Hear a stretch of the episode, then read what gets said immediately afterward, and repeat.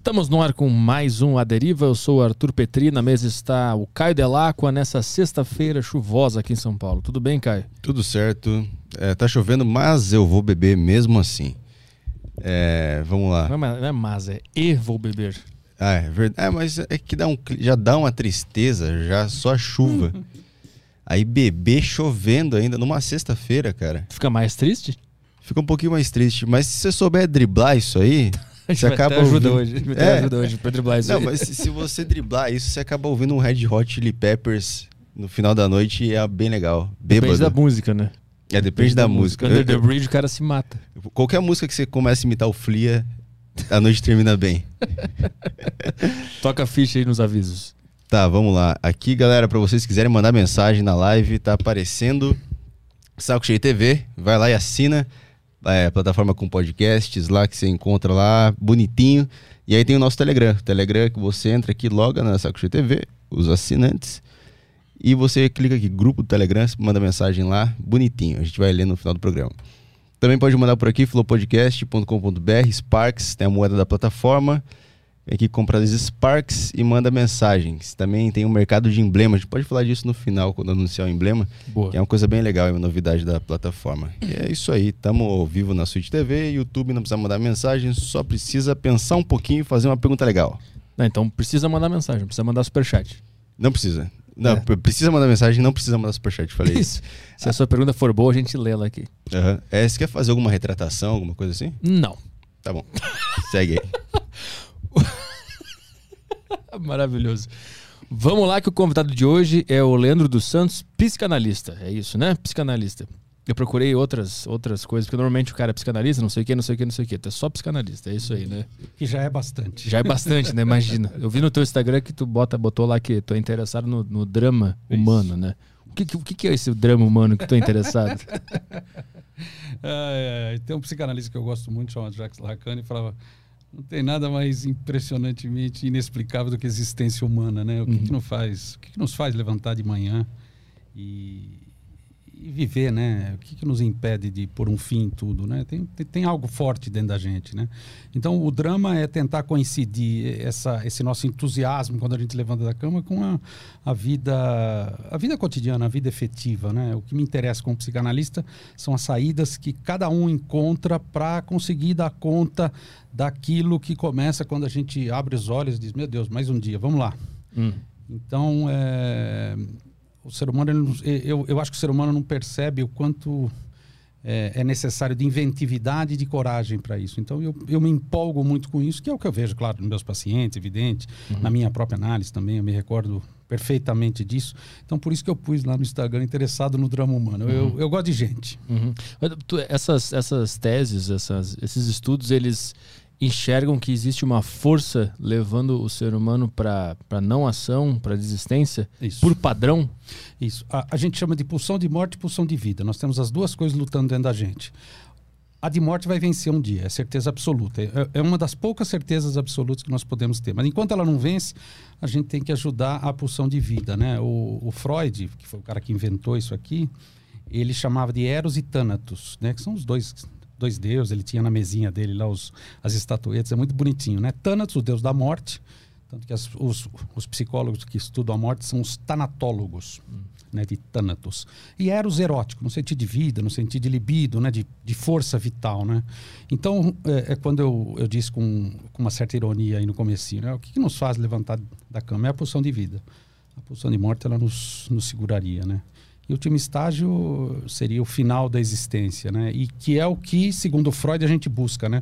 Um alívio das tensões. A vida é pura tensão. Mesmo hoje vindo para cá, passei por várias tensões e isso não acaba. Cada pergunta que você me fizer é algo novo para mim. Eu vou estar em tensão e preciso disso para responder. Então essa é, esse é um dos exemplos de de uma de uma inventividade que a gente precisa ter para enfim, coexistir, é, lidar com o outro, fazer um laço com o outro, produzir algo como a gente está fazendo aqui. Eu, Poxa, vamos fazer um podcast, chama o Leandro, pergunta para ele, ele vai responder. É, o ser humano pode realizar coisas. É pulsão de morte, né? Essa pulsão de morte, ela, ela, ela vai acontecer organicamente. Mas ela, psicologicamente, ela tá tentando nos matar todos os É, dias? não organicamente no sentido enxuto da palavra. Ah, é da biologia. O Freud falava que a pulsão é entre a biologia, é, é entre o somato e o psíquico, entre a, a biologia e o psiquismo. Na verdade, a, a pulsão de morte, ela seria o, eh, vamos dizer assim, uma realização em ato da nossa destrutividade, da nossa agressividade. Vou dar um exemplo. Imaginemos um, um, sei lá, um grupo, não deve ser uma família, óbvio, de homens das cavernas. Tem o homem da caverna, a mulher da caverna, o filho da caverna, sei lá, eles coexistem lá, lutam com os, com os dinossauros, comem, sei lá, antes do fogo, né? Eles, se eles coexistem lá. Aquele homem das cavernas tem uma agressividade impressionante. Ele até precisa dela para conseguir sobreviver. Dentro de cada um de nós, a gente tem a mesma agressividade. Só que desde o homem das cavernas, a gente tem passado por processos civilizatórios, nos quais, por exemplo, a gente é meio que forçado, meio que incentivado a recalcar essa agressividade. Então, essa agressividade, quando ela sai para fora, e ela sai, é, de alguma maneira é algo que leva muito mais à destrutividade do que à criatividade. Então, nesse sentido, Freud deu uma separada, mas no fundo é a mesma coisa. Do- da mesma maneira que a gente tem a pulsão de vida, que leva à criatividade, à, realização de coisas, à invenção, à criação, a novas ideias, a gente também tem a pulsão de morte, que diz: não, não, não é bem assim, não. Peraí, vamos destruir tudo. Né? O grande exemplo da pulsão de morte, por exemplo, é a inveja. Não existe inveja branca. Eu te admiro. Olha, é inveja. Não, não. Inveja é para destruir. Não tem nada de inveja branca, nem de admiração. É pura pulsão de morte. Como é que. Mas aí. Como é que eu sei que eu não tô invejando bem ou mal? Ela não, ela não, Não tem bem. não existe? Mas, Simples, co- não mas se eu bem. vejo alguém, eu quero ser que nem aquela pessoa. Isso é cobiça. Cobiça é ruim, amor? Cobiça é humano, né? A gente cobiça coisas. Inveja, eu não quero que o outro tenha. Não é eu quero Ah, que o outro necessariamente vem junto no termo. Que, tu- que é, é, tira daquele e dá pra mim. É isso. Não, é ou inveja. destrói dele assim, ele fica sem igual a mim. Ah, e, e por que que isso existe? Desde o bebezinho. Por quê? Só todos os bebês. Porque é da condição humana. Aí a própria humanidade, o próprio processo civilizatório, todas as grandes invenções do homem, né? a religião, a moral, os bons costumes, o direito, a, a, a- pedagogia, de repente até a própria psicologia. Não, isso é feio. Não, você, imagina, você não pode sentir isso. Aí o que, que a gente faz? A gente reprime isso dentro da gente. Só que isso está sempre dentro da gente. Mas por que que a gente criou esse sistema de repressão? Porque senão não seria possível a vida em grupo. Hum. Por exemplo, eh, o que preço você paga para ser fiel no amor? Hum. Ah, eu sou fiel à minha companheira, ao meu companheiro. Eu abro mão de todas as mulheres, ou de todos os homens, no caso, Uhum. em, em face da escolha de um só. Mas não significa que eu não tenha, que eu não tenha desejo por outros. Não significa. Esse desejo fica de alguma maneira reprimido dentro de mim. Então você deve estar se perguntando: Poxa, Leandro, então tem um monte de coisa que a gente quer fazer e não consegue exatamente. Aí você sabe onde a gente realiza? Onde? À noite, quando a gente dorme. No sonho. Uhum. O sonho é puramente tudo que a gente queria viver, mas não, mas não vive. O sonho é a realização de um desejo insatisfeito. Mas e quando a gente sonha com uma coisa nada a ver, que tem um esquilo conversando comigo? É para você não entender. O analista vai falar: Nossa, Arthur, que interessante. O que, que ele falava, esse esquilo? Esse esquilo te lembra alguém? O esquilo cinza, mas esquilo é marrom, a cor cinza. Ela te evoca alguma coisa? Ah. Você começa. Não, mas cinza, eu me lembrei de uma coisa. Agora tinha um tio. Puxa vida, ele, ele chegava da empresa, lá ele tinha um, era um uniforme cinza. Ah, esse tio? Hum. Vamos falar um pouquinho desse tio. Hum. Então, o, Ao invés de você sonhar com o tio, você sonha com o esquilo. o sonho é um, é um, é um vômito da, do inconsciente. Grosso modo, né? É isso. E aí vai, vem tudo confuso com referências que tu viu ontem. Sempre tá? distorcido, para que você mesmo não entenda. Mas por que, que não é pra eu entender?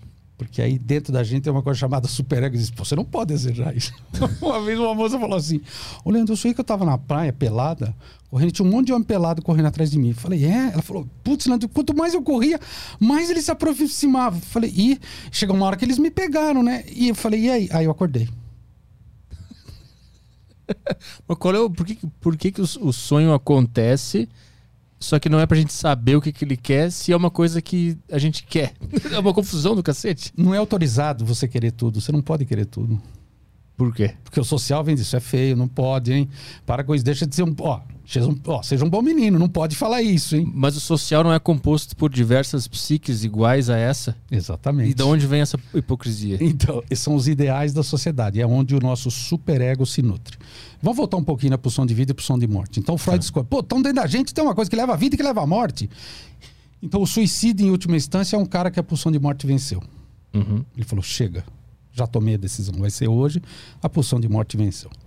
Eu estou pegando um, um exemplo é, extremo. Agora, imagina alguém absolutamente criativo, realizador, e, e eu não estou falando de coisas que levam a dinheiro, não. Estou sentindo de realizar, de fazer coisas. Uma pessoa que a pulsão de vida está ali muito intensa. Ok, aí o Freud falou: bom, então é assim. Então, deixa eu entender: o ser humano ele se move pelo princípio do prazer, mas tem o princípio da realidade. Que, que é isso que você acabou de falar, né? Vem a realidade, ô, a moral, os bons costumes, fala uma coisa, a religião fala outra. Ô, não, ô, ô, Arthur, você não pode fazer isso, você não pode pensar isso. Quando alguém fala você não pode pensar, isso não significa que você vai parar de pensar, você só não vai mais admitir. Ah, tem razão, não, não, não pode mais, tá? Mas dentro de você aquilo fica pulsando. Beleza, aí o que, que o Freud pensou? Falou, ah, as pessoas se movem pelo princípio do prazer. Aí ele se deu conta, ele atendia ah, ah, caras que vinham da guerra, né? A guerra ainda não tinha acabado. Às vezes os caras voltavam, feridos tal. Ó, vamos cuidar dos caras, chama os médicos, chama os, os psi, né? E o Freud falava que o cara não parava de falar de coisas horríveis. Bom, ô puto, meu amigo perdeu uma perna com uma bomba, outro levou um tiro no olho. O Freud falou: não, mas o cara vai falar uma vez, depois ele vai querer se esquecer disso. Não, o cara não parava de falar disso. Aí Freud se dá conta que isso é furado. Não existe somente o princípio do prazer e o princípio da realidade. E aí o Freud inventa um texto maravilhoso que diz: existe algo além do princípio do prazer. E Freud se dá conta de que o sujeito extrai um prazer hum, meio, vamos dizer assim, questionável das coisas ruins. E aí Freud vai estudar o masoquismo. Quando ele estuda o masoquismo, o o masoquismo, ele fala: não, não, minha teoria está furada. Isso que era bonito do Freud. Não, está furada. Não é só o princípio do prazer. Ele fala: existe uma compulsão à repetição. Vou te dar um exemplo. Eu tive um parente, ele, ele abriu cinco negócios depois de aposentado. Ele foi roubado por cinco sócios, até que no final não tinha mais nada, né? Só ficou com o nome sujo, cheio de dívida e tal. E ele falava: ó, você não pode confiar em sócio. Eu, na época, ainda não estudava psicologia, psicanálise, mas mesmo como leigo, eu falava: meu cara foi roubado cinco vezes por sócio, tem algo estranho aí. Depois de todos esses anos de estudo, de prática, eu falei: bom, tem algo do cara nessa repetição. Então, isso que o Freud percebe. Poxa, então o ser humano repete coisas na vida dele, coisas até contra ele. Então Freud falou: peraí, então tem uma coisa estranha. E o cara não se dá conta disso. Aí ele inventa a questão do inconsciente, né? Ele acha que nós temos três grandes instâncias psíquicas. O ego, que é a mais comum, né? Ah, eu sou o Arthur Petri, olha aqui, você fez o meu nome aqui, Leandro. Isso é seu ego. Ah, é claro, a gente precisa do ego para sobreviver. O cara na porta pergunta: quem é você? Eu sou o Leandro. Tenho que saber que sou eu. De fato, eu não sou nada, mas aqui eu sou o Leandro. Eu, eu, eu falei pra moça, você quer uma água, Leandro? Eu falei, sem água eu não sou nada. Eu falei, com água eu também não sou muita coisa. Eu sou o Leandro. Perfeito? Mas é só o ego da gente. É essa sacada do Freud. Ele falou, não, tem algo além. Aí ele acha que dentro da gente tem uma coisa chamada isso. Que nós traduzimos para id, mas é bobeira. Em alemão mesmo é isso. Então olha, olha, olha como a gente usa essa palavra. Ô Petri, você já pensou nisso? Aí você fala, poxa, Leandro, nunca pensei nisso. Isso é incrível, Leandro. Isso me deixou boca aberta. Isso. Tem uma dimensão. O Freud falava que é a sede dos afetos, né? Onde é, a gente não tem acesso ao nosso inconsciente, que é lá do nenezinho. Lembra que você falou, mas da onde vem a inveja? Lá de trás. O nenezinho é puro id. Aí o nenezinho vai crescendo, id, ego, ele vai ter um ego. Eu sou Paulinho, é minha mãe, meu pai. Aí as pessoas, Paulinho não pode fazer isso, Paulinho não pode fazer aquilo, Paulinho não, isso é feio, Paulinho espera. Aí o Paulinho começa a notar que tem regras, que tem ordens, que tem normas, que dizem, Paulinho, você não pode, cara, ter tudo que você quer na hora que você quer. Começa a nascer dentro dele, né? Nascer metaforicamente falando, ele entra na escola tal. A principal instância na relação com a cultura que é o superego. Que é o quê? Que na verdade em alemão seria supraego. Por exemplo, nós moramos no Brasil. A gente eh, responde à República Federativa, né? Que é o, o- o governo federal. Só que o Brasil responde à ONU. A ONU manda no Brasil. Então o superego seria uma espécie de ONU tendo a gente. Então esse superego ele passa a ser uma instância que critica, que julga, que exige, que diz isso é certo, isso é errado, você não conseguiu. Então, o, o, o superego, um psicanalista que eu gosto muito, chamado Jacques Lacan, ele falava uma instância obscena e feroz. Por que, que ele é obscena? Porque ele exige tanto que o sujeito não consegue responder. E ela é feroz porque ele é como um cão latino. Você pôr a mão lá, ele. Cão que late não morde. Então faz, uma, faz um teste, põe a mão lá. Ele vai morder. Então o superego é uma coisa que está dentro da gente. Mas, mas ele tá tentando defender alguma coisa? Tentando defender os ideais do. é, é, daquele nenezinho que cresceu lá que eu disse, que é um homem agora, e do social.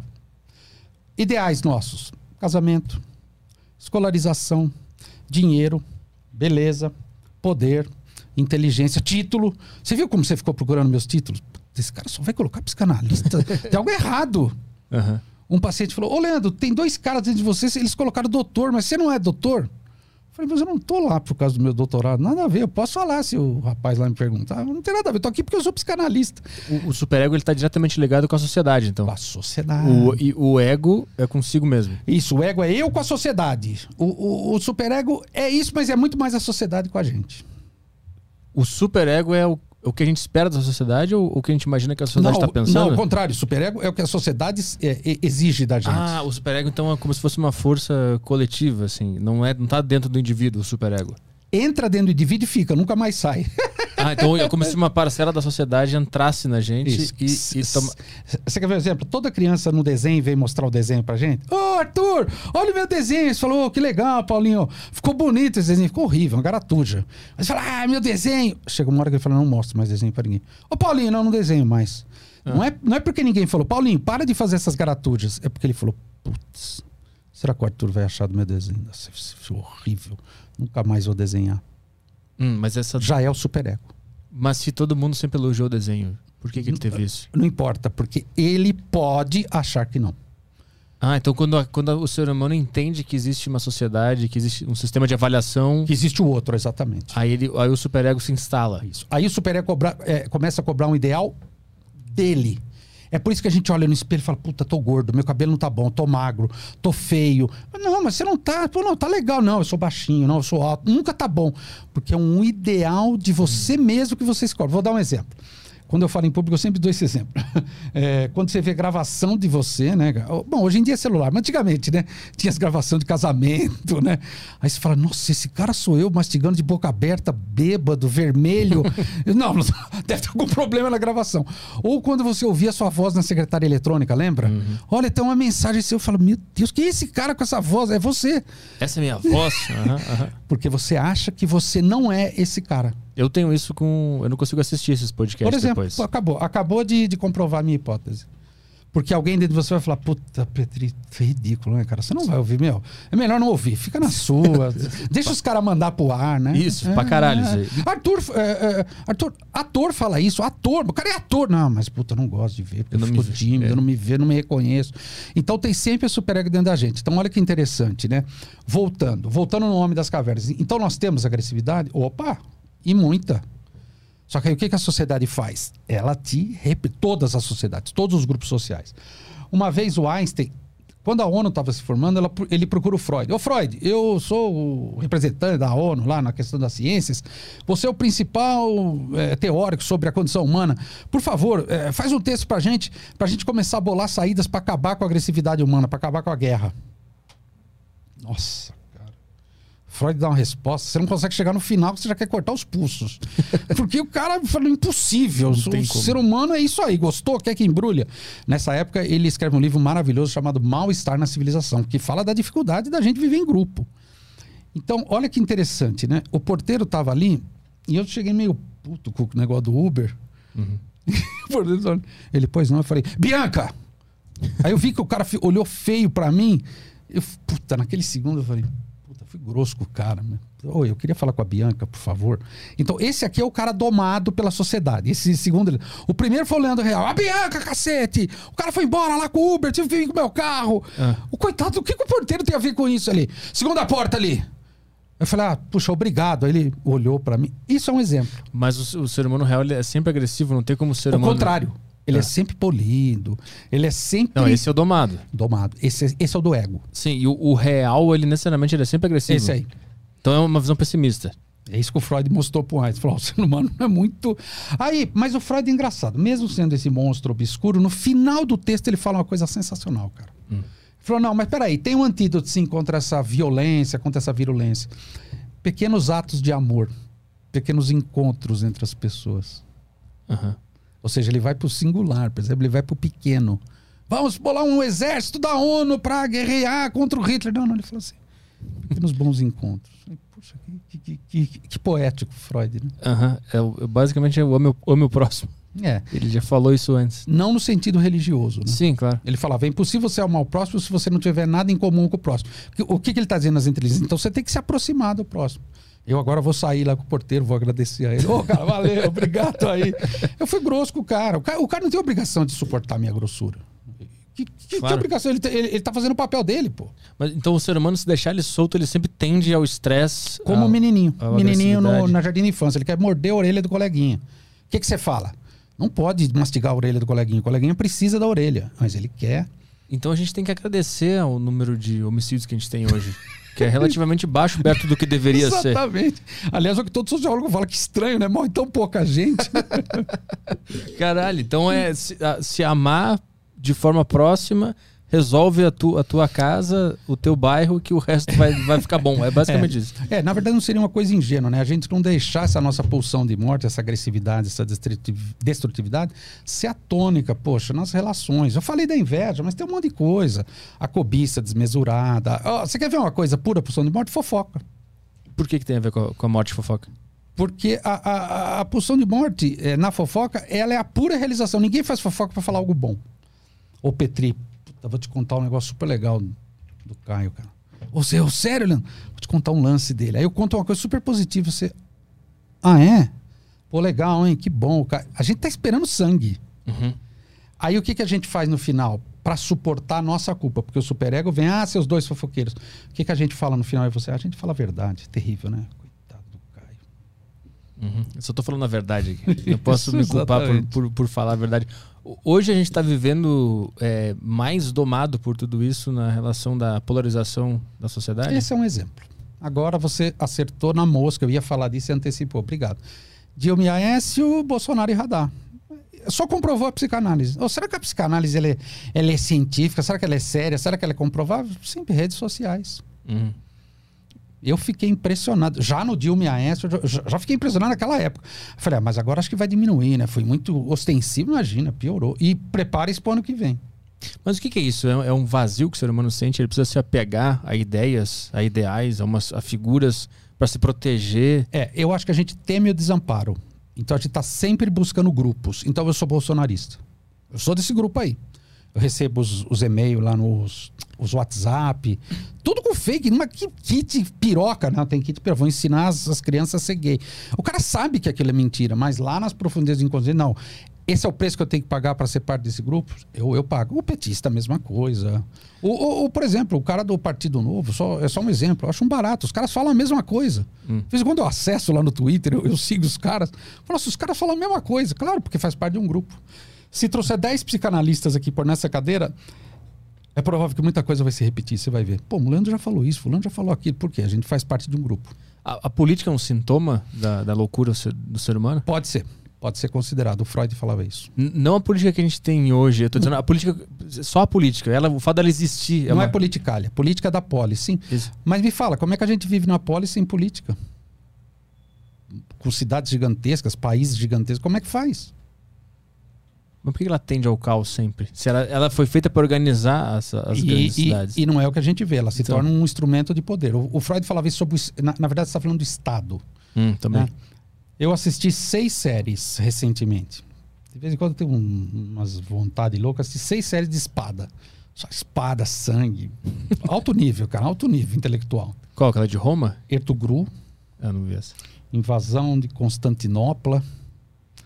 Não, é, alguma coisa otomana, invasão otomana, demais. Cara. Ah, sim. Uh -huh, uh -huh. É, Dark um, Last Kingdom, uh, aquelas dos, dos cruzados, é, bárbaros, que seria as tribos germânicas enfrentando Roma, uhum. e vikings. Uhum, essa eu vi. O que, que eu vi em comum nas seis? Todas tinham Estado e religião. Qual religião? Hum. Adivinha, não vou te dar dica.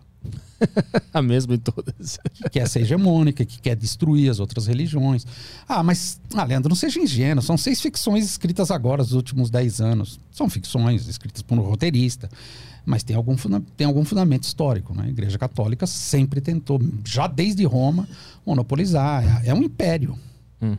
Então, olha que interessante. Em todas tem um Estado, mesmo em Vikings, já tem uma noção primitiva de Estado. Por quê? Porque o ser humano não consegue viver como nos Homens das Cavernas por uma razão principal. Nós temos. Nós, a gente tem um temor violentíssimo dentro da gente, Petri, o temor do desamparo. A gente tem medo. A gente precisa do amor do outro. Se eu- Se eu não tenho o amor do outro, eu me sinto desamparado.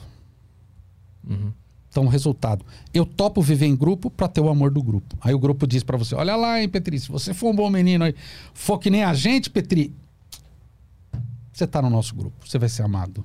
Então, no fim, todo mundo quer ser amado.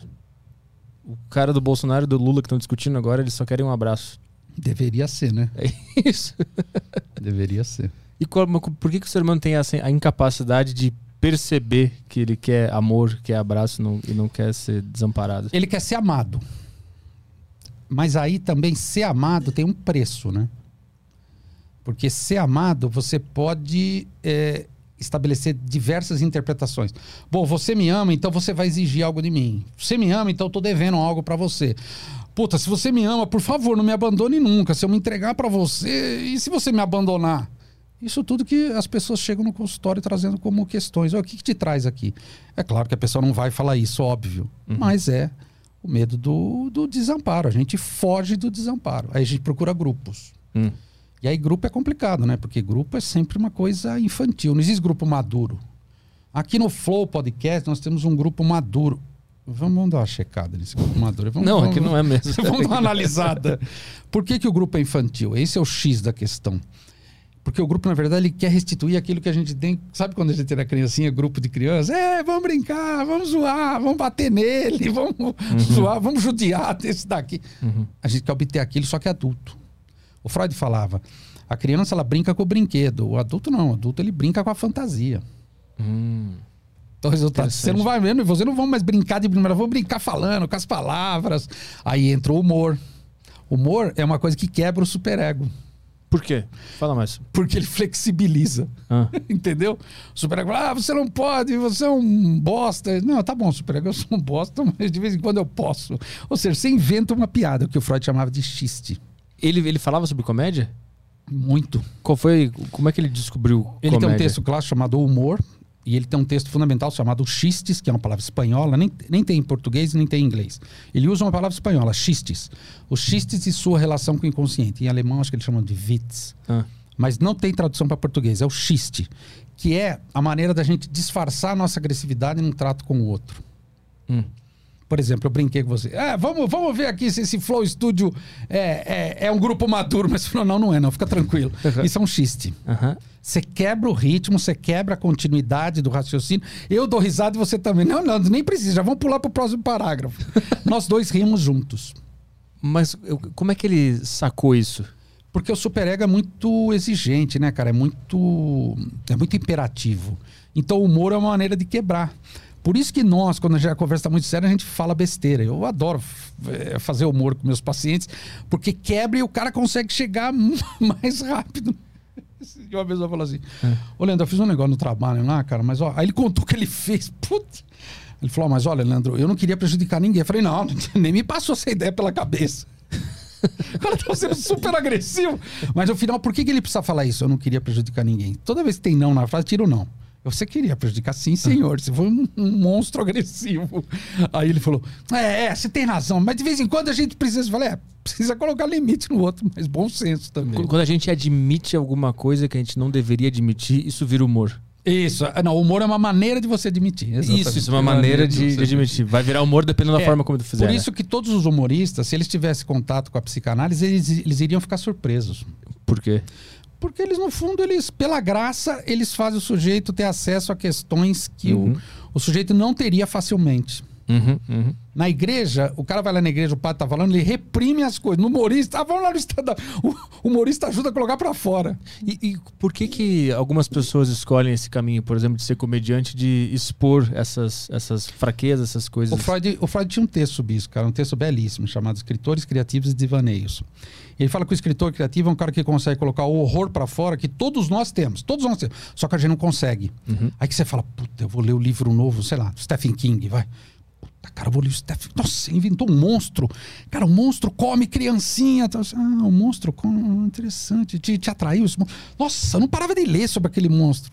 É a pessoa, né? Tava lá dentro aquilo. Lógico, e, lógico, ele, e, ele, lógico. e ele tirou. Lógico. Então, o humorista é o cara que consegue, da mesma maneira que o escritor de ficção, de romance, etc., tirar para fora essas coisas, o humorista também consegue. Por isso que o humor captura tanto a gente. E por que, que ele gera risada na pessoa que se é o alívio. identifica? É o alívio. É o alívio. É o superego que foi vencido. Né? Ah, se ferrou aí, superego. Ó, ó, o humorista falou. Ele te expôs. Exatamente. Então, o humorista. Nossa, eu, digo, cara, se os humoristas tivessem uma aula de psicanálise, eles iam falar: Meu Deus, é o que a gente faz. Por isso que é terapêutico. E por isso que o humor nunca morre. Nunca morre? Não. Tá morrendo. Imagina, tá nem, nada. nem com censura? Imagina. Ah, agora chegamos no ponto. Censura, superego, social, politicamente correto. Aí a gente vai entrar numa discussão bem longa aqui. Vamos. Porque- quero, quero ouvir. Quero Porque o humorista, ele pode ser um cara de fato que ele é. Ele pode ser até perseguido. Ué, qualquer ditadura que entra no país, ela vai atrás dos humoristas. Qualquer ditadura. Não tem agora ditadura. Ah, Sudão do Sul, lá, Afeganistão. Pode ter certeza que os humoristas vão ser perseguidos. Hum, mas isso é o, esse é o superego tentando se defender. É, esse é o, o social, né? No caso, né? Vamos dizer assim, o superego do, do ditador da sociedade. Claro. Que diz: a gente não quer voz dissonante, não. Não vem com essa, não. Nós vamos te perseguir, ou te matar ou te expulsar. Você escolhe. Vamos dar chance pra você. É quer dizer, uma voz dissonante é uma coisa, uma- a, a comédia ela, ela atua em outro lugar, né? É, ela é. A, a gente usa um termo em psicanálise, é como se ela deslocasse para outra cena. E aí nessa outra cena pode. Aí você pode rir, aí você pode se identificar. Hum. É isso mesmo, tem razão. Tu abre uma porta e coloca a pessoa em outro lugar onde tudo, onde, onde tudo vale. Tudo é novo. Aham.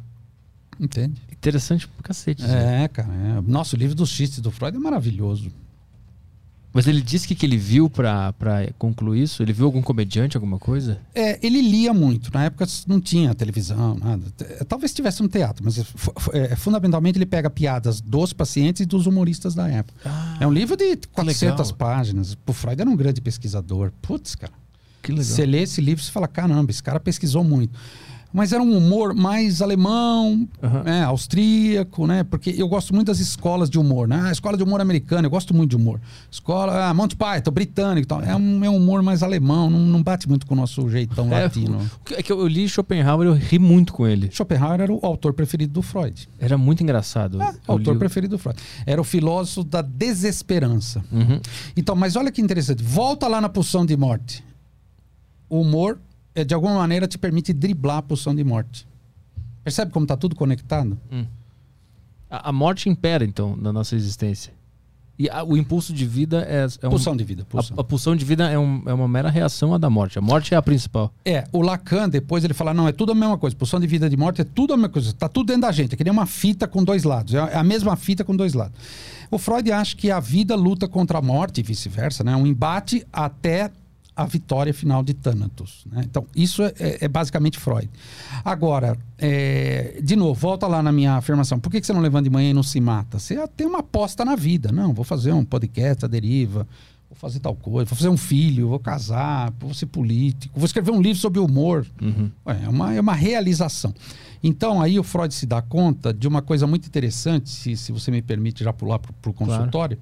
A filha do Freud chega para ele e, e pergunta: Ô pai, você estudou a alma humana? 60 anos, Freud pouco antes de morrer em Londres, 38. Ô pai, o que é uma pessoa feliz? Aí ele olhou para um lado, para outro, falou: aquele que pode amar e trabalhar. Então, cara, só vem no meu consultório quem tem questões ou com o amor, ou com o trabalho, ou com as duas. Só que em alemão, não é amar e trabalhar como a gente pensa em português. Né? Amar, ah, eroticamente, um homem, uma mulher, dois homens, duas mulheres, é uma coisa erótica, amar. E trabalhar, marcar cartão. Não é disso que o Freud está falando. Em alemão, ele falou Lust and Arbeiten. Então seria lust no sentido de desejo, de de desfrute, de usufruto, de, de criação e arbeit no sentido de realização. Que a realização pode ser profissional e às vezes pode fazer uma coisa que não envolve dinheiro, você é super realizado. Então, o que que pega num monte de gente, eu até, eu até, eu até ousaria dizer todas as pessoas, o que que pega pra gente amar e trabalhar? Então, o Freud se dá conta que entre as pessoas, o amor é meio que o óleo que lubrifica as relações. Então vai ter sempre uma dificuldade, vai ter sempre uma areinha no meio do óleo na relação entre as pessoas. Então, o amor erótico genital é parte disso, mas não é só isso. O amor entre as pessoas, lembra? Você falou, ah, o amor cristão, aí amo o teu próximo. É o amor da religião. Tem outro amor, amor do grupo. Aqui todo mundo é corintiano, é, todo mundo se ama. Todo mundo, sei lá, Grêmio, Renato Gaúcho, ele ajudou o Grêmio, não ajudou, ajudou, tinha que ajudar mesmo. Filho da puta, como é que ele ajuda o Grêmio? Não, isso virou um tema, cara. Isso virou um Sim, tema, sim. né? Será que ele ajudou ou não ajudou? o Grêmio? Olha que interessante. Se ajudou, tudo bem, porque aqui, aqui, aqui é Grêmio, cara. Então, resultado, percebe o grupo? Então o grupo fica, nós nos amamos. Agora, o que, que faz o grupo ter cola? Um ideal, a gente ama um ideal. Qual que é o, qual que é o hino do Grêmio? Até a pé nós iremos. Para o que der, Grêmio, vier. pra onde o Grêmio estiver, tá no inferno, nós vamos a pé no inferno. Aham. Então qual é o ideal do Grêmio? Grêmio? Você acha que o Grêmio tem algum defeito? Nenhum defeito. Você acha que o Grêmio tá errado? Nunca tá errado, tá sempre certo. Você acha que o Grêmio mereceu ganhar? Sempre mereceu ganhar. Mas a gente tá falando de um cara que tá no extremo do fanatismo, né? Não, cara, é ideal de grupo. É que o extremo do gente não tem vergonha de admitir. A maioria das pessoas pensa, mas não, fica chato, né? Não, gente, futebol também, não. não Mas pra é como é que tu explica o cara que vai lá e, e- e joga pipoca no, no- no cara, quebra o carro e fala, seus merda. Porque vocês estão me impedindo de ter o ideal que eu imagino. Isso aí É exatamente, cara, exatamente isso. é verdade. Exatamente. Agora, agora vamos voltar um pouquinho lá na, lá na pulsão de morte, lá na pulsão de vida, né? Nessa questão social. Então, olha que interessante. Todo grupo tem seus ideais, toda a sociedade. Nós somos brasileiros, que aqui a gente come coxinha com frango com catupiry. Onde tem coxinha de frango com catupiry, né? Você vai no sul, os caras andando com chimarrão. Aqui é chimarrão, mano. Aqui, é- você sabe o que é isso? Aqui é um ícone, né? Ou seja, faz parte do grupo do Rio Grande do Sul. Se a gente for para Bahia, tem- pô, aqui é Bahia, aqui é São Paulo, não, não importa. Por exemplo, a minha reação. Ô, Leandro, você quer participar do Flow Podcast? Eu achei que o que, que eu esperava ouvir? Não, aqui em Pinheiro, sabe, aqui na Vila Madalena, né? Não, falei, vocês vão me pegar lá. Eu, percebe? Então, na nossa cabeça, a gente tem um, um esquema que as coisas já têm um lugar pré-determinado. São os ideais sociais. Mas tem como viver sem, sem esse o grupo, sem uma referência? Então, a gente não tem como viver sem o grupo. Não dá. Mas também, se a gente estiver muito dentro do grupo, o que, que acontece?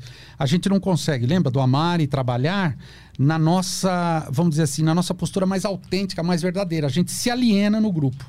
Sim. Então, o que, que acontece? O que, que faz as pessoas chegar até o consultório? Vamos lá. Vou pegar três coisas. Primeira coisa. é, Eu não consigo sair da posição de filho.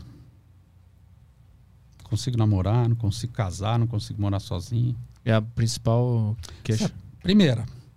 Segunda, ah, eu acho que eu não sou quem eu deveria ser ou, eu quem, gos- ou, que- ou quem eu gostaria de ser. Tanto faz. Tá? Duas. Ah, a terceira, eu sinto uma culpa inexplicável, eu não sei, parece que eu não consigo lidar com o sucesso. Ó, peguei três coisas paradoxais, vou falar só das três, depois a gente fala mais. Freud escreve um texto chamado Arruinados pelo Êxito. Em espanhol é lindo, Arthur. É... Aqueles que sucumbem ao sucesso. Olha que legal, né? Aí você lê o título e você fala, mas não é possível. O cara é arruinado pelo êxito. Mas como que o cara sucumbe ao sucesso? Aí chega o cara no consultório e fala, Ei, como é que tá? Tal, né? "Ah, Me fala um pouco no trabalho, hein? Pô, cara, eu não, eu não sou promovido nunca, eu não consigo. Esses dias meu chefe me sondou, aí eu fiquei com dúvida de pegar uma posição, cara. Aí eu tinha que mandar um e-mail explicando. Ele falou, ó, eh, põe no e-mail, escreve o que você quer. Acabei esquecendo de mandar um e-mail. Aí no dia eu precisava ligar, cara. Puta, eu deixei a mensagem no outro celular do cara, não era naquele. Isso é o inconsciente da vida cotidiana da pessoa. O inconsciente de- desse sujeito, claro, eu tô, eu tô fazendo de uma forma caricata, está impedindo que ele tenha sucesso. Então, olha que interessante. Até para nossa pulsão de vida, né, para ambição, né? Lembra? A gente falou de copista. Ambição, poxa, eu quero ser, sei lá, gerente nessa empresa. Ué, não tem nada errado. Vai atrás disso, corre atrás disso. Se, se mostra, é, é, mostre seu- as suas qualidades, talvez você possa subir na empresa, ser promovido. uma voz dentro dele dizendo: hum, Você não pode. Aí a gente fala: Mas por que, que ele não pode? Porque o pai dele foi um fracassado, foi um loser. Aí ele não pode ultrapassar o pai, tem que ser o loser igual. Isso está no inconsciente do cara. Então o que, que o analista faz, Arthur? Ele vai trazendo o inconsciente para o consciente. Nossa, que interessante, você mandou o e-mail errado. Putz, mandei, cara, você acredita? Interessante. Por que, que você acha que você apertou o botão errado? Eu não sei, Leandro, era para apertar o botão certo lá. Não, pô, quando eu vi, o e-mail foi para outro lugar. Aí deixei uma mensagem, deixei em outro celular. Aí se perdeu. Não, o cara falou, mas isso aqui não é mais meu número. Inconsciente dele está dizendo, você não vai ser promovido. Outra questão super-humana. Ah, não consigo sair da posição de filho de filha. Não consegue namorar, os namoros dão errado. Eu não sei escolher, eu não gosto de quem eu escolho, meu namoro não vai dar certo. É o inconsciente da pessoa dizendo assim: você não pode sair da posição de filho, porque senão como é que a tua mãe vai ficar? Tua mãe é viúva, ou teu pai é um monstro, tua mãe só mora com ele debaixo do mesmo teto. Resultado, a pessoa fica eternamente na posição de filho, às vezes com idade avançada 40 anos, 45 anos. Aí você pergunta, mas você já namorou? Você já conheceu alguém? Porque é, é humano, a gente ter timidez, ter dúvida. Ah, vou chegar naquela garota. Ou será que aquele cara é legal? Será que ele vai me querer? Isso é uma coisa, isso é da condição humana. Mas é um boicote inconsciente de si mesmo contra. Não vai trair sua mãe. Na verdade, essa pessoa é casada, casada com a mãe. Hum. Então, lá no inconsciente, ele, ele é um homem casado, uma mulher casada com a mãe ou com o pai teu pai é viúvo, tua mãe morreu, teu pai se dedicou a você. A pessoa interpreta como se é, ela tivesse que ficar para sempre com o pai. Então o resultado inconsciente domina, dá tudo errado. Ela chega no analista e traz o quê? Uma dificuldade no amor. Não consigo amar, não consigo ser amado, não consigo, não consigo é, é, escolher alguém. Não é verdade. Na verdade, você não consegue abandonar seu pai, abandonar sua mãe. Então é te refém do inconsciente. Exatamente. E todos nós estamos sendo regidos pelo inconsciente. Só todos nós, o restante não. Como assim? Só todos nós, o restante ah, são tá. Tá, entendi, entendi, entendi. Só quem respira, Arthur, o restante não. Então não tem esperança? a fazer análise, muita análise. Mas a análise também não foi uma escolha inconsciente? Não, a escolha do analista é uma escolha inconsciente. Aí agora a gente vai entrar num ponto precioso. Tem tempo, hein? Tem mais umas três tem horas. Tem muito tempo, pode ir. É o Édipo. Ah, como assim? O que, que o Freud descobre, né? A mitologia grega é genial, né? É, eu estou tentando falar aqui, minha super está dizendo, faltou você falar uma coisa. Você falou que ia falar três coisas, Leandro. Ah, tá qual, ah. O, o, Arthur já escreveu no papel, ó, o Caio também está com tudo escrito aqui, ele vai te cobrar no final. Você falou que ia falar três coisas. Foi a primeira coisa mesmo que eu falei, cacete. Não consegui deixar de ser filho. Eu, eu lembro do Edson, vamos deixar o Edson. Era, é, era filho, sucesso. É, e a primeira, qual é? Não consigo deixar de. Ó, isso aqui é meio inconsciente. Você acha que você vai fazer tudo bonitinho lá? Seus caras vão te bater. Você é um ser ridículo, né? Começa a falar, depois esquece. Sei lá, depois eu lembro. É. Ah, já lembrei. Ó, que tem tudo a ver. Quando tu desistiu, tu lembrou? Eu não sou quem eu deveria ser. Ah, isso. Tá? Hum. Agora tem um detalhe. Por que, que a gente não é quem a gente deveria ser? Isso é muito importante. Que também tem a ver com o Édipo. Depois, daqui a alguns minutos, eu vou falar do Édipo. A gente inventa um eu que a gente acha que é verdade. Para os homens eu brinco assim: você queria saber quem é você? Ah, eu queria. Pô, tá louco, Leandro. Eu vejo minha gravação lá, sou aquele ser ridículo da gravação, a minha voz na secretária eletrônica. Eu falei: pergunta para sua mulher. Chegar para minha esposa: o Leandro falou que você sabe quem sou eu. Fica tranquilo, porque a sua mulher vai dizer quem você é. Claro, estou sendo irônico. Quem come feijão com a gente, quem come arroz com a gente, que tem até o ditado italiano, né? Comer um quilo de sal juntos, né? Quem come um, quem come um quilo de sal juntos sabe quem a gente é. Então, se você, Petri, falasse, ô Leandro, se apresenta, quem é você, Leandro? Nossa, eu vou falar de um Leandro, se a minha mulher vier aqui, ela fala, ele falou isso? Que, o, o, o, Leandro falou o quê pra você, Petri? Ele, aí você vai, não, ele falou que ele é assim, que ele, isso é um ideal que não tem nada a ver comigo. Tu queria ser, né? Eu adoraria ser. Assim. Mas assim, a gente. Isso é o superego te cobrando. Só que você nunca é. Nunca, tu nunca, nunca é esse ideal. Esse ideal.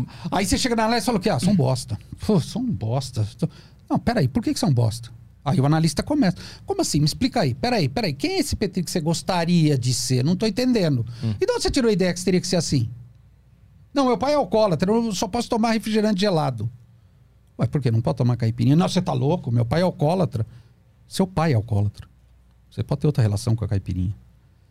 Pô, sério, Leandro? Sim. Uma coisa é seu pai. Outra coisa é você. Então aí, agora a gente entra no Édipo. Então, da onde vem a nossa relação primária, primeva com o outro, no Édipo. Lembra do nenezinho que você falou? Mas Leandro, o nenezinho lá atrás tem inveja? Tem inveja. Por que, que ele tem inveja?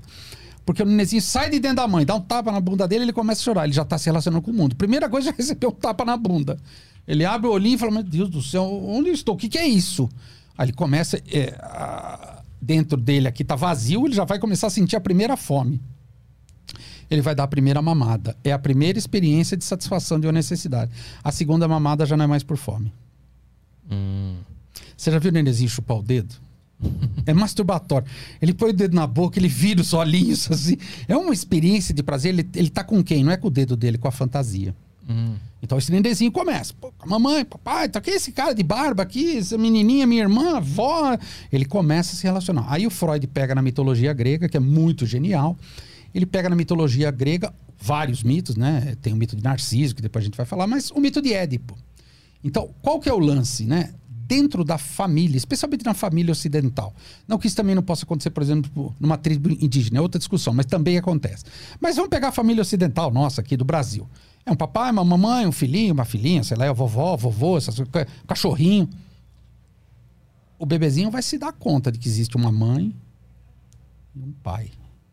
A tendência é que o menininho rivalize com o pai que era mãe para ele. A menininha rivaliza primeiro com o pai para ter a mãe para ela e no segundo momento ela rivaliza com a mãe para ter o pai para ela. Então percebe? O pai também rivaliza com o filho para ter a mãe. Pô, eu quero minha mulher aí, pô. Só, só, só fica cu eh, cuidando dessa criança, dando de babá. A mãe vai falar, puta, meu marido não me pega mais, meu marido, cacete, acha que eu sou só um, um, um, um peito cheio de leite. Vamos relembrar quando a gente era namorado. Percebe? Então, esse, vamos chamar de triângulo. Esse triângulo surge, é inevitável. É daí que surge a condição humana. Hum. Então o nenenzinho começa a sacar que tem outro. Até quando ele fala, pô, então eu sou o Paulinho. É, porque o nenenzinho, quando novinho, ele não sabe que ele é o Paulinho. Outro nenê cai, ele fala, ah, caiu. Não, quem caiu foi o outro, você não caiu. Aí eu sou diferente do outro. Você é uma coisa, o outro é outro. Aí o nenê começa a sacar, que é o ego. Então a gente fica re replicando essa dinâmica familiar só para sempre, pro até resto. morrer. Só, Só, para sempre. só para eternidade. É, só para eternidade, exatamente. Tem como fugir disso? Fazendo análise. Mas aí eu vou voltar Daí a na escolha, pergunta daí a escolha inconsciente. Ô, Leandro, então o inconsciente que define nossas escolhas, sim. A gente define o analista sem se dar conta por isso. Freud chama de transferência. Eu ponho o analista num dos papéis lá do Édipo, o meu pai ou a minha mãe. Hum. Então, qual que é o legal da análise? Pô, Leandro, mas não, Leandro, a análise é uma coisa elitizada. Só 10% da população faz análise, concordo. Não deveria ser, deveria chegar a 100%, mas não é. Então, quer dizer, a gente tem uma experiência, quase um teatro. Vamos fazer um teatro? Eu vou ser o ator que você quer. O Petri, o que, que você quer? Seu pai? Qual pai? O pai bravo? O pai, o pai legal? O pai acolhedor? Eu vou iniciar sendo esse pai, depois eu vou quebrar esse pai. Como é que tu analisa isso na pessoa? Você vai captando no jogo transferencial. A maneira como a pessoa demanda reconhecimento, a maneira como a pessoa me endereça a palavra. Ah. Então, quer dizer, isso que eu estou te falando não tem nenhuma novidade. Nossa, Leandro, que genial. Não, isso acontece na, na pré-escola. Professor e aluno. Do que, que a professora é chamada pelas crianças? Ah, aqui é a tia Paula. O que, que as crianças chamam? ela? Mãe? Ah, quer dizer, tia Paula? Já nem era para ser tia, né? Era para ser educadora, né? Aham. Mas percebe? O tia não é da Sim. nossa família. É uma malandragem. Mas quantos por cento de consciente a gente tem, então? Hum, pequena parte. Sabe um iceberg? A pontinha lá em cima que tá para fora da água é consciente, o resto é E inconsciente. ele faz o quê? Ele só molda a nossa vida. Inconsciente é outro nome que a gente dá para destino. O consciente é essa pequena partezinha, nosso ego aqui, que a gente usa para se relacionar. Eu tentando responder suas perguntas, você tentando bolar as perguntas. Mas isso também não é o inconsciente que tá fazendo tudo isso aqui agora? Na verdade, é só o inconsciente, só que a gente acha que é o consciente. Então. É, eu tô no controle, eu tô no... Tá nada. Não tá, não. Nosso consciente tá sempre presente. Prova para mim, Leandro, o ato falho. Ah. Eu vou falar uma coisa e sai outra aqui. Eu, eu falava, ô, ô, ô, você viu que eu não decorei seu nome? E não decorei o nome do, do Caio. Eu falei, sabe por que que eu não decorei o nome? Primeiro, quando eu vi seu nome, eu falei, nossa, eu conheço uns 10 Petri. Aí quando chegou aqui, eu falei, mas o nome do cara acho que é Petri. Aí eu vi o nome do cara ali, Láqua. Eu pedi para um rapaz no, no Twitter fazer uma caricatura minha. É mó legal, você manda foto, ele manda. E o nome do cara era Láqua. Aí quando eu vi ali, Caio Láqua, eu falei, mas de onde que eu tive Láqua? Percebe? Então a, a nossa percepção do mundo, ela se mistura dentro da gente. É Láqua, é Petri. Resultado, essa confusão acaba saindo pelas nossas palavras, pela percepção. O que, que eu brinquei com relação a Bianca? Se ela não existia? É um avatar. O que, que o cara do Uber fez pra mim? O cara Uber chegou e falou: Ô, Alexandre, você aí, é, sei lá, um Ford, não sei o que lá. Ele é, eu vim buscar a Bianca. Falei: não, não, a Bianca é do estúdio lá que. Não, aqui tá escrito, ó, Bianca. Falei: então, mas eu sou o Leandro, é a Bianca que tá me levando. Ele olhou, eu vi que ele marcou. Ele andou um pouquinho mais com o carro. Falei, tá abrindo. Ele, tá- ele foi mais frente pra abrir a porta. Ele travou. Falei, Alexandre, Alexandre. Ele pegou e foi embora. O cara tava com medo. Medo. O cara achou que era uma. Não que sei um lá, golpe. alguma coisa, que eu ia roubar os rins dele. Aí peguei o carro de maneira super madura, vim super tranquilo pra cá. Xingando né? todo mundo. Impulsos homicidas, né? Bucinei as 700 vezes antes de vir pra cá. Porque o meu superego disse, cara, você marcou lá 12h20, que seja, lá pra fazer a porra do exame de Covid. Então não tem consciente. A gente não pensa por conta própria. O inconsciente está sempre agindo. Então, o legal de uma análise, cara, é que você começa a se dar conta que você repete coisas. Vou dar um exemplo pessoal. Quando eu fiz a análise 200 anos atrás, a moça falou: Bom, Leandro, então ficamos assim, né? Beleza. Então, ô, ô, Leandro, é, é, eu era de um Durango, era estudante, né, cara? Eu, eu lembro do valor até hoje. Ela falou: Quanto você pode pagar? Eu falei: Ah, puta, mais que 30 eu não consigo. Ela, 35 você pode? Aí eu, não, não, pode, não posso, 35, beleza. Aí quando eu tava saindo na porta, falei, se eu pegar essa rua que eu, eu saio lá na Paulista, ela falou, compra um mapa. Mulher louca, né? Hum. Passaram-se um quatro, uns quatro anos de análise, eu tava fazendo mestrado, aí eu chegava lá, né, che- chegando sempre atrasado. Falei, puta merda. Falei, Poxa, eu tô chegando toda hora atrasado aqui, pega um trânsito desgraçado, não vou conseguir manter esse horário. Ele falou, você tá vindo por onde da USP? Eu falei, não, vem aqui, eu pego a... Não, tá errado, Leandro. Você tem que pegar a ponte antes. Aí você pega a avenida, você vai sair aqui atrás do cemitério. Aí você vira aqui, você já vai estar aqui. Rapidinho. Falei, mas há quatro anos atrás essa mulher falou, compra um mapa. Então, olha que interessante. Quando ela fala 35 você pode, o que significa a palavra pode? Potência, né? Você pode ou você não pode ser um bunda mole? Se for um bunda mole, tudo bem. Eu, eu deixo por 30. Aí eu, oh, não, não, é, é, não, também não é assim. E eu era super durango. Esses cinco a mais na época foi difícil. A primeira frase que eu endereço a ela, ah, se eu pegar essa rua, eu saio na Paulista. Eu já era um homem de 30 anos de idade, já dirigia muitos anos. Como é que eu não sabia que ali. é- Aí ela dá aquela patada em mim, compra um mapa. Aí eu comecei a pensar. Mas na segunda vez ela me explicou direitinho, mas na segunda vez eu não estava numa posição infantil pedindo o reconhecimento dela. Estava numa outra posição, preocupado com a análise, reclamando, querendo encontrar uma solução. Ela fala: bom, faz esse caminho aqui. Ela nunca me explicou, depois eu fiquei pensando, eu falei, que mulher louca, né? Isso é um analista. Ela disse: saia dessa posição infantil de querer me agradar, se aqui é paulista, não é? Aí eu comecei a pensar, Arthur, depois disso, falei, poxa, mas eu já fiz isso com tanta gente. Comecei a rebobinar minha fita aqui. Eu fiz isso a vida inteira.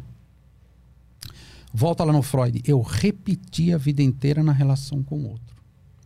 Então, com ela, foi um laboratório para ela me mostrar quem eu sou e como eu funciono. Ela identificou isso. Exatamente. Falei, puta, então eu faço, que ridículo.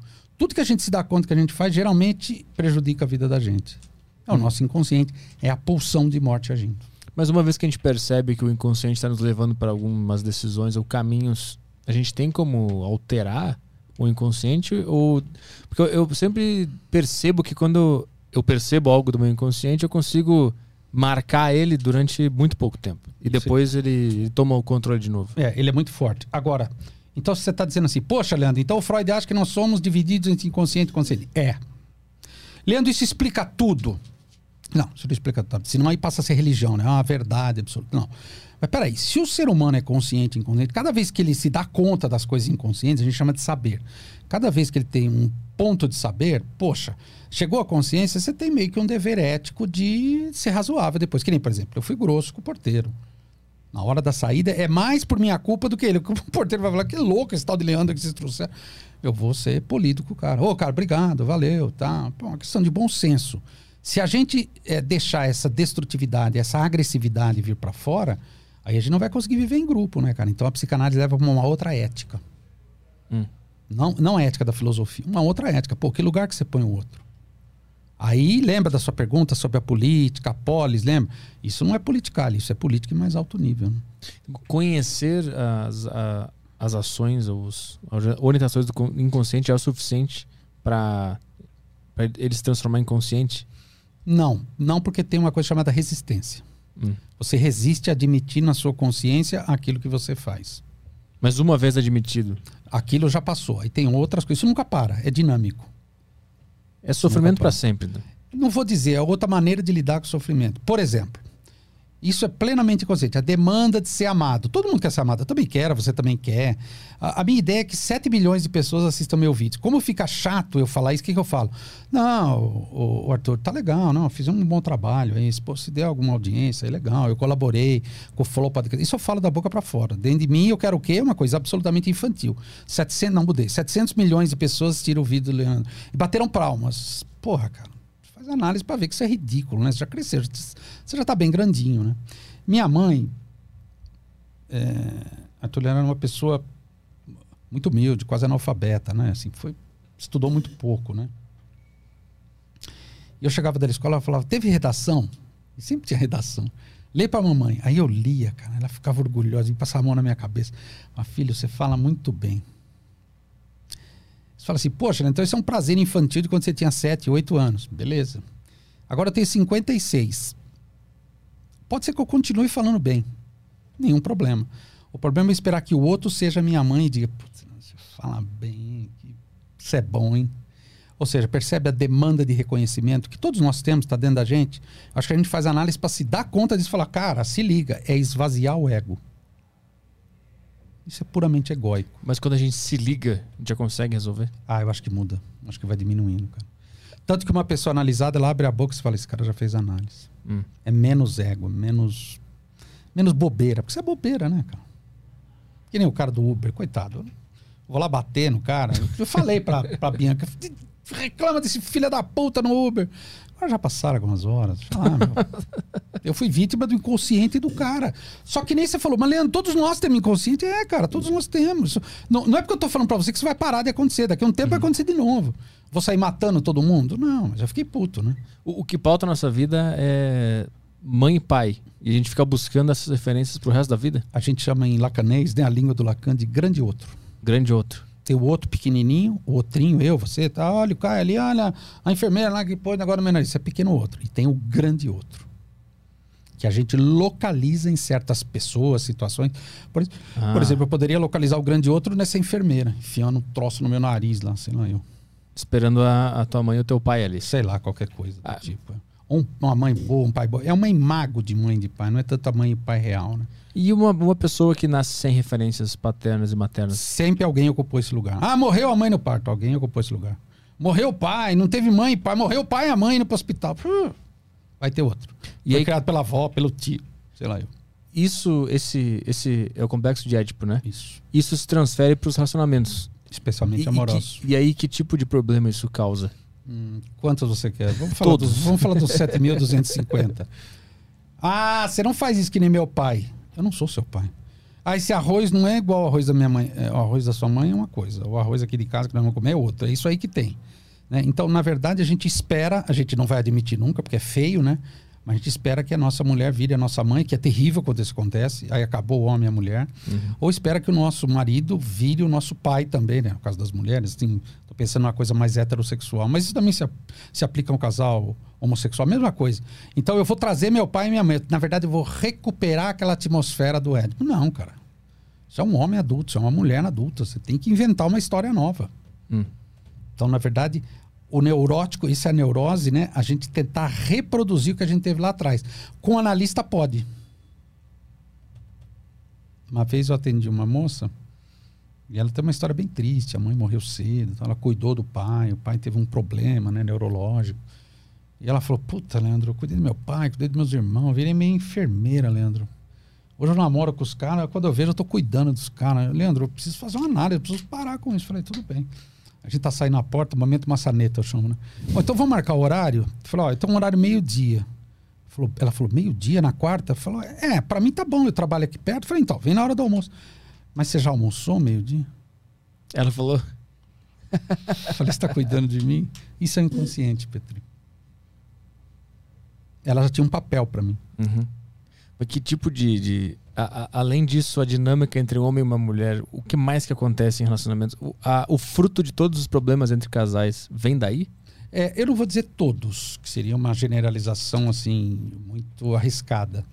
Mas eu diria que grande parte das nossas questões vem dessa nossa tragédia de Piana, porque é uma tragédia se a gente buscar lá na mitologia, é, no sentido de que, na verdade, o nosso pai a nossa mãe que a gente imagina, que eu, eu, já falei da minha mãe, só falta falar do meu pai. Não tem nada a ver com aquela mulher que morreu, do meu pai que está lá na casa dele, nada a ver. São as imagens, são as, as figuras que a gente tem a dizer, a minha mãe me amava, a minha mãe não me amava. E aí eu suponho que todas as mulheres do mundo podem não me amar, ou só uma mulher vai me amar e eu ainda não encontrei. Percebe? A gente põe o outro na fantasia, a gente, a, a gente fala em, em psicanalisteza, a gente põe o outro na posição de objeto. A gente faz isso a todo momento, isso é humano. Mas o Freud falava nesse texto, Mal Estar na Civilização. Bom, eu ponho você na posição de objeto, você também me põe, como é que nós vamos fazer? Hum, como é que faz? Você tem que entender que o outro não é, né? Por exemplo, vamos imaginar a paranoia. Para o paranoico, todo mundo é perseguidor. Uhum. Aí você fala, cara, não exagera, nada a ver. O cara, não, esse cara tá me perseguindo. Ele não consegue tirar o outro dessa posição. Aí fica difícil, porque o outro pode responder dessa posição ou não, né? Geralmente as pessoas se afastam. Ele coloca o outro necessariamente numa posição de. É como se fosse um teatro fixo. Tá aqui, Petri, o papel que eu quero que você exerça. Tá aqui, Petri, leia aí o roteiro. É isso aí, Petri. Ou eu posso fazer outro personagem? Não, Petri, já tá marcado para você, cara. Essa é a cabeça do cara que tá paranoico. É exemplo, né? Uhum. E o do, do, tu falou do domínio neurótico. O que, que é o neurótico? É, não, isso é neurose, isso é neurose. Claro, o paranoico é algo mais, vamos dizer assim, exacerbado. Mas o neurótico é isso. Ah, ninguém me ama. Cara, é, é, o mais incrível é que depois ele arma situações na vida que isso se compra. Tá vendo?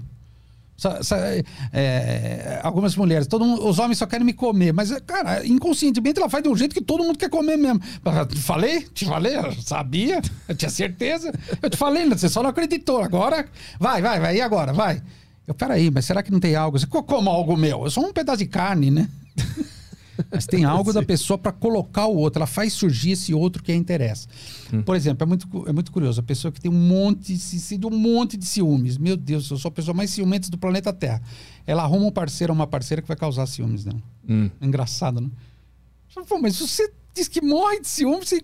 qual é o seu namorado? Ou seu namorado? É, cachorro, né? Só comprova. Mesmo os homens são todos iguais. Na verdade, ela transforma os homens em todos iguais. Porque ela buscou de alguma forma aquilo. Claro. O, o inconsciente. O inconsciente buscou para confirmar a tese. É isso. Já vou te dar meu diploma que você já está aprovado no curso básico de psicanálise. É isso aí, é isso aí. Aí o que, que acontece, Petri? Aí os Estados Unidos falaram, não, isso é besteira. Que inconsciência, Freud louco. Você acha que a gente quer matar o nosso pai e comer nossa mãe? Isso é ridículo, né? Na verdade, a gente tem outras questões. A gente tem comportamentos que nos reforçam, que a gente só faz o que a gente gosta, tal. Então eles inventam uma teoria chamada behaviorismo, né, que é a teoria é, comportamental, né, meio que para rivalizar com a psicanálise. Aí entra a força da indústria farmacêutica. Hum. Mas dizer, não, você pode tomar um remédio contra ciúmes. Mas não tem remédio contra ciúmes. Não, vamos, vamos, vamos é, é acalmar esse cara. Aí dá, sei lá, um ansiolítico gigantesco o cara, o cara fica dopado, tá vendo? Ele não sente mais ciúmes, mas não sente mais nada. Hum. Então, o resultado. A psicanálise ela ainda mantém as coisas de lá de trás, os postulados dela, essas coisas que vieram depois acabaram se tornando, vamos supor assim, concorrentes no mercado psicoterapêutico. Uhum. Aí você vai falar, poxa, Leandro, mas as pessoas não buscam só psicoterapias e remédios, elas buscam o centro espírita. Sim, busca a religião. Sim. Busca um partido político, sim, uma, uma, uma ligação com o um partido político pode ser muito intensa. Porra, Tudo uma terapia, né? Porra, claro, a gente transforma isso em algo terapêutico. Uhum. A gente é, pega as coisas da vida. Ah, vou usar drogas. Ah, vou ganhar dinheiro. Ah, vou trabalhar. Ah, vou fazer sexo. Ah, vou é, comprar coisas. A gente transforma tudo numa maneira de, de, de, trabalhar com aquilo que você falou quando você abriu o microfone. Leandro, você é interessado no drama humano? O que é o drama humano? Isso é o drama humano. A gente fica inventando saídas. A ideia de uma análise, que você possa fazer análise geralmente muito tempo, demora bastante, é que você possa inventar uma outra saída e parar de repetir. Aí você vai me perguntar, Leandro, e você acredita que isso funciona? Faz um quarto de século que eu estou atrás de um divã, 25 anos. Mas eu tenho um caso só que eu sei que funciona. O teu próprio? Mas tu sabe que funcionou mesmo? Devia ter feito análise antes, cara, com uns 12 anos. Minha é. vida teria sido muito menos decepcionante. Você só percebe depois da análise fala, putz, cara, quantas coisas, quanto tempo eu perdi. Eu tive dúvida, eu me inibi, eu tive timidez, eu tive medo, eu fui covarde. Mas que idiota, eu deveria ter ido. Então, resultado. Quando você faz uma análise e a coisa funciona, você fica muito mais entusiasmado para as coisas da vida. Você sai fazendo. Puta, vamos realizar, vamos fazer. A Bianca, ô Leandro, você quer vir no aderir? Eu falei, opa, que dia? É nós, estamos junto. Como é que a psicanálise. Percebe? Você realiza mais coisas. Como é que a psicanálise enxerga as, as, esses problemas de saúde mental modernos que a gente está falando um monte hoje em dia, de ansiedade, depressão, bipolaridade? É, ó, vou dar um exemplo. Vou dar um exemplo da depressão. O que, que é depressão? Depressão é excesso de superego. Hum. Então vamos lá. Todo mundo já fez regime algum dia. Então você começa. Não, regime na academia. Eu gosto de pegar esses dois exemplos. Você fala, agora eu vou na academia, hein? Vou seis dias por semana porque de domingo fecha. Aí as pessoas falam, mas você vai seis dias por semana? Tem certeza? Vou, deixa, deixa comigo. Aí tem um dia que vai dar preguiça, né? Aí ele fala assim: Não, cinco dias tá bom, né? Também não vamos exagerar, né?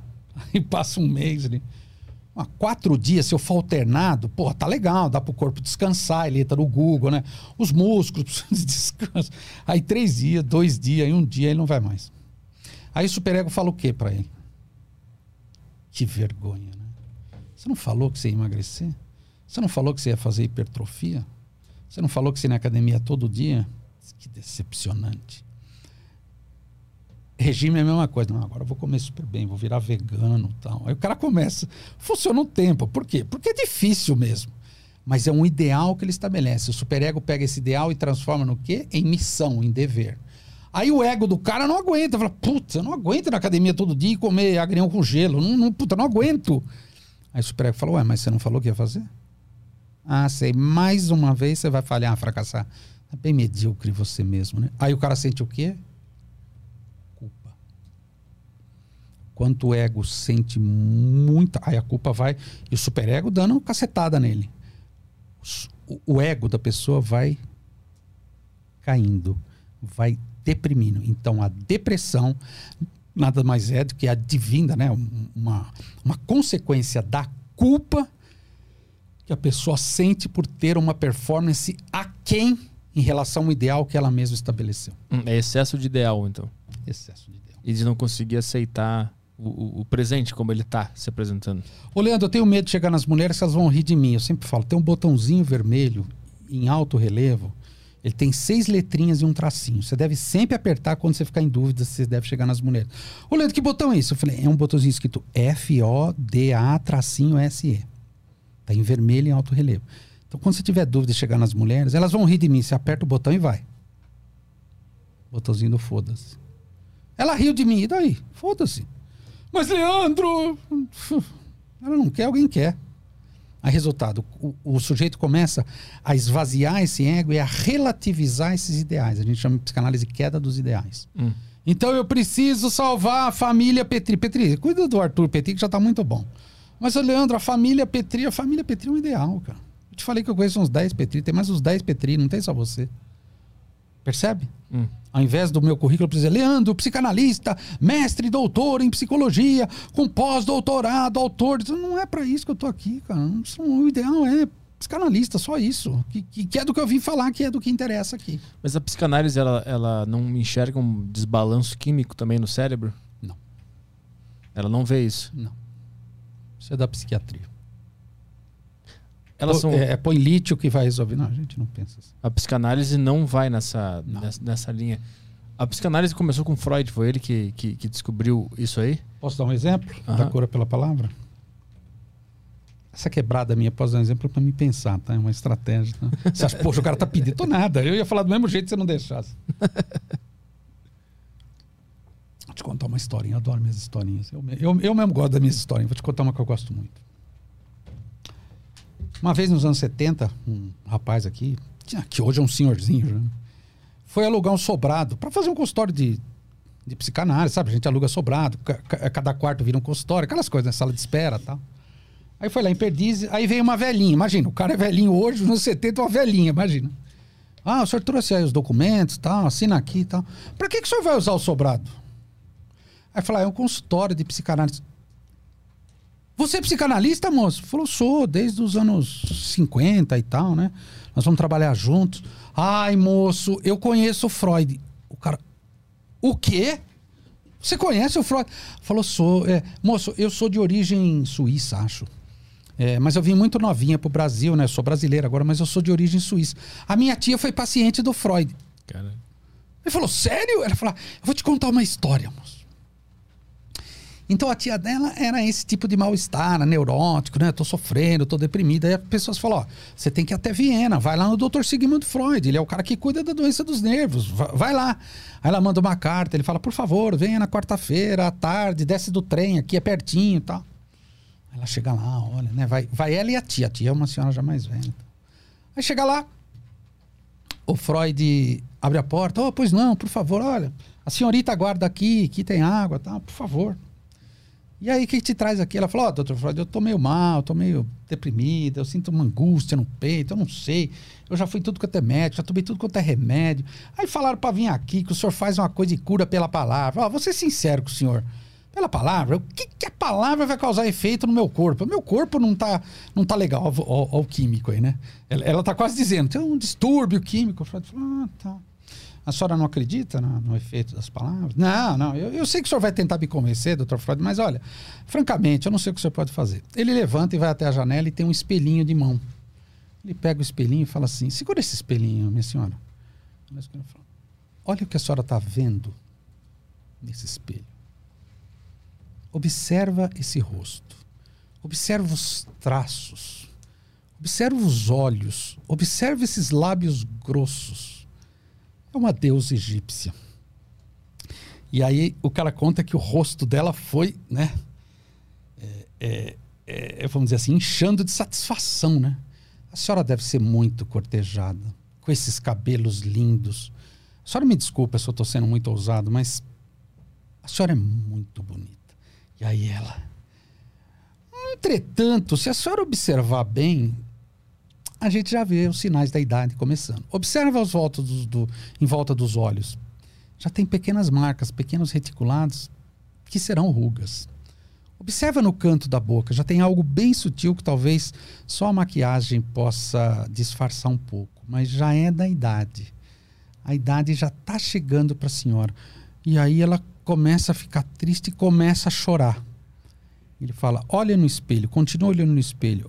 Olha que rosto triste você está vendo. Ela olha para ele e fala assim: Por que o senhor está fazendo isso comigo? Ele pega o espelho da mãe dela e fala: Ué, você falou que a palavra não causaria efeito no corpo?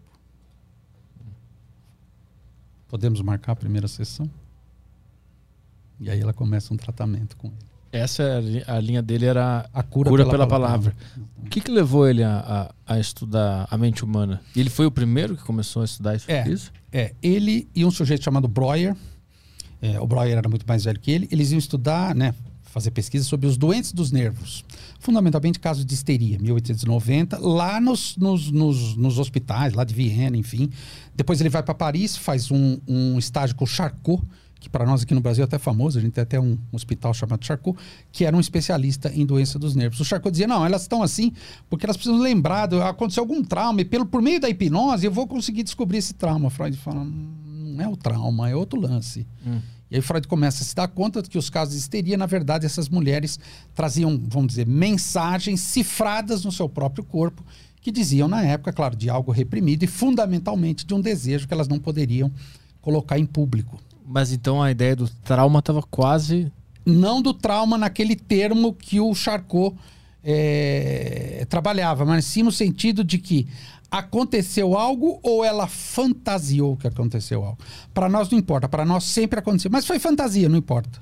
Teu cérebro interpreta como se fosse verdade. Para mim não importa. Para o psicanalista aconteceu. Ah, e o meu tio passou a mão nos meus seis. Para mim não importa se aconteceu ou não. Se aconteceu, tá errado. O cara não pode fazer isso, óbvio. Uhum. Mas para o psicanalista, essa moça está falando algo dessa cena, diz algo dela, que é muito importante ela poder avançar nessa questão. Uhum. Então, o que, que o Freud descobre? Poxa, a histeria é a prova de que é, tem algo além para ser escutado. Aí um dia ele falando que nem um papagaio, uma moça virou para ele e falou assim: Doutor Freud, dá para o senhor parar de falar? Não, mas porque o senhor fala demais, o senhor atrapalha meu fluxo de pensamentos. Então Freud talvez tenha sido o primeiro homem que falou: tá certo, vou me calar. Ele se calou e ouviu as mulheres. Daí que vem aquele papo de que psicanalista não fala. Ah, vou na analisa e não fala nada, só fica fazendo, fazendo cara de, de samambaia. Não é isso, é que a gente fica atento, escutando, atento, porque a gente fala muito pouco, a gente eh, intervém muito pouco, né? É uma coisa minimalista, que nem jogar bilhar. Quando a gente joga bilhar, a gente não sabe como jogar. A gente adora ouvir o barulho das bolinhas. É, porrada na bolinha. Um jogador profissional, ele só encosta na bolinha. Tem todo um cálculo matemático, ele encosta aqui uma curva. Tá. Quando você vê, a bolinha está na caçapa. O psicanalista é como o, o, o profissional de bilhar.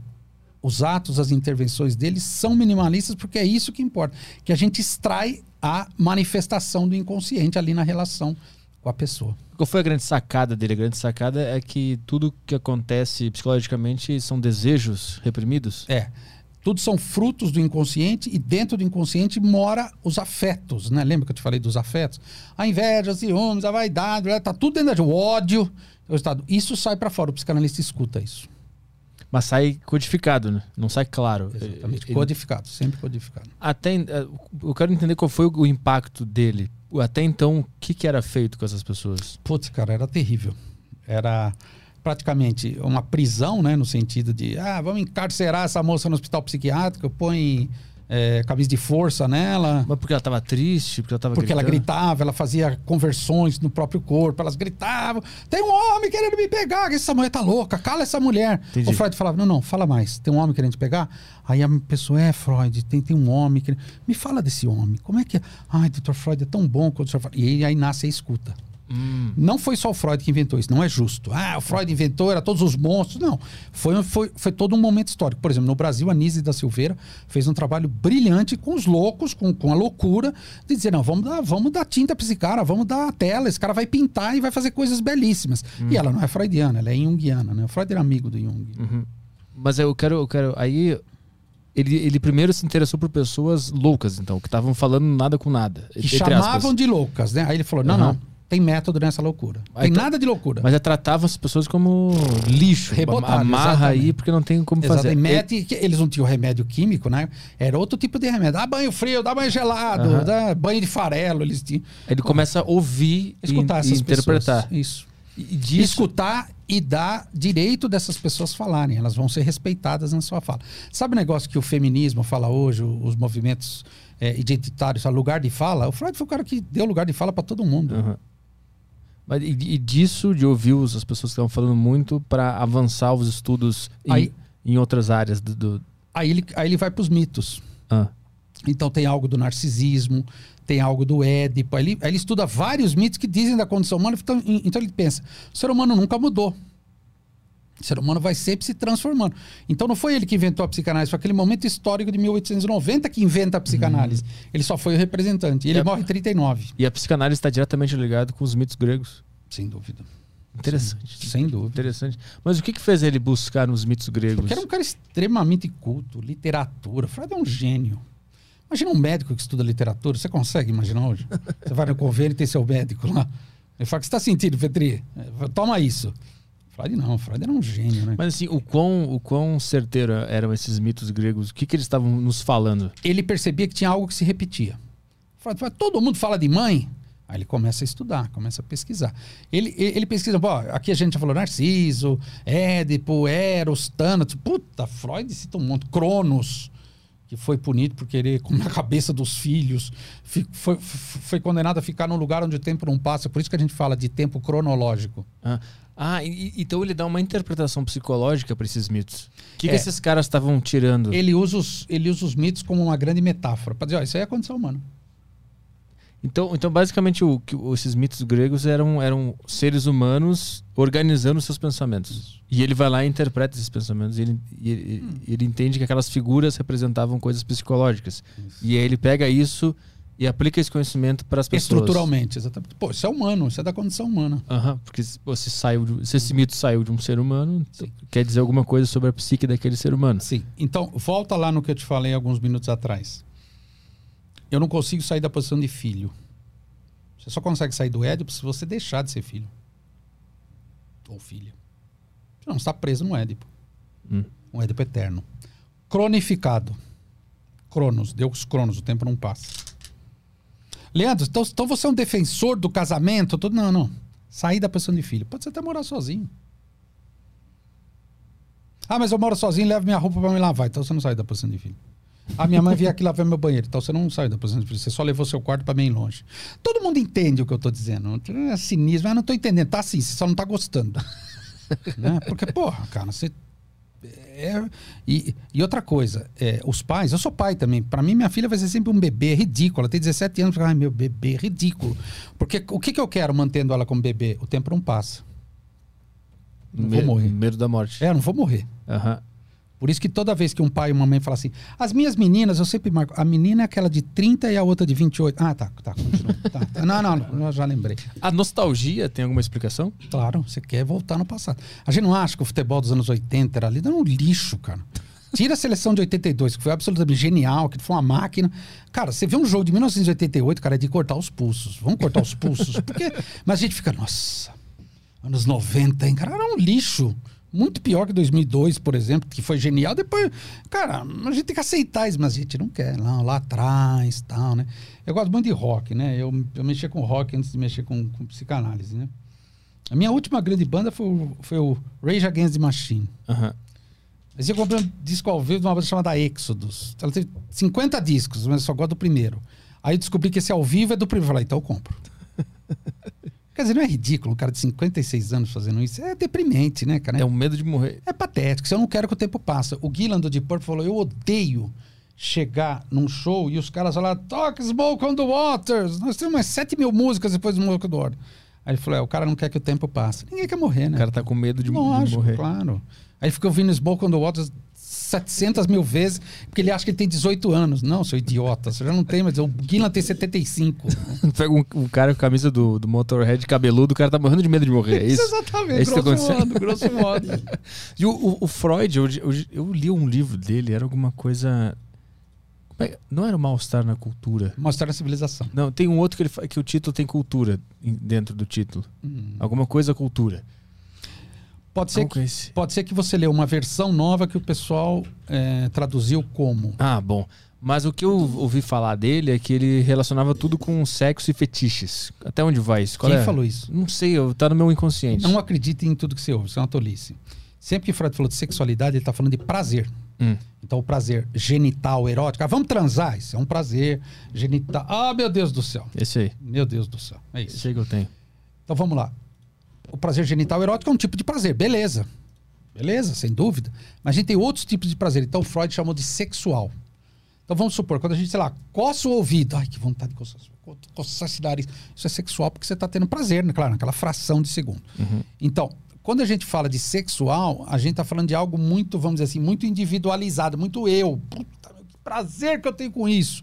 Beleza, agora o fetiche, eu não penso assim. Pelo contrário, o Freud destinava até um lugar até relativamente menor para o fetiche. Que seria o quê? Fetiche vem da palavra, né, da origem etimológica de feitiço. Hum. Então estou enfeitiçado. Estou fetichizando tal coisa. Você vai dizer, pô, Leandro, mas todos nós fetichizamos certas coisas. Sim, é verdade. Ah, essa garrafa d'água que eu estudo, que eu usei lá no, no, no Aderiva, né? Eu vou levar para casa e vou colocar num quadro. Ah, fetiche, coisa idiota, só uma garrafa de água. Mas eu estou fetichizando, eu tô- ou, ou- seja, eu estou envolvendo, né? A gente chama de libido isso. A gente está envolvendo de uma energia, uma coisa que ninguém entende. Mas, cara, é louco, é só uma garrafa de água. E aí o problema do fetiche não é o fetiche em si. Isso não tem nada a ver. O problema é o cara ficar preso nesse fetiche. Só consigo transar com o cara se ele tiver vestido de Batman. Isso acontece? Putz, mais do que você imagina. Mas por que, que isso acontece? Porque ele fala assim, só assim é prazer. Aí a gente precisa entender as causas. Da onde que vem isso tal. Aí o cara fica, ah, é isso, o couro, não sei o que lá. Aí ele precisa encontrar um parceiro, uma parceira que tope. E às vezes não encontra. Por isso que as pessoas só encontram, às vezes, no gueto, né? Nas pessoas meio iguais. Ah, eu também, ah, eu adoro esse negócio de Batman. Que legal, eu me visto de Batman. Beleza, então. Mas fica mais difícil, né? O, o fetiche não é uma expressão do. É, é uma expressão do, do inconsciente, Inconsciente, né? sim. Uma coisa que tu não resolveu, que tá estranha, daqui a pouco ele, pum, ele sai. Mas por que, que envolve sexualidade? Então, é que na sexualidade ele fica mais extravagante, eu acho que é por isso. Mas fetiche, não. Fetiche qualquer coisa. Claro, claro. Mas na, na, na Qualquer coisa que a sexualidade. gente envolve. É que, na, é, que, é que na sexualidade fica bem extravagante, tem uma função, né? Mas o- a, a sexualidade ela, ela é uma força muito grande no, no ser humano. Sem dúvida. O que, o que, que a psicanálise fala sobre a vontade sexual? Eros e Thanos, acabou. Percebe? A gente voltou lá pro Eros Thanos, pulsão de vida e pulsão de morte. Sexualidade é puro Eros. Então não é só hormônio, ah, eu tenho 18 anos, meus hormônios. É um detalhe, isso não, não é isso. É o nosso desejo, a nossa verdade, a nossa fantasia. Sexualidade é fantasia.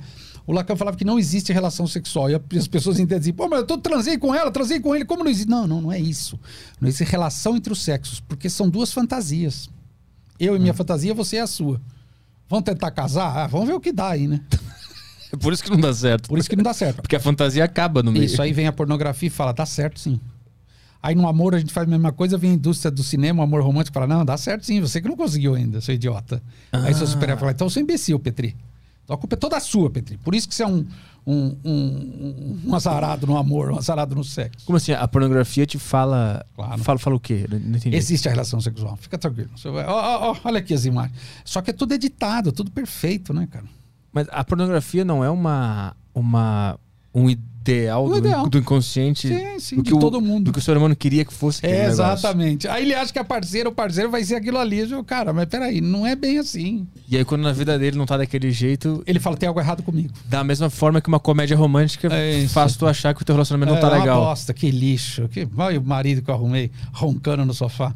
Olha, minha mulher ridícula lavando quintal lá com camiseta de eleição de cinco anos atrás. Mas, por, mas por que, que a gente criou isso? Isso eu não consigo Ah, é, entender. Então, essa é a droga que Hollywood vende. Malandragem de Hollywood. Hollywood é muito esperto, né, cara? Mas Hollywood é composta por. É, não, hoje é Hollywood, mas Sim. começou pela literatura e tal, né? Mas o que eu tento entender é esse movimento é, humano que a mesma, a mesma psique que, que vira a mulher lavando a louça com a camisa, a mesma psique que vira o marido no sofá, o marido no sofá é uma psique humana. Sem dúvida, sem O dúvida. cara que criou a pornografia, esse ideal, ou o filme hollywoodiano, ele também é uma psique. Sim, só que ele acertou, são caras muito criativos que acertaram Hum. e, bicho, a coisa en- é, é, encaixou que nem Lego. Puta, e vendeu pra caramba. Opa, deixa aí, não mexe não, vamos fazer mais aí. Isso já tinha na literatura. Vou dar um exemplo. As meninas poderiam, as meninas dos anos 1800 poderiam dizer, ah, eu quero que um homem chupa o meu pescoço.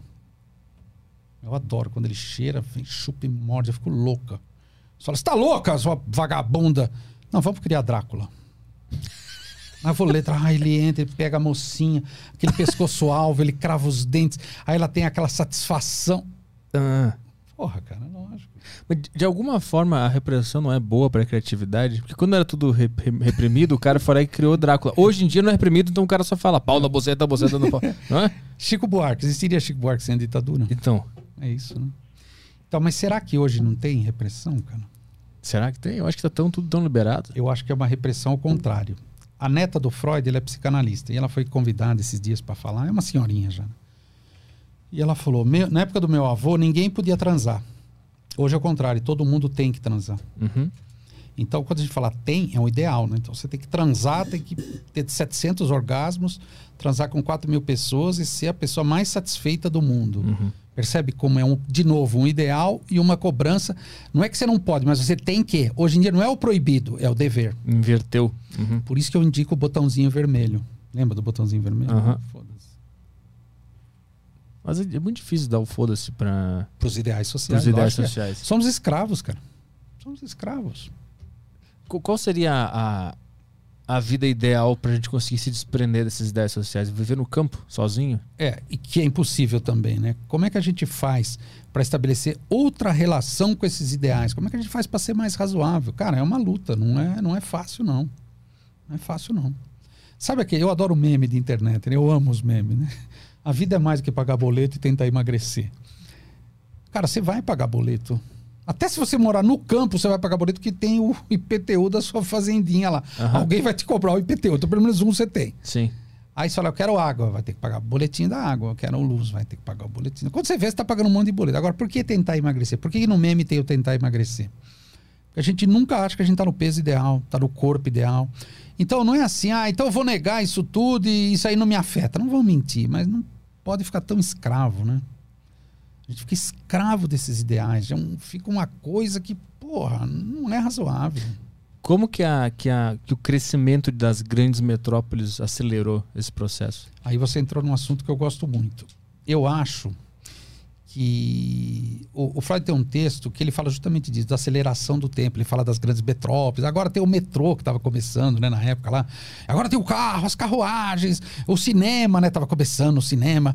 O cinema mostrando prazer para as pessoas. Tá, isso tudo é verdade, ok. Agora eu acho que essa vida da, da cidade grande, o problema não é assim, ah, eu moro em São Paulo e não moro em Tatuí. Mas tudo que tem aqui tem em Tatuí. Percebe? Esse estilo de vida chega em Tatuí. Peguei, peguei Tatuí só por exemplo. Mas você fala, pô, mas eu vou, eu vou lá para Tatuí, mas é engraçado, lá é diferente, é lá é interior. Não. Essa cultura, esse modus operandi de, de socializar e de viver nas grandes cidades, que é um ritmo de vida acelerado. Eu não estou dizendo que seja bom, não, não concordo. É, ele é naturalizado. E Você, você acaba não entendendo. Ó, vou dar um exemplo, ô, Petri. Eu parava de atender sete da noite, cara. Chega, né? Tá bom, né? Hoje muita gente pergunta assim, ô Leandro, você tem horário 10 horas? E eu ingênuo achando que é 10 da manhã. Falei, ah, 10 da manhã, deixa eu ver se eu tenho 10 da manhã. Não, não, é 10 da noite. Falei, mas você quer vir às 22 horas? É, você não tem horário das 22? Eu falei, mas por que não, cara? Porque eu trabalho até às 20 e 30. Aí eu vou para casa, tá, depois eu venho aqui. Não, 22 horas eu, eu, eu queria chegar com calma aqui. Essa pessoa tá falando sério, ela não tá brincando. Vários, já ouvi isso várias vezes. Quer dizer, poxa vida, né? Que mundo que a gente tá entrando, né? Eu tenho 56 anos. Quando eu tinha 15, 41 anos atrás, estava começando o computador de uma empresa lá do ABC, onde eu moro, chamada Pirelli, que fazia pneus na época. Nem sei se existe mais. Patrocinava Inter de Milão, eu É isso, disso. Pirelli. Que é, é dela, né? Inter de Milão, né? A Tim, a Pirelli e o Ronaldinho, era tudo dela. Rona- o, o Ronaldo Fenômeno. É.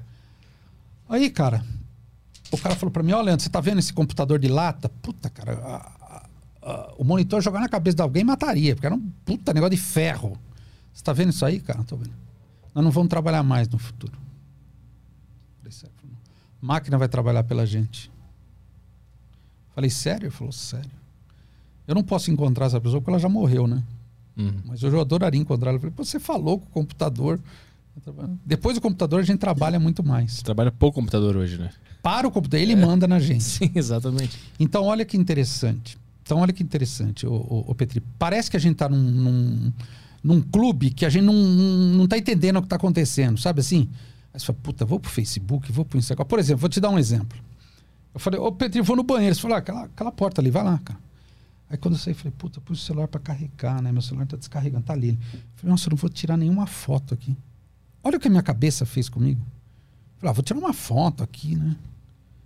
O que, que tem a ver tirar foto? Não, porque aí eu ponho no Instagram, eu escrevo. Estou numa deriva, né? Falei, puta, olha no que eu me transformei. Lavando a mão ali no banheiro. Falei, nossa, que, que ser patético, né? Então a gente não se dá conta, cara, o quanto esse, esse ritmo de vida pode, eu acho, aí é uma, é opinião minha, não tem nada a ver com Freud, eu acho que pode potencializar essas coisas que a gente chama de novas doenças. Ah, o síndrome do pânico e tal. Eu acho que é tudo condição humana, eu acho que o Freud já falava de muitas coisas que a gente pode atualizar para os dias de hoje, mas eu acho que o ritmo das grandes cidades tem muita coisa positiva, mas tem muita coisa negativa, e só quem pode mudar é nós mesmos, né?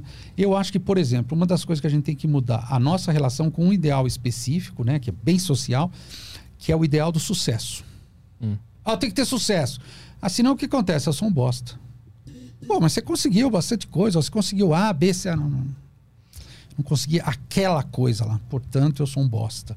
E aí o sujeito passa a acreditar nisso. O problema é ele acreditar nisso. Aí, resultado, passa a ser tudo rápido, passa a ser tudo parametrizado, né? Tudo tem parâmetro, tudo tem medida, tudo tem régua. Porra, cara, a vida não é essa, né? Acho que a gente.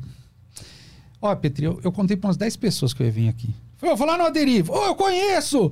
Super legal. Aí eu fiz de propósito, eu fazia de propósito. Pô, cara, os caras falaram que deu três horas. Você tá louco? Três horas? Falei, é, três horas.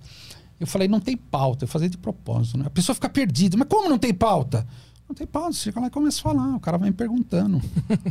não, o cara não fica, não, como não é possível. Você tá, você tá brincando. Vai, fala, do que, que você vai falar? Ah, as coisas que levam alguém, um psicanalista, mas não tem pauta, vou ver lá na hora. As pessoas não estão acostumadas com isso, não, não conseguem entender. É coisa solta. Aí vai criticar, né? Já que eu não consigo entender, então, ah, tá uma bagunça, uma zona do cacete. Você não se enxerga. É, é, você devia ir lá mesmo, né? Você é um ridículo, né? Porque a pessoa se sente ameaçada. Porque saiu fora do script, né? Que é a proposta de vocês. Pô, vamos levar um necromaquiador, chama parado. Eu assisti todos aqueles vídeos. Falei, puta, será que ele vai falar de bruxaria, de feitiçaria? Eu não, não, eu não posso falar pra ninguém. Vou assistir bem em silêncio, né? é um tesão, né, cara? É legal isso, pô. Como é que a psicanálise enxerga essas, essas questões de, de espiritismo, alma, outras vidas, religião, no sentido místico da coisa. É, a gente não dá muito valor, não. O Freud tinha uma dúvida. O Freud, na época, era, era a época que surgiu o espiritismo, né? Allan Kardec e tal. Ah. O Freud se, se interessou muito pelo fenômeno das mesas voadoras, né? Aquelas mesas que giravam tal, que, que eram fenômenos é, na França, né? E o Freud tinha um grande amigo chamado Ferenczi, um parceiro dele, e ele pedia para o Ferenczi é, investigar, depois ele escreveram junto sobre a telepatia, depois ele se afastou, né? O que a gente acha é o seguinte, né? Eu tenho eu, Leandro, tenho muita curiosidade sobre esses assuntos, acho um barato, mas eu acho que a gente precisaria investigar mais. Por exemplo, o fenômeno da possessão. Pô, entra o espírito do cara, qual que é o nome lá? O cara é o cavalo, aí outro espírito mudou a voz do cara. Eu já vi isso. Caralho, mas mudou a voz do cara, mudou o olhar do cara. Eu tenho uma curiosidade. Então, eu poderia simplesmente dizer, não, isso é besteira, ô Petri. Psicanálise não tem nada a dizer. Próxima pergunta, Pedro. Não, eu acho mó barato isso, mas não, não, não entra na nossa grade de compreensão. A gente tem uma grade de compreensão que a gente, é, eu acho que a gente tem que respeitar isso, porque isso tem uma função na vida da pessoa. Seria muito simples para mim falar, não está vendo espírito, é só um psicótico só, ele está tendo um fenômeno, né? A gente chama de fenômeno elementar, né? Ver coisa ouvir voz. Está vendo coisas. Não, cara, eu acho muito desrespeitoso isso. Acho que eu precisaria, eu precisaria, eu precisaria ir lá conversar com a pessoa. Mas a psicanálise acredita que existe uma, uma, uma resposta no inconsciente para ela ter enxergado aquilo. É, então, a, a gente acha que é um, é, vamos dizer, um produto do inconsciente daquela pessoa. E aí, quando várias pessoas vêm. Então, como é que você vai explicar se as pessoas estão compartilhando de uma coisa? Não, tá todo mundo vendo aquele negócio de Fátima, lá, a mulher lá em Fátima. Cara, tem 10 mil pessoas viram. Na psicanálise teria que dizer algo sobre isso. Eu só posso falar eu como psicanalista. Esse é um assunto que, que, que me deixa curioso. O Freud falava alguma coisa sobre Não, isso? não. Ele passava reto. por- É. Freud era um judeu, né? Ficou muito desesperançoso com a religião judaica. Ele falou: Eu sou só judeu. Não Ah. sou mais alemão, por razões óbvias, né? O Hitler perseguindo. Aham. Agora eu sou um judeu. Só isso. Aí tem até um livro legal, né? O Judeu Sem Deus. Um livro muito legal. Que é dele? Não, não. Uma pessoa falando Ah, tá, Freud tá. judaísmo tal. Entendi, entendi. E, o- e, e o Lacan entra onde nessa história toda? O Lacan não era judeu, o Lacan era católico, né? E ele teve como missão, ele falou assim: Eu tive uma missão na minha vida até morrer, salvar Freud. Ah, Salvar Freud do quê? Como o Freud tinha uma, uma, uma característica assim, é muito bombástica de questionar o ser humano. É, quer ver? Vou te dar um exemplo. Um texto do Freud sobre a denegação. Hum. Você fala assim, ô Leandro, eu não. Ô Leandro, é, eu não quero dizer que você é mentiroso, mas quando você põe esse não na frase, o Freud fala, isso é denegação, tira o não da frase. uhum. Leandro, eu quero dizer que você é mentiroso. Ô, Leandro, eu não quero te prejudicar. Você quer me prejudicar sim. Então, quando você põe essas coisas, você fala: caramba, pô, então quem nós somos, Freud? Monstros? Mais ou menos. Aí, quando chega nos Estados Unidos, por exemplo, os caras tentaram transformar a psicanálise em água de salsicha. Ah, Não, não é bem isso. Não, não tem inconsciente. Não, o cara precisa tomar um remédio. Não, caramba, o cara precisa deixar de ser covarde, admitir a verdade dele, precisa mudar essa cabeça dele. Não, não, não. Ele precisa encontrar um trabalho que o satisfaça. Tá? Vamos bolar uma- um plano para mudar o comportamento dele. A gente acha que tem algo que precede o, o- comportamento, que é o inconsciente. Então, o Lacan entra, pega a obra do Freud durante, sei lá, 50 anos também, e ele fala: vou salvar isso aqui. Ele retorna a Freud e ele fala: não, vamos pegar a virulência do, Ford, eh, do Freud. Eh, por que, que ele eh, quer pegar essa virulência? Porque ele está dizendo: o Freud está sendo muito aguado, está sendo muito doci, eh, docilizado pelos. pelos eh, pelos grandes nomes, por exemplo, da saúde, a medicina, a psiquiatria. Ah, não tem mais histeria. Tem uma coisa chamada CID-10, o, o, o, o Petri, que é o Catálogo Internacional de Doenças. Cada um jeito de tirar o inconsciente. Hum. Eles vão que vão que vão até que tiram o inconsciente. Então o Lacan falou: quer saber? Eu vou trabalhar para mostrar como a psicanálise não é algo da saúde, é algo da linguagem. E aí ele volta lá na cura da- é, pela palavra, cara, e ele começa a mostrar que o inconsciente nada mais é do que uma linguagem dentro da gente.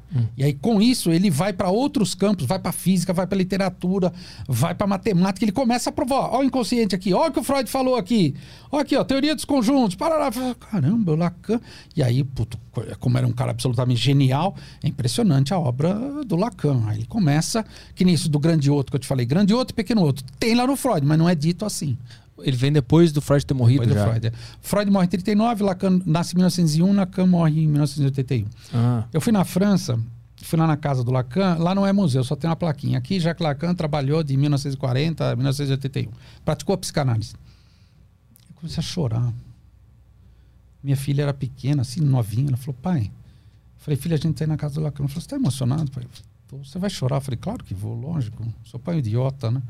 Cara, comecei a me emocionar. Aí depois eu fui para Londres, no museu de Londres do Freud, porque Freud foi em 38.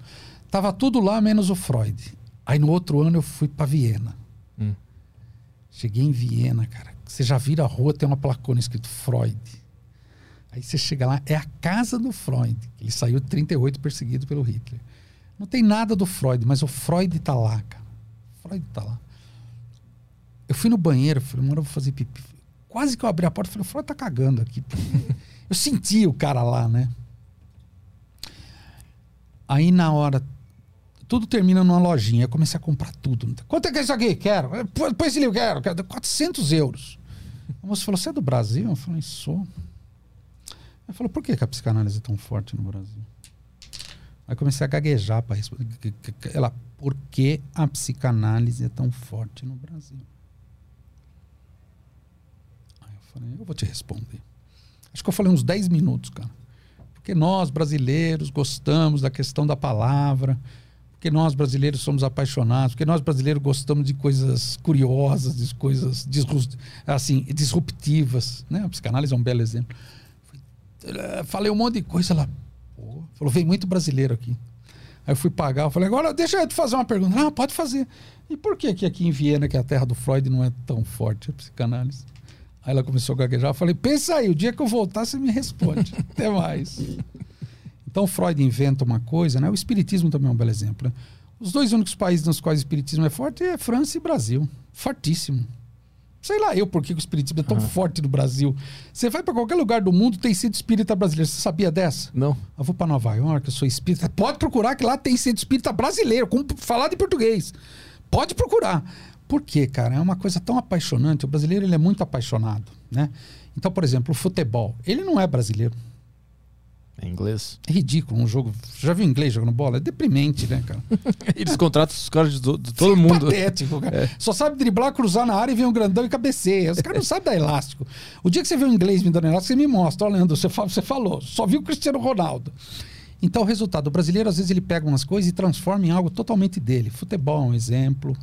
Né? Fórmula 1, porra, o que a gente fez na Fórmula 1 foi impressionante, né? E a psicanálise é, é, um exemplo que entra nessa linha. A gente transformou numa coisa nossa. É um sucesso aqui no Brasil hoje, né, cara? É uma coisa que não, não para de crescer, né? Como é que a, a, a psicanálise ela, ela, ela tá se adaptando ao novo movimento da psicologia, da, desses novos entendimentos da, da química cerebral, dos remédios, ou ela, ela é conservadora e bate, bate bate o pé e fala, não é assim. Não, ela não é conservadora no sentido de vamos conservar. Ela é. diz, nós temos algo a dizer. A nossa experiência clínica de 120 anos e o nosso campo de pesquisas tem algo a dizer sobre isso. Hum. Ah, então você quer dizer que essa, essas questões, vai, vamos chamar de bioquímicas, na cabeça da gente não tem nada a ver, isso não existe. Não, seria uma tolice. Só que a gente acha que enquanto causa, a gente consegue ainda curar pela palavra buscando essa causa, uma causa psíquica, causalidade, uhum. como Freud fazia. Isso não mudou. Então, se existe um desbalanço químico, existe uma causa que precede. Eu acho. E eu que a psicanálise pode ajudar. Ah, ele está deprimido? Vamos medir tal hormônio. Tá, mas o que o deixou deprimido antes do hormônio? Então? Ele não está deprimido que o hormônio está baixo. O hormônio está baixo porque ele está deprimido. E a genética nesse papel? Acho muito pequena, cara. A gente trata muito de identificação. Ah, a filha de peixe, peixinho é. A filha do Leandro é igual ao do Leandro. Ah, igual ao Leandro. Não sei se é genética. Ela se identificou a mim. Coitada. eu, fiz, eu fiz tudo por ela. Tem alguns, algum caso do, do lado Freud que ele tenha curado a pessoa ou resolvido algum problema que ficou famoso? Não cura no sentido de remissão dos sintomas como a medicina. O Lacan falava uma coisa interessante, que a cura em psicanálise é igual a cura do queijo. Hum. Né? Como é que se como é que se cura um queijo? Você põe um pano limpíssimo, né? Aí põe a, na, sei lá, a nata, sei lá como é que é o nome, lá, a salmoura, lá o leite, uns troços lá que põe lá, você amarra e pendura no, no gancho. Não tá acontecendo nada, essa porra não para de pingar, que ridículo, perdemos nosso tempo. Daí 15 dias você vai lá, abre, puta, tem uma outra coisa, as moléculas se transformam, tem um queijo lá. Então a gente pensa a cura em psicanálise assim, toda semana o cara vai, fala. Isso aqui não funciona nada, toda semana venho te falar que eu tô triste, pô, você não faz nada, só fica aí me olhando com essa cara. Aí o cara começa, sem se dar conta, a mudar a vida dele. Aí um dia o analista pergunta: Mas você lembra que você falava que você era triste? Ele: Que? Eu falava isso? De onde você tirou isso que eu, que eu era triste? Imagina, você tá louco? De onde você tirou isso? A pessoa não se dá conta, ela não se reconhece mais. É como trocar pele de cobra. Então a cura em psicanálise não é uma cura assim. Você tem dor de cabeça agora não tem mais? Não.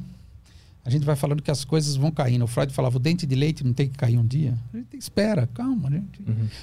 Por isso, Petrico, todo mundo que me procura, eu falo: ó, você quer fazer uma análise? Toda semana, uma ou duas vezes, tanto faz. Horário tal, dia tal, tem que me pagar, paga as faltas. Se faltar, tem que me pagar, hein? E demora muito anos. Não sai daqui enganado. Quantos anos você tem? 36. Você vai querer resolver 36 anos em 36 vezes vindo aqui. Você vai vir muitas 36 vezes. Aí você vê se você quer. Você me paga por sessão, não me der mais nada. Não quiser, me liga e fala que não vem mais. As pessoas entendem. As pessoas não são bobas. Como é que a psicanálise vê a, a. A gente falou da depressão, como é que ela vê a ansiedade? A ansiedade é. O Freud tem até um texto belíssimo, né? Inibição, sintoma e ansiedade, ou angústia, depende da tradução. Mas o Freud fala, ele fala que a ansiedade é um sinal de que algo que você sempre desejou, e às vezes o desejo não tem nada a ver com a realidade, com a moral, com os bons costumes, está perto de acontecer. Então, você... É, mas por que? Eu não sei. A pessoa não sabe mesmo. Então, até chegar na causa, a gente vai por um caminho meio, va- vamos dizer, secundário Hum. né? Então, por exemplo, sei lá, vou, vou- vou bolar um exemplo bem caricato. Meu pai, ele é, bate na minha mãe, cachorro, não sei por que a minha mãe fica com ele e tal. Ah, que absurdo tal. Aí um dia ela percebe que o pai está de fato saindo de casa ou ela desconfia que ele está saindo. É su- surpreendentemente. Bom, era, era o que ela tanto queria, né? Uhum. Mas aí, inconscientemente. Conscientemente, ela, não, ela provavelmente não queria isso. Ela começa a sentir angústia. Nossa, meu Deus, cadê meu pai? Mas calma, por que? Seu pai tá aí. Não, acho que ele se foi, acho que ele vai morrer. Na verdade, pode ser que o cara, de fato, esteja indo embora, você separado da sua mãe, não era o que você tanto queria. Ou seja, então esse tanto queria é algo que não é permitido à consciência. Então a angús- a angústia é sinal de que alguma coisa pode acontecer, alguma coisa que você sempre desejou. Então tem dire- é, relação direta com a realidade. Tem. Nunca é do nada. Realidade e realidade psíquica lá dentro Claro. também. As duas coisas, sem dúvida. E a síndrome do pânico? Aí a gente tem uma outra posição. O Freud falava um pouco disso. É, é curioso. Síndrome do pânico, a pessoa fala de sexo, ela melhora. Louco, né? É mesmo? É, eu tenho síndrome do pânico. Ah, o psiquiatra. Não, o psiquiatra já confirmou, tô tomando a medicação. Como é que tá aí sua vida amorosa? Conta um pouco aí. Aí na esfera do sexo, aí, o que, que você me conta? Impressionante, cara. Impressionante. Por quê? Eu tenho comigo também uma hipótese pessoal minha. Que como a gente não consegue colocar para fora a nossa agressividade, quando ela, por, quando ela é por demais reprimida, ela sai de dentro para fora por meio de sensações horríveis. Vou morrer, minha mão tá suando, é, eu vou ter um infarto, eu vou ter um ataque do coração. Na verdade, se ela começar a, falar de coisas, eu, eu percebo essa, essa, essa recorrência, né? Por exemplo, falar de sexualidade, que é pura agressividade. É engraçado, a pessoa melhora por tabela. Hum, então é agressividade reprimida. Tão reprimida que ela explode com esses sintomas. sintomas, com esses fenômenos. Né? E quem sofre disso, sofre mesmo, viu? Não é mimimi, não é frescura. Não, não é frescura, não. A pessoa sente isso mesmo. Ah, ah, então eu vou no analista. Vai, você vai ter que falar disso, cara. Ah, eu vim aqui porque o psiquiatra falou que eu tenho síndrome do pânico. Beleza. O que é síndrome do pânico pra você? Não, deixa eu pegar o dicionário. Não, eu não quero saber dicionário. Eu quero saber pra você. O que, que você sentiu? É, o que, que é isso? Não, o psiquiatra falou, Leandro. Tá, tá bom. E, e você? Uhum. Aí o sujeito começa, pô, eu? Eu? É, você. O que, que você acha? Ah, eu acho que... Ah, sei lá, pensei no negócio, não deve ter nada a ver. Quando vem isso aí, tu... quando já tá o diagnóstico, já tá feito. É isso. e, o, e o medo de morrer não dentro de uma síndrome do pânico, mas o medo de morrer. O medo da morte. é, o medo da finitude, né? Ah. É, isso aí. Freud tem um texto maravilhoso chamado Sobre a Transitoriedade, um texto belíssimo, né? Que, fala que, que a gente tem que aceitar que as coisas são transitórias, inclusive a gente. Então eu acho que a morte, a gente, diferentemente dos animais, não acho que os animais pensam na morte, mas eu acho que a gente pensa. A gente pensa na finitude, claro. que Conforme a gente vai ficando mais velho, naturalmente a gente pensa nisso. A gente já tem uma história de vida. Eu acho que cada um tem que achar uma saída para lidar com a morte. É a única certeza que você tem. Você vai morrer. Agora, por que tanto medo? Por que tanto sofrimento? Aí entra aspectos também culturais, sociológicos, né? Nós, latinos, puta, a gente faz um escândalo com a morte, né? Puta, o povo oriental tem outra concepção de morte, né? Então, quando o sujeito fala, não, Leandro, vim aqui porque eu vou morrer. Eu tô, Mano, eu vou morrer mesmo. Tá bom. E o que, que você está fazendo com a sua vida até então? Uma vez eu vi um, um, um, um expoente do espiritismo dizer uma coisa muito interessante. Eu, eu já não lembro mais o nome dele. Um cara grandão aí, assim, eu, eu, eu peguei uma parte na TV, fiquei assistindo. Aí o cara falou: engraçado, todo mundo vai no espiritismo, lá no centro espírita, perguntar se tem vida após a morte. Eu nunca vi ninguém me perguntar se tem vida antes da morte. Então, eu acho que a morte, ao invés da gente ter medo dela, ah, meu Deus do céu, cara, faz o contrário. Não conta até ela, conta dela para trás. O que, que, você vai fazer com a sua vida dela para trás, lá da morte para trás? Não é um dia menos, é um dia mais. A gente só tem uma vida. Mas o, o estranhamento, porque eu, às vezes, do nada, eu acordo três da manhã e, e eu acordo assim, caralho, um dia eu vou morrer. Aí mesmo. E aí depois eu volto a dormir. Mas por que, que eu tô sentindo isso? Aí precisaria pensar se tem a ver, por exemplo, com algum sonho seu, com alguma coisa, né? se você acorda com isso, isso está te fazendo acordar. Parabéns pela certeza, ótimo. Já, já, já economizou uns três anos de análise, né? A gente vai morrer mesmo. Mas né? é um sentimento de estranheza. É. E é um sentimento que não é de medo, né? Mas é de estranho. Caralho, então tem um fim. Não tem é medo, um é uma fim, coisa é. estranha. Tem um fim. Aí, de novo, né? Desculpa de eu ser repetitivo. Bom, o que você está fazendo da tua vida? O que, você vai fazer da tua vida? Você gosta do que você faz? Você curte? Você tem orgulho? Não aquele orgulho babaca, ah, eu sou o bom. Não. Tem orgulho do que você faz? Pô, Orlando, eu gosto disso. A minha vida valeu. Você teve uma vida que valeu a pena ser vivida? Pô, se teve, tá legal, pô. Mas eu, eu, por exemplo, eu tenho, eu atingi tudo que eu queria e. Isso mesmo- é péssimo. É, porque É, porque aí você fica, puta, e agora? O que, que eu quero? Assim, agora dentro da coisa que eu atingi, eu quero melhorar. É, não, Isso- não morri ainda, tem mais 40 anos. O que eu vou fazer? Então por isso que eu tô acordando, 40 anos? pensando, caralho, eu vou morrer um dia. É, eu imagino um jogador de futebol. Um cara que tem a cabeça no lugar, não gastou o dinheiro. O cara com 35 anos tem, sei lá, 30 milhões de reais, sei lá, uns 50 milhões de reais. Eu fico pensando, fico, caramba, o que esse cara vai fazer até os 80? É, eles falam que é muito difícil parar, né? É. O Falcão falou que o jogador de futebol é o único cara que tem duas mortes. Quando ele se aposenta e, e quando ele morre de verdade, né? Cara, eu uso muito metáfora de futebol com os meus pacientes. Eu adoro. Já usou uma- alguma do Grêmio que tá morrendo agora? O Grêmio é conhecido como imortal, né? Já morreu, vai morrer três vezes agora. Mas continua sendo imortal, porque o nosso ideal é que o Grêmio é imortal. e em volta desse ideal a gente odeia todo mundo. O Grêmio seria o São Paulo de lá. Por, por quê? E Como o assim? Inter, o Inter seria o Corinthians, né? Por quê? Ah, o Inter é mais povão, né, cara?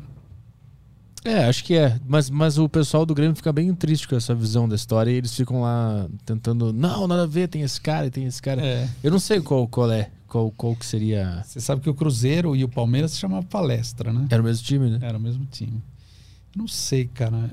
Paulista tem, Paulista tem a questão de se achar o centro do mundo, né? Aham. Então a gente não é assim. Será que o São Paulo é o Grêmio? Não. Será que o Grêmio é o São Paulo? Eu, eu entendo que tem um furo nesse raciocínio. Mas é que a gente tenta encaixar. Né? Ah, esse time é popular, Flamengo, ah, Corinthians. Ah, Boca Juniors, Corinthians, né? Aí, aí você já vai por eliminação. Já eliminou o coisa. Agora vê, acha Santos, aí vê aí o que vocês vão fazer, né? Que é uma coisa meio, entendeu? Você percebe? Uma coisa meio de colonização, entendeu? Aham. Toca aí alguma pergunta aí? Beleza, vamos ler o Telegram aqui. Bastante coisa chegando. Vamos para a primeira pergunta aqui da Jéssica. É, boa tarde, tem uma questão em relação ah, em relação à supressão da agressividade humana mencionada no início da conversa. Acredita que a internet e as redes sociais impulsionam esse comportamento agressivo justamente pela sensação de ausência, da, ausência de supervisão da sociedade? Isso é uma pergunta, ela está me dizendo o que ela pensa. Ó, Jéssica, se é isso que você pensa, parabéns, porque eu penso igual. De fato, tem um detalhe na rede social. Quem falava isso era o contrário do Caligares. Eu posso ser outra pessoa. Posso ser uma mulher. Vou montar um perfil, ponho o nome de mulher e, e reajo como mulher. Leandro, mas isso tem a ver com você, tem a ver. Cara, cuida sua análise. Tudo bem, mas. Mas. A gente tem essa possibilidade no anonimato. A a rede, a rede social, etc., ela funciona como uma grande, uma grande experiência de cidade grande, assim, uma grande, uma significativa experiência de cidade grande de anonimato. Ai, puxa vida, nessa cidade pequena todo mundo me conhece, eu não tenho uma boa reputação, vou mudar para São Paulo. São Paulo ninguém vai te conhecer. Uhum. Então, o resultado, quando eu estou na rede social, de fato, eu posso ser muito mais é, agressivo. Entretanto, entretanto, a Jéssica fez uma boa pergunta. A agressividade ela não pode ficar tão solta também. Porque aí o sujeito começa a funcionar fora da rede social como ele funciona dentro da rede social. A rede social é, a re- retroalimenta a realidade. Realidade concreta dos fatos. O cara na escola, o cara no trabalho. Ele começa a ficar agressivo na vida real por causa da rede social. É, ele acha que não tem barreira, ah, pode fazer tudo. Não. Que nem videogame. Vamos matar os aleijados no videogame. Já é um videogame desgraçado, né? Você ainda leva isso pra vida real, porra, cacete, né? Mas, mas em que ponto o cara começa a levar pra vida real? Em alguns casos, sim, o cara começa a misturar. Isso é uma questão, precisaria ter um freio, né? É quando o cara tá muito viciado, né? Viciado, ele tá exatamente. viciado naquele impulso de ser outra pessoa, né? Exatamente. E ele começa a acreditar que ele é.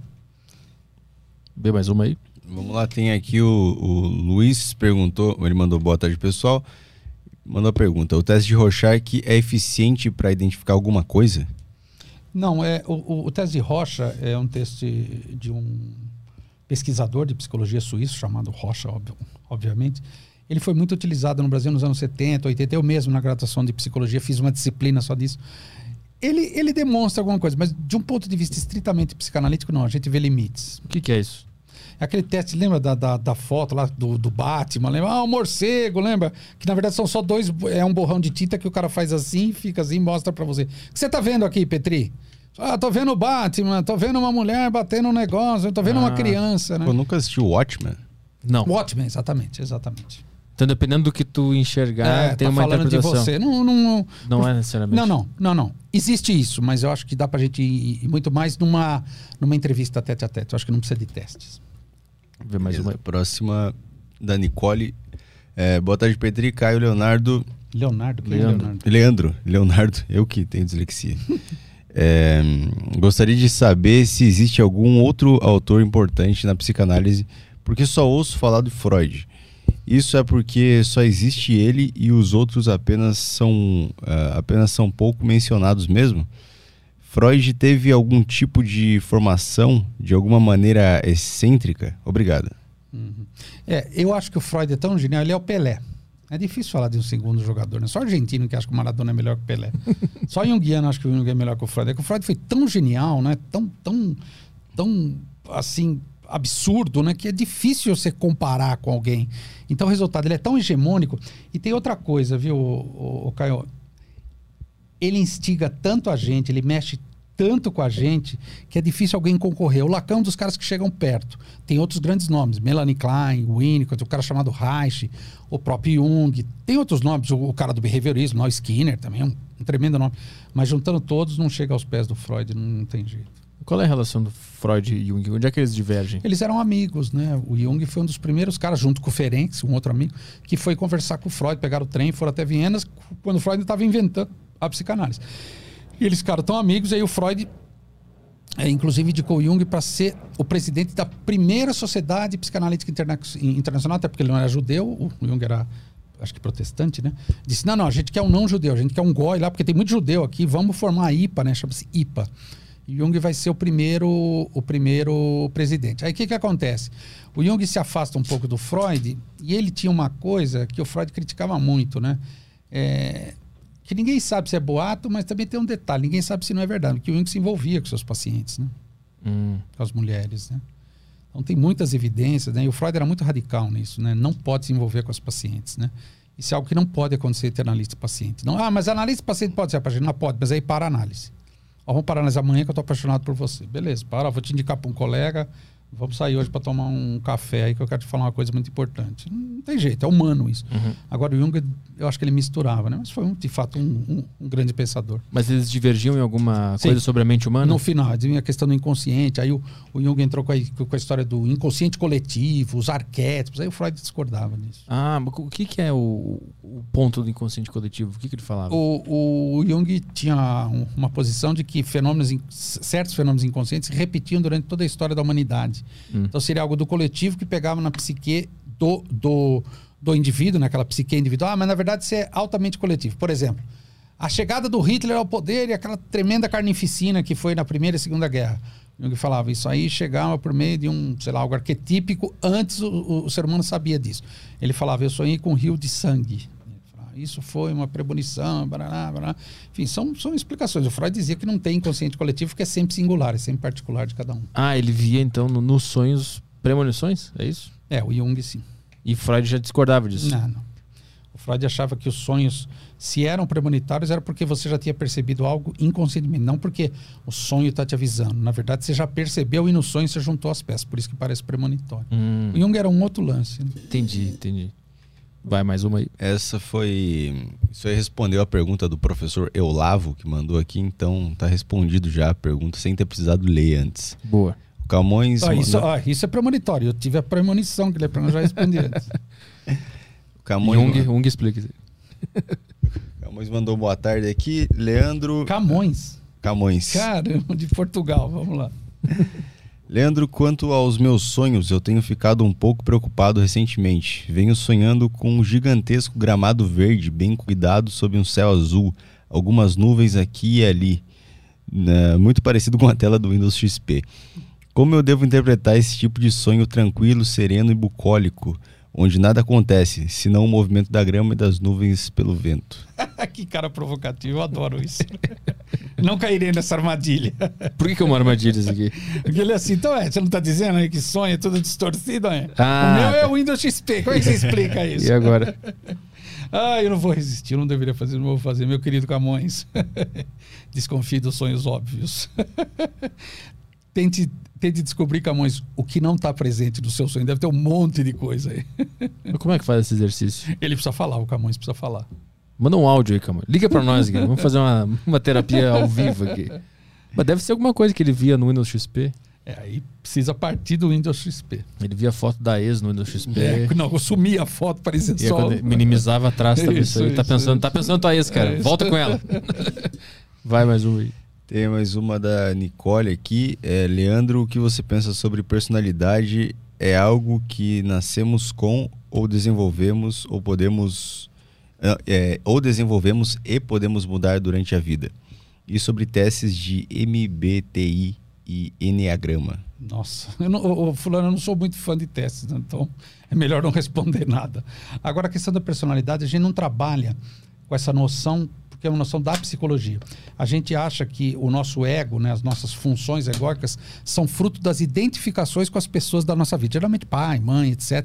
Então a gente diz que, que, que a nossa personalidade, pensando em, em- em termos psicanalíticos, seria a cola, né, a junção de todas essas identificações. Então a gente não pode dizer, ah, personalidade, vou fazer um teste de personalidade com ele. Não, não cabe muito para psicanálise. Porque a gente não precisaria do teste. A gente poderia perguntar dele, ô, Petri, me fala quem é você. Por que, que você se vê assim, Petri? Me conta um pouco aí.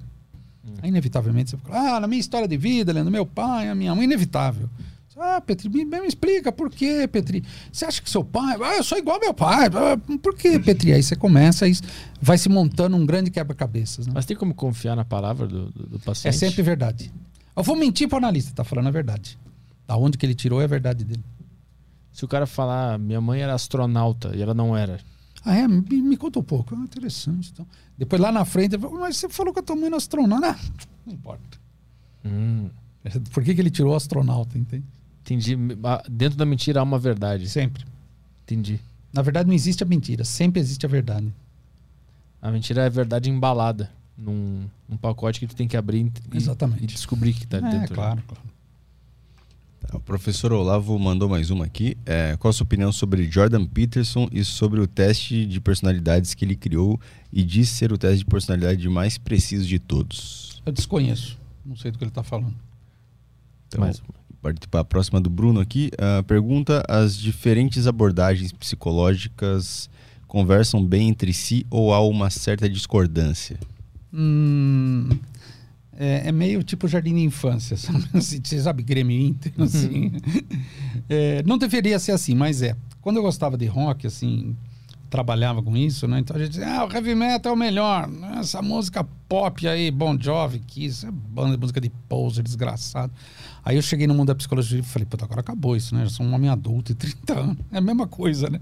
Então o resultado, a gente sempre acha que é, a gente estuda a melhor coisa, que nós temos né, a, a melhor abordagem.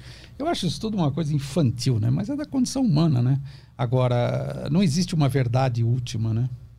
Eu acho que a psicologia, por exemplo, eu sou psicólogo de formação, ela tem contribuições importantíssimas para um monte de campos da atividade humana.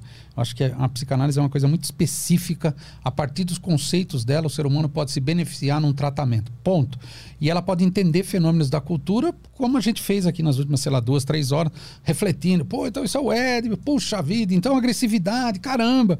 Mas não é justo dizer que a psicanálise tem a verdade última. A gente seria uma religião e não é para ser religião. Boa, mais uma aí. Vamos lá, o Ícaro mandou boa tarde, Leandro.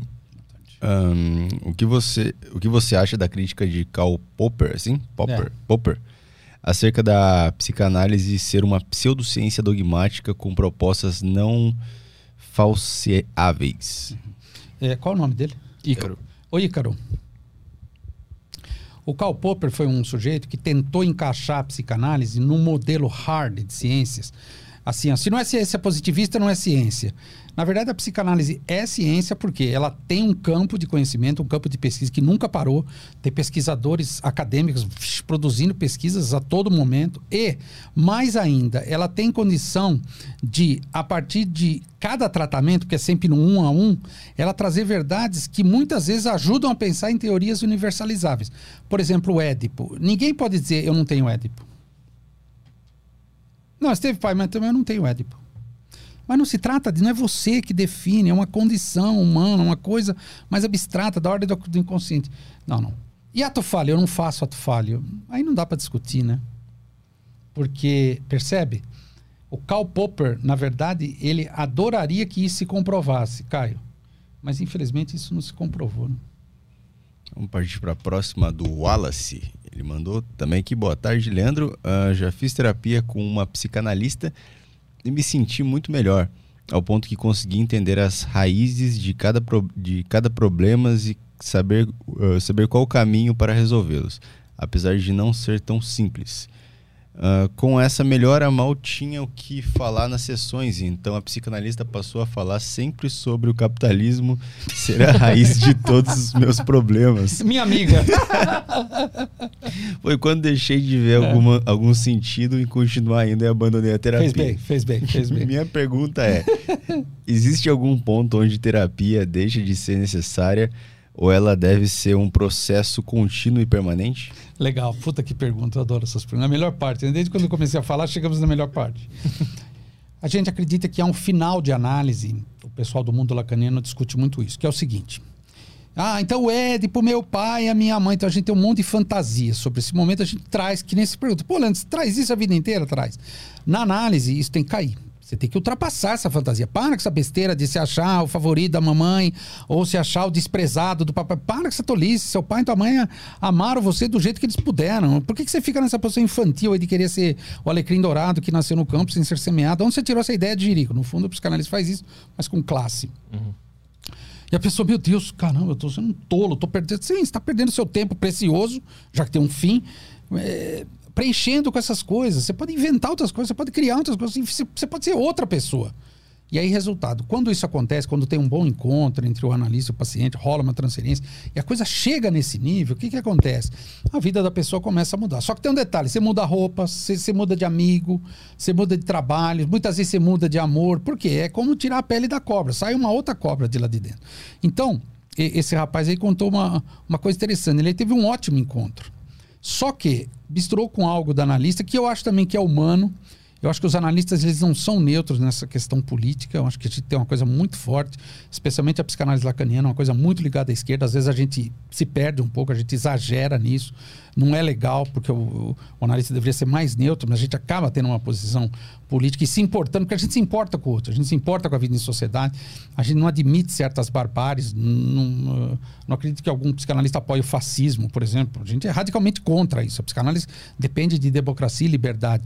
Então, o que eu presumo que aconteça, sem, escutar o, o, o, jovem que me perguntou, pode ser que a, que, que a analista, na verdade, é, é, pudesse estar muito satisfeita com o andamento da análise, ela acabou é, colocando outros elementos que, obviamente, uhum. não era o lugar. Agora, tem o final de análise. Os dois precisam ter coragem de dizer: Isso aqui acabou. Acabou, acabou. Vamos embora. A gente chama isso de final de análise. Mas como é que a pessoa percebe que acabou? Queda das identificações, um entusiasmo frente às novas coisas da vida, é, a cessação ou a diminuição das repetições, a abertura para o novo. Putz, isso é muito legal. Putz, eu tô mais aberto para o novo, vou tentar algo novo. Tá.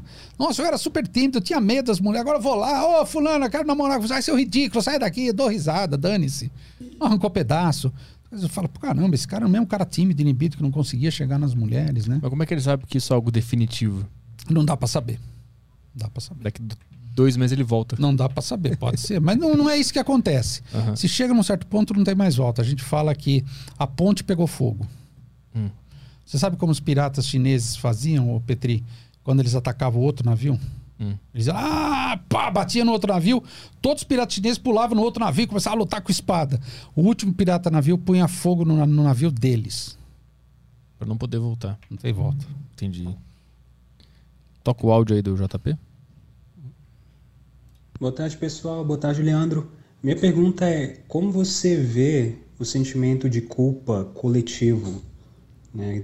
Talvez numa vertente psicanalista ou na sua opinião pessoal mesmo. né? Qual a sua ideia? Né? De onde será que vem esse sentimento de culpa que parece ser muito comum né, em todos os lugares? Né? Assim, é, eu lembro, por exemplo, da, da Alemanha, né, que atualmente, né, eu tenho uma amiga alemã que ela comentou sobre esse sentimento de culpa por conta do que aconteceu na época do nazismo. E assim, é uma coisa que desperta bastante a minha curiosidade, o que leva né, um povo ficar carregando o sentimento de culpa por tanto tempo. Nossa, pergunta excelente. É, o caso da Alemanha é o mais óbvio, né? Hitler morre, sei lá, em 45, acaba o nazismo, né? Mas o povo alemão se sente culpado por ter feito essa coisa de hedionda, né? Por ter sido a sede de uma coisa tão absolutamente terrível em termos históricos. Eu acho que isso está presente nos alemães, eles tentam de alguma maneira compensar isso até hoje. Eu acho o seguinte: a gente para de, ser, de ter culpa quando a gente se responsabiliza. Então, Petri, eu te fiz tal coisa contra você. Cara, você me desculpa. Você fala, não, Leandro, pô, você pisou na bola, mas eu te desculpo. Me desculpa mesmo, Petri. Ó, Petri, fui eu que fiz, a responsabilidade é minha, Petri. Você, cara, você me desculpa, eu tô errado. Eu não devia ter feito. Já fiz, a responsabilidade é minha. Se tiver alguma uma maneira de reparar, eu vou fazer. Cara, quando a gente atinge a responsabilidade, a culpa diminui.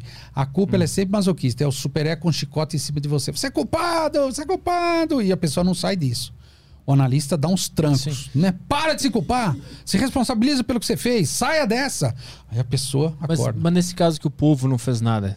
Então, mas é da, da geração subsequente, né?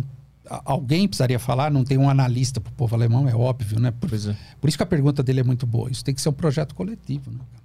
Eu senti isso na Alemanha. Eu fui Ah. para a Alemanha ano passado, fui para quatro cidades, em Berlim. Eu queria muito conhecer campo de concentração tal. Eu não gostei, eu não fui nenhum. Cheguei lá, eu desisti. Ah. Achei uma coisa muito comercializável, assim, sabe assim? Ah, aqui do, do lado é, capitalista é muito melhor. Vá conhecer como os comunistas ridículos viviam. Olha que patético, as casas deles tal. Então eu não gostei disso, cara. Eu esperava encontrar outra coisa. E aí eu não fui, cara. Não fui. Fiquei em Berlim, fiz um monte de coisa, adorei Berlim. Não fui para lá, por quê? O que, que eu percebi? Eu falei, puta, tem um excesso aqui que é, é, a gente chama isso às vezes de hum, tem um termo que a gente utiliza que é, é como se fosse o oposto é, de uma intenção ou, ou seja, eu me mostro tão legal com você, mas no fundo eu sou tão agressivo com você. Eu me mostro tão honesto, mas no fundo eu sou desonesto, entendeu? Então eu senti um pouco isso na, em, em Berlim, especificamente. Falei, puta, esse lance da guerra ainda está presente para os caras. 1945. Tentando né? compensar. compensar, uma compensação não, não acabou para os caras. Mas é uma coisa coletiva, não tem muito, não tem como colocar um povo no divã, né? Mas assim, a- a culpa ela passa de geração em geração, Eu acho. Eu acho. mas não é genética, é cultural. Ah, nada a ver, cultural, identificação. Aí o cara que chega no meu divã fala, cara, mas seu avô era um pilantra, você não é, mas tem o mesmo sobrenome dele, daí? Você não escolheu o seu sobrenome. Então é possível que, que o povo alemão hoje, é, diante de tamanha informação que ainda se fala sobre esse assunto, ainda se sinta envergonhado por aquilo ter Eu acontecido acho, lá. exatamente, eu acho. Vai o Matheus aí? Eu, Não. acho que, eu acho que a gente com a escravidão também. Ah, sim. Mesma coisa. Mas não, não é tanto, né? Eu acho que vai piorar aqui. É? Por quê? Ah, porque agora com a internet, né, o discurso agora tá mais livre. Puta, cara, essa coisa da escravidão vai voltar com tudo. Escreva e você verá. Escreva num papelzinho e guarde. Mas não é diferente aqui, porque no fim todos nós somos filhos de escravos, de senhores de escravos. Eh, Não, é, não foi que nem lá que tinha uma divisão clara. Eu não tenho como carregar uma culpa se eu também tenho vários sangues dentro de mim. Será que isso vai acontecer? Eu acho que é diferente aqui. Sabe esse lance de derrubar a estátua de Borba, é, Borba Borba Gato. Esses caras Aham. aí? Hoje você ouve, faz sentido derrubar essa estátua. Eu acho que isso é um sintoma, aquela doença está por vir ainda. Isso- essa coisa de não conseguir superar o passado. Isso a psicanálise trabalha, né? Porque você está preso no passado, né? A culpa te prende muito no passado. Mas no sentido da vítima também. Ah, aí é diferente. Se fazer de vítima. Não, quem, quem realmente, por exemplo. o- Ah, não, quem foi vítima de fato. é, Não, entendi. Porque a pessoa pode ter passado de fato por coisas horríveis. Estupro é um exemplo clássico. Né? A pessoa que é estuprada, você quer coisa mais violenta do que isso?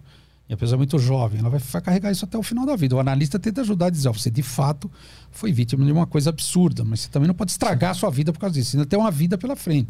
Você tem que entender que você foi vítima de uma coisa que não deveria ter acontecido. Mas do ponto de vista de um povo, por exemplo, os judeus que foram vítimas daquilo, ou os negros que foram vítimas da escravidão, e hoje em dia ainda existe aquele sentimento de caralho, o que fizeram com, Ainda tem com isso. nossos é, cara. É, um- ancestrais. é, Essa culpa, ela tem origem onde? É, eu diria que não é culpa, eu diria que no caso é um ódio, um ressentimento violento, né? Pegando os judeus e os negros, Aham. que foram vítimas de, de algo absurdo, pô, poxa vida.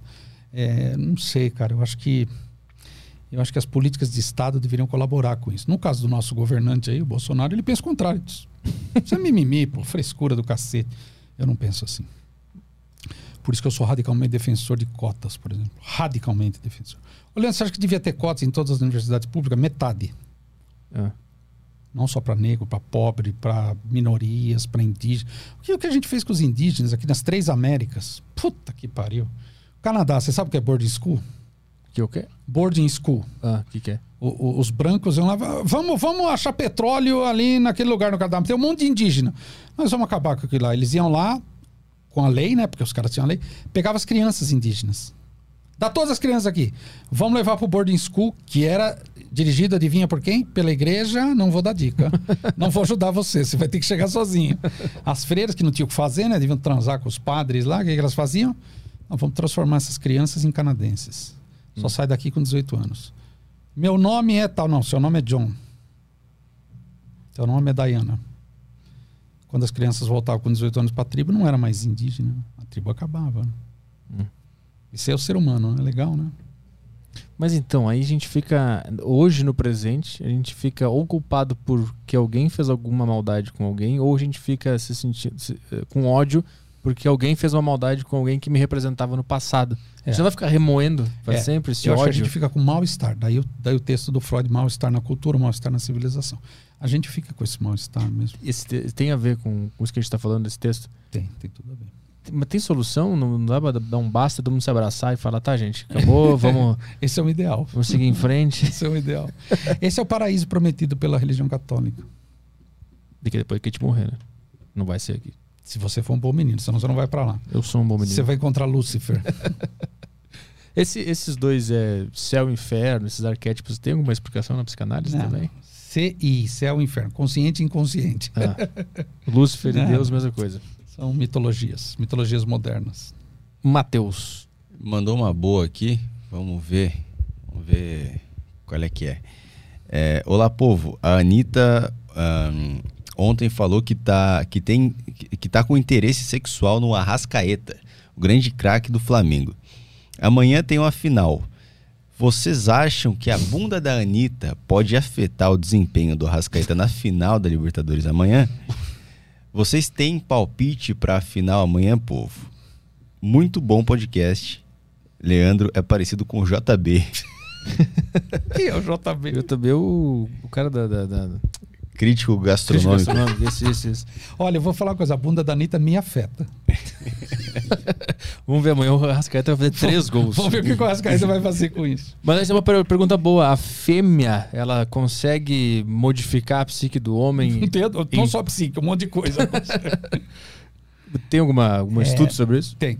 A gente fala que em, em, em psicanalistês, a gente fala que no campo da histeria, principalmente, ele quer ser, o histérico ele quer ser a causa do desejo do outro. Hum. Então, você está numa posição histérica, você fica querendo provocar o outro para ser a causa do desejo. Então, o outro fica em cima, ah, já consegui. Então, a mulher, ela tem, puta, a mulher tem facilidade de causar o desejo do homem, né? O, con- o contrário já não é tão. Tipo assim, eu não vejo uma mulher aumentando sua performance que um cara quer comer ela. não né? é tão simples. O contrário é, não acontece. É, tão, é, não é tão simples. Mas por, por que, que tem essa diferença? Mas aí tem uma questão cultural, social, né? Tem algo do feminino também, né? Impressionante. O poder da mulher, por isso que eu não acredito nesse papinho de sexo frágil. Ah, sexo hoje é besteira. Elas né? inventaram isso aí Sim, pra, elas pra que nos enganar. inventaram, exatamente. Mas então a, a mulher ela tem o, ela, o poder de fazer o homem atingir um potencial maior. É. Ela tem o poder de fazer o homem ser mais potente, metaforicamente falando. Uhum. E, e pra uma. O contrário também. Como assim? Pode derrubar o homem. É, exatamente. Pode ser pra cima ou pra O baixo. Arrascaeta já vai fazer três gols amanhã. Poderia ser o contrário. né? Ou vai ficar nervoso pra caralho. É. Ele não vai jogar nada, né? É, um- é verdade, uma das duas, uma das duas possibilidades. Ai, ai, ai, Mas só aí- vamos saber depois. Mas aí um homem pra causar tamanho impacto numa mulher só se ele, se ele tiver numa posição X, se ele for um cara X específico, É, é, né? Aí o desejo feminino é muito mais enigmático, né? O Freud uma vez falou, afinal, o que que era uma mulher, né? Hum. Ele não está perguntando se ela, se ela quer comprar uma calça jeans, ah, ela quer ser amada. É lógico que ela quer ser amada, todo mundo quer ser amado. Está falando de algo muito mais existencial, né? Porque a mulher com esse lance de eu quero ser a causa do desejo pro outro, muitas vezes ela não sabe o desejo dela. Ela Hum. se perde nisso, né? Hum. Ela fica presa nessa posição de objeto. Isso é muito comum na, na histeria. Histeria é um fenômeno clínico que a gente, em psicanálise, enfim, estuda, pesquisa tal. A pessoa fica presa nisso, né? Hum. É que me, pare- me parece que o homem deseja a mulher só por ela ser uma mulher. Já a mulher não deseja um homem só porque ele é um homem. É muito mais complexo. É diferente, né? Eu falo que o homem é aquela TVzinha preto e branco, sabe? A pilha que o cara da barraca de pasqueté usa para ver jogo, sabe? Aham. Tem um bombril, esse é o homem. E a mulher na TV de 300 polegadas, HD, full, 18K, né? É diferente, é muito mais complexo.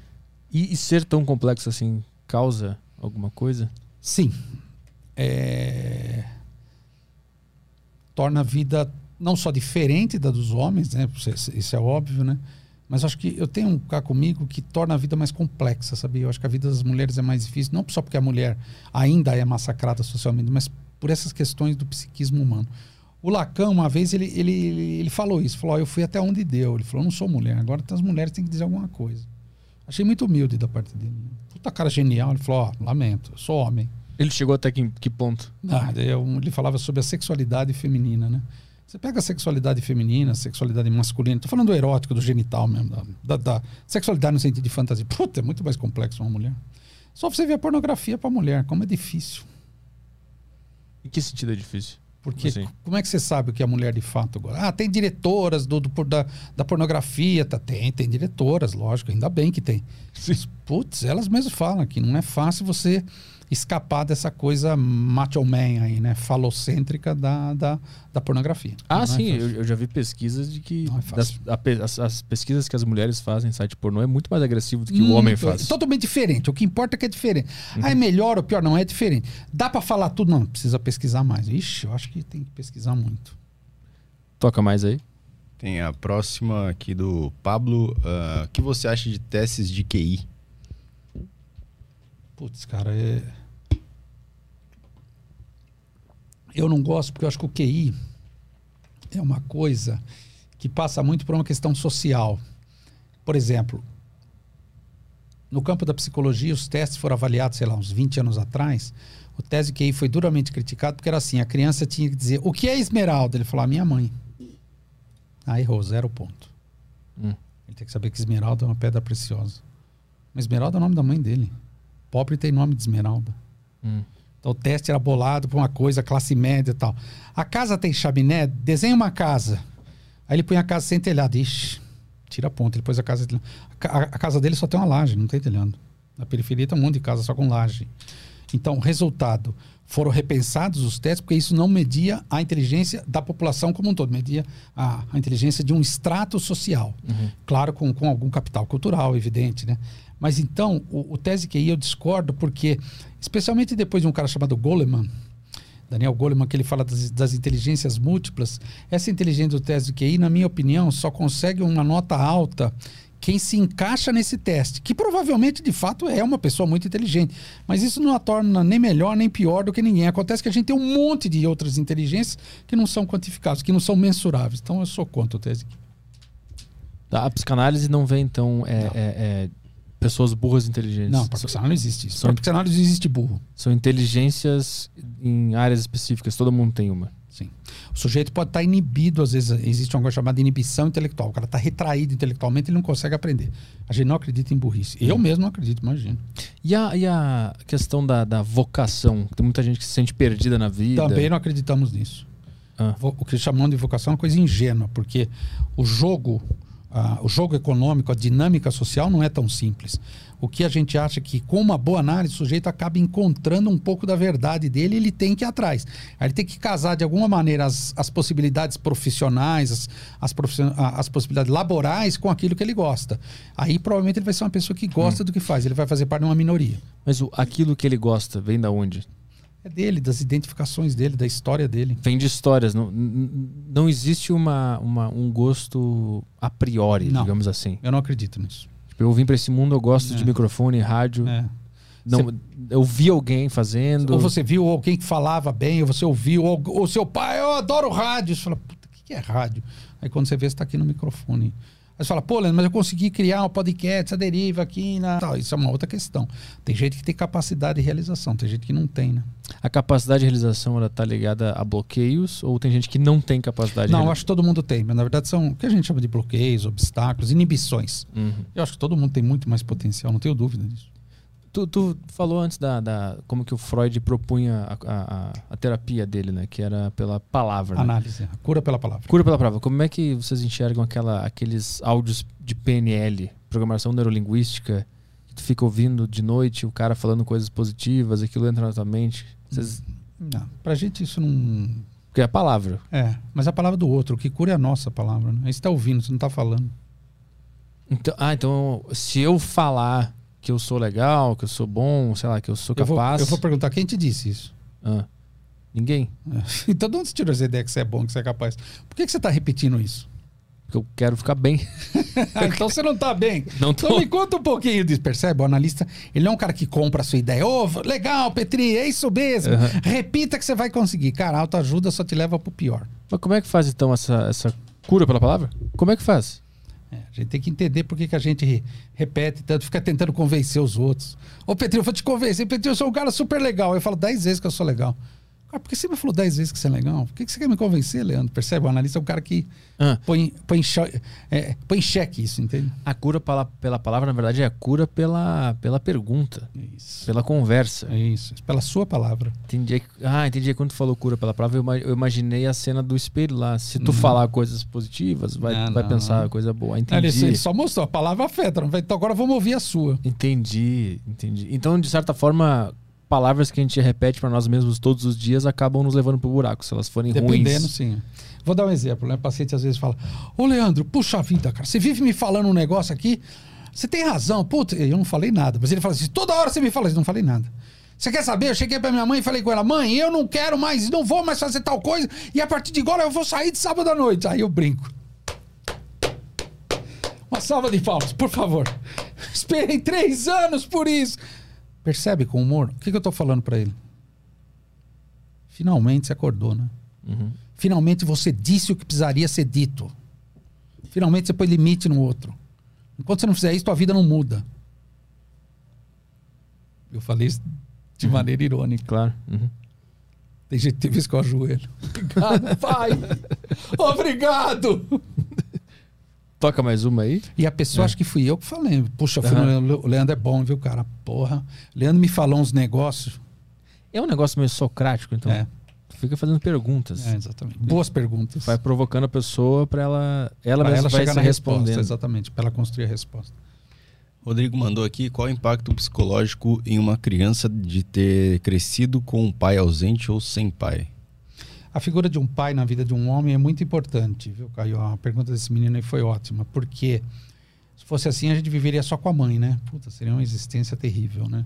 Você não consegue escapar da mãe. Você precisa do pai para entrar no meio da mãe em você para você conseguir ter a sua vida. Por isso que eu sou doente mental. Então, o pai, ele tem uma função e às vezes, em determinados casos, respondendo ao rapaz, pode deixar marcas complicadas. que tipo de marcas são as mais comuns? A pessoa fica meio sem rumo, fica meio sem direção. Eu percebo isso, né?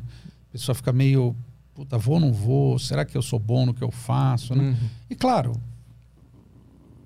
não tem uma ligação direta, ah, eu não tenho pai, então eu sou ruim. Não, não. Estou- Infelizmente, teu pai foi ausente, mesmo te abandonou mesmo. Mas o que, que você pode fazer apesar disso? Você não pode tornar isso uma crença na qual você explique as coisas da sua vida. Né? Tem um filósofo francês chamado Sartre, existencialista, que ele fala uma coisa muito bonita, eu gosto muito dessa frase. Não importa o que fizeram de você, o que importa é o que você faz com o que fizeram de você. Uhum. Mas é, aí precisa de muita psicanálise pra conseguir. E coragem. É. Toca, dá pra dar uma bloqueada na galera brigando no chat, né? Eles estão brigando Estão brigando, estão brigando. Ah, que bonitinho. Quando fala de Bolsonaro, os caras ficam tudo tentando defender o, o seu superego. Ah, tá. É, é que é, é bem trabalhoso mesmo dar timeout na galera. Então, assim, ó. Aumenta o nível aí. Vocês têm aí o. Vocês têm aí a chance de vocês de fazer bonito, tá? É, se resolvam e para de brigar, senão acabou o chat. É. Boa. Tá, vamos voltar aqui pro Telegram, que é onde interessa. Que o que Jed mandou aqui, ah, gostaria de saber como um psicanalista vira um psicanalista. Se ele faz uma faculdade, um curso, lê um livro, como é esse processo? Posso contar minha história de vida? Claro. Peguem os lenços, por favor. eu mexia com rock. Eu tinha uma loja chamada Fucker Records. Em 86 e 89. Fazia disco de banda de heavy metal. Meu passado negro. Eu fazia camisetas. Tudo, tudo pirata. Tudo fora da lei. E eu tinha um colega que gravava vídeo. Um dia ele chegou para mim. Ô, Leandro, eu fui numa psicóloga. Eu falei, sério? Falou, fui, cara. Mó barato, cara. Ela é louca. Ela faz umas perguntas, cara. Você acredita que ela me perguntou sobre meus sonhos? Que eu sonhava? Aí falei, sério. Aí na outra semana eu falei, oi, aí, foi lá? Puta, cara, foi demais essa semana. Ele começou a me contar. Um dia ele falou, você precisava de uma psicóloga também. Olha a resistência. Você tá louco? Pra quê? Eu só fico curioso pra saber o que que acontece. Não, você precisaria também, cara. Aí eu não contei pra ninguém. Fui na época da lista telefônica, existia uma coisa chamada lista telefônica. Grossos. Falei, é, vou pegar o telefone da melhor psicóloga ou psicólogo de Santo André. Ele deve ser bom de grana porque ele vai pagar um anúncio grande. Vou pegar o maior anúncio. Aí peguei um anúncio, liguei. A pessoa, a pessoa falou, ah, tá bom, vamos marcar um horário, vem aqui. O que te traz aqui? Ah, tá, meu colega tá indo. Ah, Não, vamos falar aí de você, conta um pouco aí. Me recordo que ela fez uma pergunta sobre a inveja, né? Ô, Leandro, você tem inveja? Eu, não, eu não sinto inveja. Ela, ela olhou para mim assim e riu. Você não sente inveja? Não, não, eu não, não, não tenho isso. Ah, interessante. Eu nunca mais esqueci da cara dela. Então foi aquela minha primeira dúvida. Eu falei, então eu não sou o cara que eu penso que eu sou. É óbvio que eu tenho inveja, por exemplo. E eu comecei a me interessar. Eu falei, puta, isso é demais. Até que um dia eu falei, assim, eu quero ser que nem você, quero fazer isso aí que você faz. Ela falou, ué, você tem que estudar, tem que se preparar. Na minha época, né, eu não tinha informação. Eu fui estudar psicologia, fiz a faculdade de psicologia um pouco mais velho, terminei aos 30 anos. E aí tinha um professor, eu fiz terapia com, com, essa pessoa uns dois anos tal. Depois, na faculdade, eu tinha um professor bem lacaniano mesmo. Um dia eu falei, eu quero fazer análise dessa linha. Ele falou, me procura. Eu falei, não, não com você. Eu falei, eu quero fazer em São Paulo. Você leu por que, que eu falei isso? Ele falou, procura tal lugar. E aí liguei, marquei um horário, e aí fui com a pessoa. Depois fiquei 10 anos fazendo análise. E aí eu descobri que era o que eu gostava, que fazia sentido para mim. Então, na verdade, para você se transformar em psicanalista, você tem que fazer uma boa análise. Isso pode ser trabalhado na própria análise. Bom, então você quer ser analista? Quero. O que, que tem que estudar? O que, que tem que fazer? Aí, resultado. Como eu era psicólogo, eu já comecei com o trabalho clínico. E aí, resultado. É, me sugeriram para me fazer supervisão. E eu fiz supervisão há 25 anos atrás com um cara que hoje é famoso, que é o Christian Dunker. Né? Que somos amigos, enfim. O Chris foi meu primeiro supervisor. Ele me ajudou muito. Pô, cara, leia isso, vai aqui, ó, tem um evento, tem um, tem um congresso, vai lá, vamos fazer parte. Tem um grupo de estudo. O Chris me colocou na roda e eu nunca mais parei de estudar. Eu, eu participei de uma instituição psicanalítica chamada Fórum do Campo Lacaniano, no qual eu era membro, enfim. Então, fiz muitos anos de análise, muitos anos de supervisão e muitos anos de estudo, de, de estudo contínuo que eu nunca mais parei. No meu caso, eu tive um percurso acadêmico. Eu fiz mestrado e doutorado na USP, doutorado com o próprio Cristo. Depois eu fiz pós-doutorado na PUC, PUC de São Paulo, isso transformei em livros, enfim, então eu tenho um percurso acadêmico. Mas para você ser psicanalista, você não precisa necessariamente ter um percurso acadêmico. Você tem que começar na própria análise e o desejo de ser analista, puta, eu quero ser analista, já é objeto da própria análise. Ah, me fala um pouco mais disso, como é que é isso para você? Uhum. E aí a coisa começa. O Lacan chama isso de desejo de analista. No começo a gente tem um desejo de ser analista. Ah, eu quero ser que nem o Leandro, quero ser que nem o Christian, quero ser que nem o Freud, não importa. Depois chega uma hora que sugira, não, não é que nem o outro, eu quero ser porque eu me interesso pelo drama humano. Hum. Mas eu acho que isso é pra tudo na vida, né? A gente sempre vê alguém fazendo algo Claro, e quer cara. ser ele. Claro, E claro. aí a gente começa a fazer e isso vira. E tem que virar para você É. ter o seu estilo. Senão vai ser uma banda cover pra sempre. né? Isso, que, que é algo mais deprimente que uma banda cover. É muito triste, né? Agora, o Metallica faz cover e não é deprimente. Como- Ah, sim, mas eles não fazem. O Metallica pega o cover, transforma em outra coisa e é maravilhoso o disco dele. Então, mas, Garage Inc. então, mas aí, aí comprova o que eu falei. O Metallica não faz cover. Sim, a banda cover que o cara se fantasia igual, Isso, faz tudo igual a. isso, Isso, é isso. triste demais, dá uma tristeza ver é isso. isso, Mas é isso. coisa minha, do meu inconsciente, É. ficar triste com isso. Sim, sim, sim. O cara tá feliz. Né? Pegou em algo seu e também. Eu É. também penso mesmo, tamo junto. O cara não perguntou minha opinião, porque ele perguntou a sua opinião. Por que- disso? Por que, a gente fica triste com banda cover? É, porque pegou em algo meu, algo seu, né? Será que a gente acha que a gente é impostor imitando alguém ainda? É. E ele, ele se, se sentiu livre pra ser É. aquilo? É, a gente chama de estilo, a gente precisa ter o nosso estilo. Mas é que a gente tem mesmo. É difícil. Eu ter, acho que a gente sempre copiando alguém É inconscientemente. Difícil, cara, é difícil, cara. É Por isso que eu tô sempre de preto. Eu não sei o que eu tô fazendo. Eu fico sempre de preto. Porque é neutro. É. né? Aí eu não sei. Alguém eu tô imitando, mas não sei quem. Vai, pergunta aí.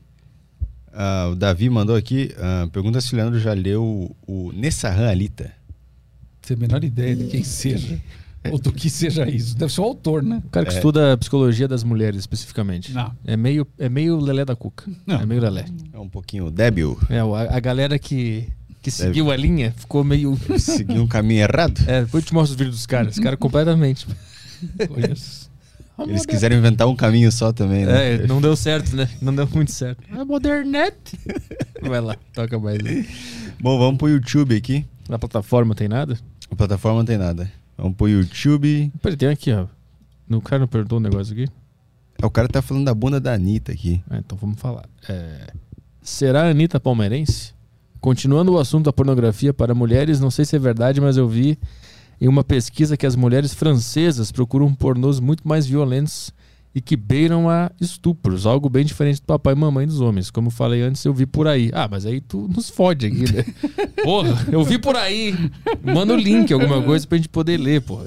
Não, é que a mulher, a gente tem no nosso imaginário que a mulher não gosta disso. Não, a mulher é mulher, ela é mulher. Não. E daí? Fazer 10 vezes pior que o homem. Bom, eu vou indicar um documentário, já que ninguém indica, eu vou indicar. Um documentário chamado Rocco. Ah, o do.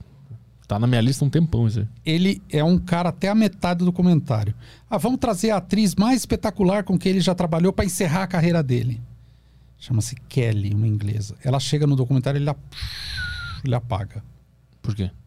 Você tem que assistir o documentário para saber.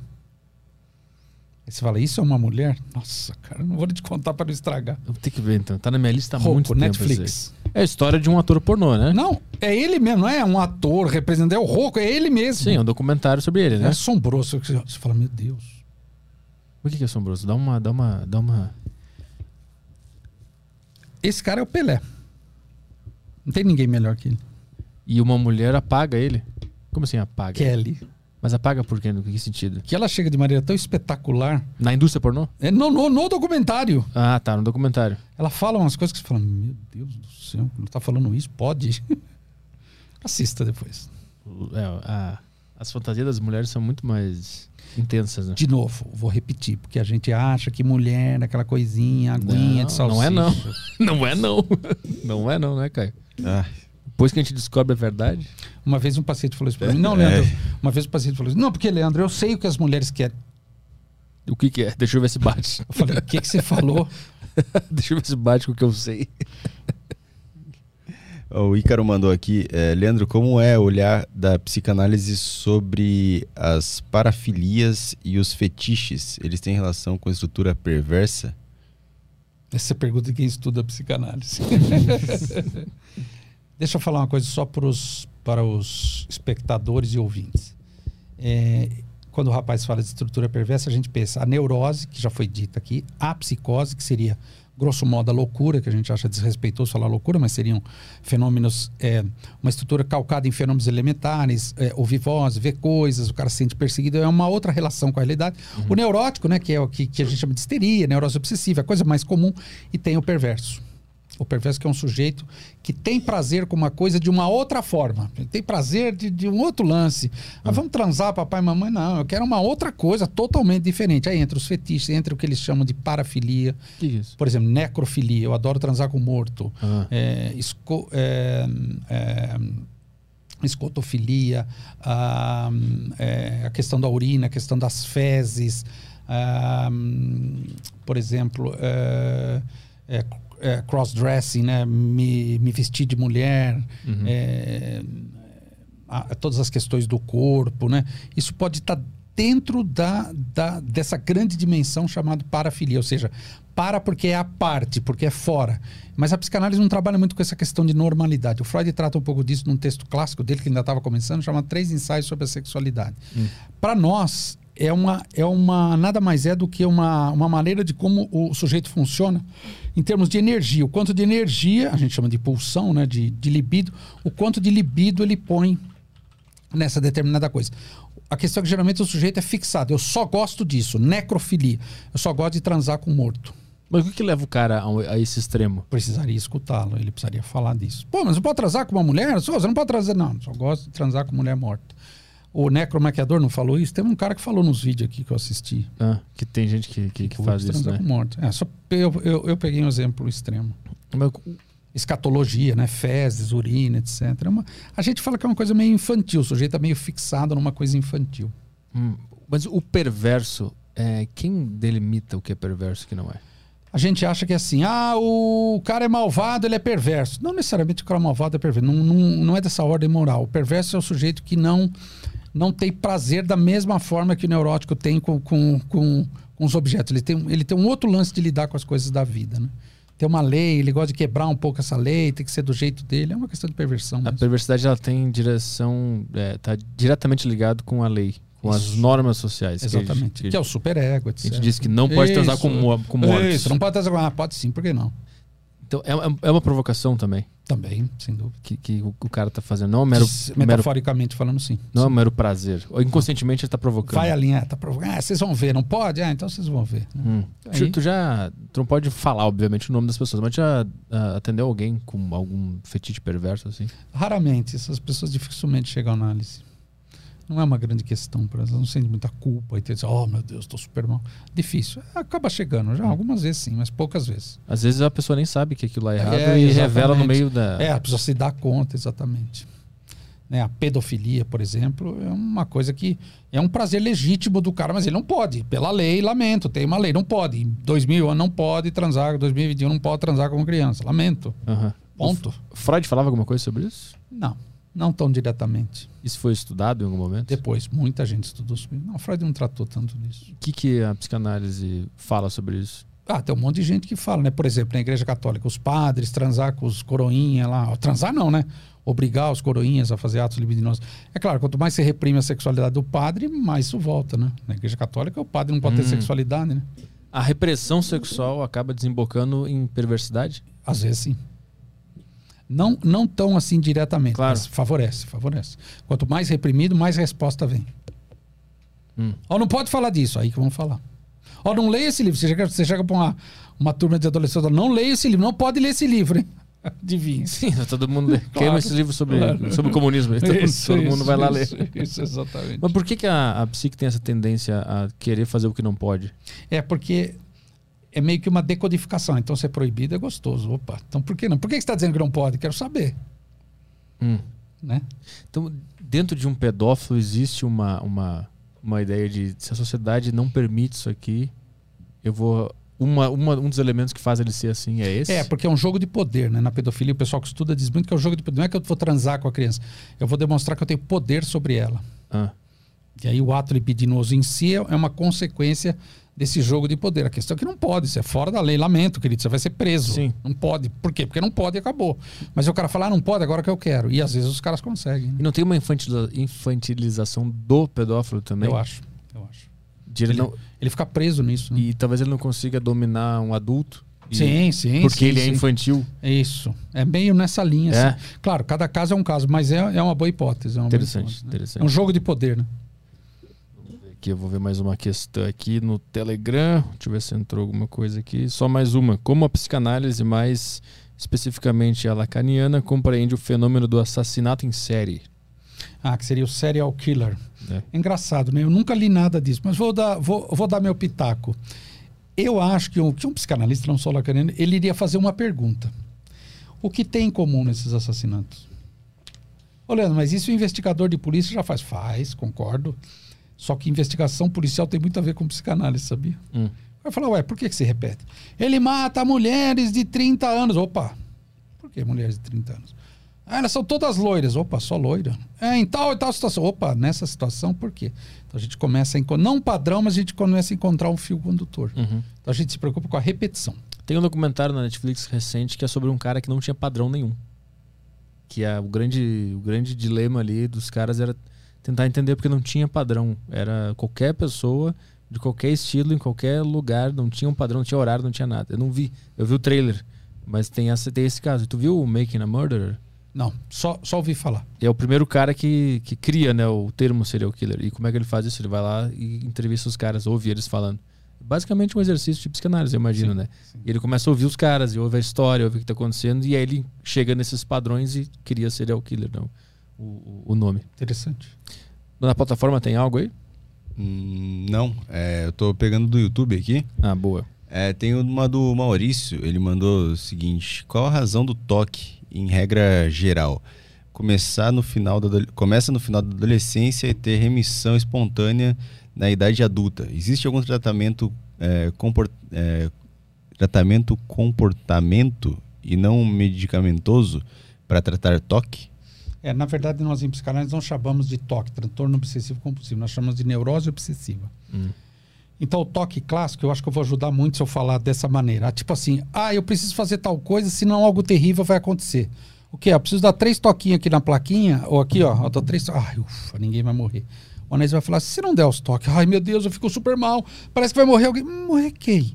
Ah, sei lá, pensei numa pessoa, agora não deve, não, não deve ter nada a ver, né? Sei lá, meu pai vai morrer. Por que, que seu pai vai morrer? Então, na verdade, o sujeito vai desenrolando, caricaturalmente, eu poderia dizer, ele quer matar o pai para evitar essa realização desse ato. Hum. Ele inventa um ritual para ele não ficar tão ansioso com o desejo de matar que está dentro dele. É, Cara, é como se eu tivesse tudo inosado. isso, exatamente. E é tanto tempo de coisa sendo inosada por isso que a análise demora anos. que a gente tem que ir lá e começar a desnosar. Cara, Isso. que loucura. É. Que loucura. É, Tem uma aqui, é, no futuro, com o transhumanismo, seres humanos serem transplantados para corpos artificiais, exemplo, cérebro e coluna vertebral, para corpo sintético. A psicanálise sobre imortalidade já discute sobre? Não, eu não sei, eu não vou estar aqui. Já tenho 56 anos. não sei o que vai dar. É, o Terciel mandou aqui. Ah, boa tarde, Leandro. Tem como no dia a dia perceber os momentos ou julgamentos inconscientes e mudá-los? Ou é só tentar perceber, é, ou, ou só ao tentar perceber já é uma atitude do ego? Não, ao tentar perceber já é uma atitude do ego, é verdade, é sempre do ego nesse sentido. Mas tem uma coisa: sempre desconfiar de si mesmo. Não achar que você está no controle, no comando das situações. Tentar ser o analista de si mesmo já é um bom esforço, é o que o Freud fazia com os próprios sonhos. Já é um bom começo. Aí depois se criar coragem, buscar um analista mesmo e compartilhar essa experiência. Mas o fato da gente saber que tem uma parte da gente que a gente não controla, que a gente não sabe o que é, já é um ato de humildade. tô tentando achar uma que foi boa aqui, mas eu perdi no chat. Vê mais uma O aí. Guilherme mandou aqui qual é a visão da psicanálise sobre a síndrome de Peter Pan, aquela síndrome da pessoa, aquela síndrome da pessoa querer viver na infância para sempre. É, a gente não trata com esse termo, obviamente, mas bate com aquilo que eu falei, né? Ficar na condição de filho para sempre, né? Parece que a pessoa não cresce. O Ronaldinho Gaúcho é assim. Por quê? Você nota que o Ronaldinho Gaúcho ele é igual? Você já viu ele perto do Assis? Ele dando entrevista perto do Assis? Eu lembro do dia que ele foi dar a entrevista anunciando que ele tinha decidido ir pro Flamengo. Que tava numa puta briga, Grêmio, Palmeiras e Flamengo. E, ele- e quem falou foi o Assis, né? não foi nem Ele ele. parece uma criança. Hum. Você consegue ver um homem no Ronaldinho? Puta, o cara é um homem, caramba, o cara vai casar, meu. Puta, o cara vai ter um filho. Veja um menino nele. É. Um menino de uns 12 anos, num corpo de 45, que é o que ele deve ter, né? Uhum. Então, a gente não chama de síndrome de Peter Pan, mas a gente é, pensa por aquela via que eu falei. Por que, que algumas pessoas cronificam sua, sua, sua estada no mundo como um eterno filho, né? Hum. Eu só chutei o Ronaldinho Gaúcho, que é o exemplo mais prático, mais fácil, mas dá para encontrar Sim. outros fácil. E problema de autoestima? Autoestima é sempre ego. A gente precisa desconfiar um pouco. Por isso que a gente desconfia da autoajuda. Ah, vamos inflar a autoestima desse cara. Infla o ego é a pior coisa. Ele tem que desinflar o ego e saber da desimportância dele no mundo para ele começar a dar importância para ele no mundo. Hum. Como assim? Saber da desimportância dele? Assim, se acabar o podcast a deriva, sabe o que vai acontecer no planeta Terra? Nada. Nada, vai mudar nada. 800 pessoas não vão mais ouvir esse Foi programa. só isso, acabou. Aí quando você fala, porra, então é isso, é isso. Pô, agora, pô, legal. Então, menos, menos. Porra, vamos, vamos construir. O que você acha? Puta, deriva. Pô, gostei, legal desse logo. Vamos fazer, fazer algo legal. Puta, ó, dá pra atingir umas 800 pessoas. Pô, beleza, vamos fazer. Depois vamos aprimorando. Puta, vamos tentar. Poxa, pode chamar outros caras. Beleza. Mas não é um negócio, sabe assim, vamos criar o podcast deriva, porque eu vou entrar Sim. pra história do, do podcast. Minha cara, menos. Mas uma pessoa que se sente Porra. feia, o que, que é isso? Então, é, eu desconfio. Uma vez um, um psicanalista que eu gosto muito, chamado Gerard Pomier, uma mulher chegou para ele, abriu a porta, ele pá, abriu a porta assim, ô, doutor Gerard, pá, por favor, entre. Sente, me diga, o que te traz aqui? Ela falou, sou a maior bosta do mundo. E não tente me demover disso. Ele falou, a maior não, apenas mais uma. Percebe? Eu sou a maior bosta do mundo. Gente sofredora assim, ninguém sofre como eu, cara. Deixa eu te contar como eu sofro, cara. Uhum. Então, então eu desconfio. Eu desconfio da, dos extremos, tanto da positividade ou da negatividade, sabe? Da beleza, da feiura, Uhum. da força e da fraqueza. Eu desconfio muito disso, cara. Sempre. Sempre é uma malandragem do ego. Autoestima não tem a ver com, com alguma coisa sexual? Às vezes. Às vezes sim, às vezes não. Eu desconfio de autoestima, cara. Eu desconfio. Por exemplo, eu desconfio de quem diz que tem baixa autoestima e de quem tem alta autoestima. Por exemplo, o Gabigol, ele se fala em terceira pessoa, cara. Ele e o Pelé. O Pelé é mais por ingenuidade, parece, né? Mas o Pelé pode. Tem Sim, um detalhe. Esse sim, é, é o verdade, único. A é gente verdade, quebra é o galho dele. É verdade, é verdade. O Gabigol, ele fala, né? Uma vez o repórter perguntou, mas não é você o Gabigol? o repórter perguntou, adorei isso. né? Toca mais aí. Tem uma aqui, fala Caio Petri Leandrão. Ahn, Eu só falo de futebol, né? De rock. Não, maravilhoso, né? Era pra falar de. Freud. Não consigo. gostaria de perguntar qual a visão dele a respeito do direcionamento das pulsões de morte em arte. É Hum. uma boa saída para aliviá-las ou pode O fazê-las já respondeu. crescer? Já acabou de perguntar e já respondeu. Não, mas interessante, o que é arte? A arte é uma maneira que a gente tem para encontrar um sentido para a vida. Uma vez um crítico de arte falou: para que serve a arte? Ele falou: para desembrutecer a nossa existência. Olha que bonito, para desembrutecer a nossa existência. Então, arte, cara, o que é legal, Freud falava muito de arte, cara, é uma saída muito individual de cada um pro buraco da vida. Lembra do que eu falei lá no comecinho do podcast? Para que, que você levanta de manhã e vai e levanta da cama e não se mata? O que, que te impede de se matar naquele momento? Não, vou viver. É isso aí. Então você vai tentar alguma coisa mais aquele dia. Sabe Alcoólicos Anônimos? Só por hoje, só mais um dia. A gente é assim. Então, resultado, a arte é uma saída. Então, eu sou radicalmente defensor de, de, de fazer arte, não necessariamente uma arte que precise ser comercializada. Agora, eu vou, agora eu vou ser paradoxal. Pro psicótico, é o contrário. Ah, Ah, ele é esquizofrênico, ele está no hospital psiquiátrico, ele está fazendo arte, ele tem que vender essa arte. Mas, mas por quê? Ele não pode fazer arte e dar para alguém em artesanato, ele tem que vender essa arte. Ele tem que entrar no jogo social. Mas Ah, ele vai vender por 10 reais, não importa. Foi 10 reais o quadro. ah, entendi. Pra ele se adaptar um ele, pouco. tem que tá- ele tem que estar no jogo social. Aham. Ele, tem que, ele tem que entender que o que ele faz tem valor. Não é uma palhaçada para outro rir dele. Mas di- a, a arte boa, de qualidade, ela tem que vir necessariamente da- do, do impulso de morte? Eu acho, eu acho que é da pulsão de morte. Eu acho. Impulsão de morte, impulsão de Eu morte. acho, cara, eu acho. Aí que ela vem boa, né? É. Aí você fala, Leandro, mas entretenimento. é, Não, acho que entretenimento. Eu adoro entretenimento. Não Eu é. Adoro Marvel, Vingadores, adoro tudo isso aí. Batman, eu amo isso. Uhum. Mas isso não é arte. Mas é. Será? Acho que tem alguma coisa. Leandro, aí. você adora história de quadrinhos? Eu tô fazendo história de quadrinhos do Freud. Eu adoro história de quadrinhos. Adoro. Mas não é arte. Será que não é? Eu acho que é entretenimento, cara.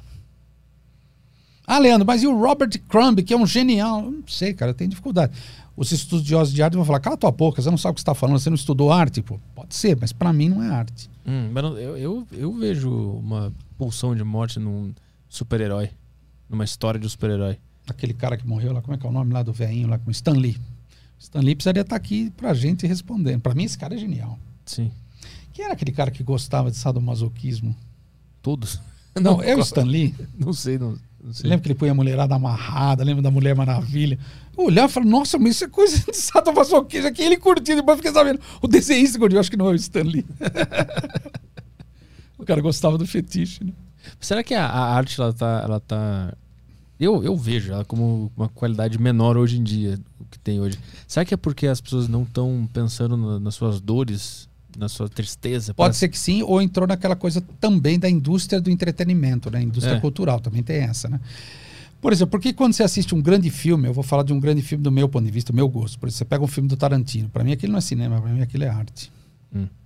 Pô, mas é um produto comercial, não seja ingênuo, Leandro. Ah, você fica falando lá do, do espanhol lá, como é que é o nome do espanhol lá? O, Qual? o- lá de, de Barcelona lá, o caramba, que faz um monte de filme lá. Puta, absolutamente genial. O- Não é o Gaspar Noé, né? Não, o Gaspar não é argentino. né? Não, não, o, Qual, o- qual, o qual? espanhol lá. É bom, bom, depois eu vou lembrar dele, o nome dele. Quando acabar aqui eu lembro. Ele é um cara absolutamente genial. Absolutamente genial. Fez um monte de filmes da Espanha, nunca saiu da Espanha. Puta, você assiste o filme do cara, é impressionante. Você fala, cacete, mano. isso é arte. Esse cara teve que transformar num- num- numa coisa comercial para ele poder se sustentar, né? Sim, é, o comercial vem depois, né? Depois. Vem Eu- depois. Eu, acho que isso afeta a arte. Mesmo o rock. Né? Eu acho que o rock inicial, heavy metal, que é o que eu gosto tanto, foi arte. Hoje não é mais arte. Hoje né? nem existe mais. Nem existe mais. Tem banda nova? Não tem, né? Eu não consigo. Eu, eu me sinto mal. Eu falo, puta, não tô valorizando os caras. Eu já tentei ouvir umas coisas novas, mas parece sempre uma cópia do que já existiu, né? Exatamente, exatamente. Uma cópia da cópia da Tem um cópia. que é cópia do Led Zeppelin. Não tô ligado. Abre pro Metallica. Eu não sei nem o nome. Entendeu? Acho que acabou, né? Todos os riffs que davam pra ser feitos já foram feitos. Almodóvar é o cara espanhol. Ah, não tô, não tô ligado. Eu falei Gaspar Noé. Mas o Gaspar Noé é doidão. É doidão também. Ele é bom, eu gosto. Mas é o Almodóvar. O Almodóvar é um belo Hum, exemplo. Uma arte... Esse cara entrou pra história do cinema. Ele, ele é um... é, uma lenda viva, como o Robert Crumb no quadrinhos, tem 90 anos, esse cara é uma lenda viva. Uhum. Uma hora ele vai morrer, óbvio, mas o que esse cara fez é absurdo, né? Mas eu não sei se pode ser encaixado como arte. Nesse sentido, arte pulsão de morte. É isso que eu tô dizendo. Entendi, entendi. Eu acho que eu, eu, tô, eu li até um pedacinho da biografia do Van Gogh. Ele era completamente, ele tinha muita, muita Nossa senhora, nem se fala cara. questão e. Eu fui pra Holanda e passei nos, nos museus. Tá, puta, é impressionante a história desse cara, né? Ele É. cortou a orelha, tá? Era um cara. Não teve nenhum sucesso. Puta, é uma história impressionante, né? sustentado pelo irmão, né? Eu, eu, eu- é que o livro é tão grande assim que eu li, um, sei lá, 100 páginas e não saiu da história da família dele ainda. Nem chegou, É, tá na história da avó, dos tios. e eram to- todos tinham algum, algum negócio já de, de esquizofrenia, de, de, de loucura, de depressão. Todo mundo tinha alguma coisa. A avó, o tio, tinha um tio que era extremamente artístico, ele foi meio que excluído da família, ele era meio doido. Todo, já tinha uma, uma linhagem, assim, de pessoas assim. E ele foi o cara que Isso, isso. pegou tudo pra ele e foi o maior artista Aí da vem, família. lembra né? da sua pergunta? E a genética? Como é que você explica isso, Pois Leandro? é. Não sei se a genética são identificações transgeracionais, de geração para geração. Se ele né? vai vendo, né? Sei Se lá, ele vai cara, vendo dá. Ele precisaria ouvir. Ô, ô, ô Van Gogh, fala aí. É, tá, tá no livro dele lá, tem que, tem que terminar de ler. Mas ele viveu muito tempo também numa cidadezinha na igreja, perto Sim, da sim. igreja e tal. Então eu não sei se, é, se o ambiente afeta tanto, porque era parecer ele ser um cristão Sim. tradicional. Por que, tá? que ele não foi, né? Pois é, pois é. Tem aí alguma coisa aí? Tem o Guilherme aqui perguntando sobre o tamanho do pau. É, Leandro, a obsessão do tamanho do órgão sexual masculino por homens é puro ego? Ou no caso de mulheres que também têm essa obsessão, também seria ego? Que pergunta genial. Eu sou psicanalista há 25 anos. Nos últimos 10, o que eu vejo de mulher falando tamanho de pinto, eu nunca ouvia falar disso. É mesmo? Ouço direto. Ah, Leandro, o pinto dele é pequeno. Eu falei, mas ele é mais que um pinto, ele é um ser humano. Ah, mas o pinto dele. Não, eu vejo mulher falar assim: eu tenho medo que o pinto dele seja pequeno. Eu falei, mas medo do quê? Querer. Pornografia, né? Então, aí a gente tem que sair da, da coisa em si, pensar macro para poder entender. Essa é a fetichização atual, contemporânea do pênis gigantesco. Ô, ô Caio, imagina que tem uma máquina com um botãozinho, se você apertar, seu pinto vai dobrar de tamanho. E atenção, vou oferecer essa máquina para todos os homens do planeta Terra. Atenção, todos os homens do planeta Terra. Se apertar esse botão, seu pinto vai dobrar de tamanho. Qual homem não vai apertar? Mas essa vontade. Me traga, Caio. O cara que fala para mim, não vou apertar, tô satisfeito. Kid. Vai passar a Apple. O Kid. O Kid bem galado. Talvez o próprio Kid Bengala fale, pô, por que não? Então, isso não tem nada a ver com o tamanho. a- pega a régua. Não tem nada a ver com a régua. É, se eu tiver isso, toda mulherada vai me querer. Sim, é isso.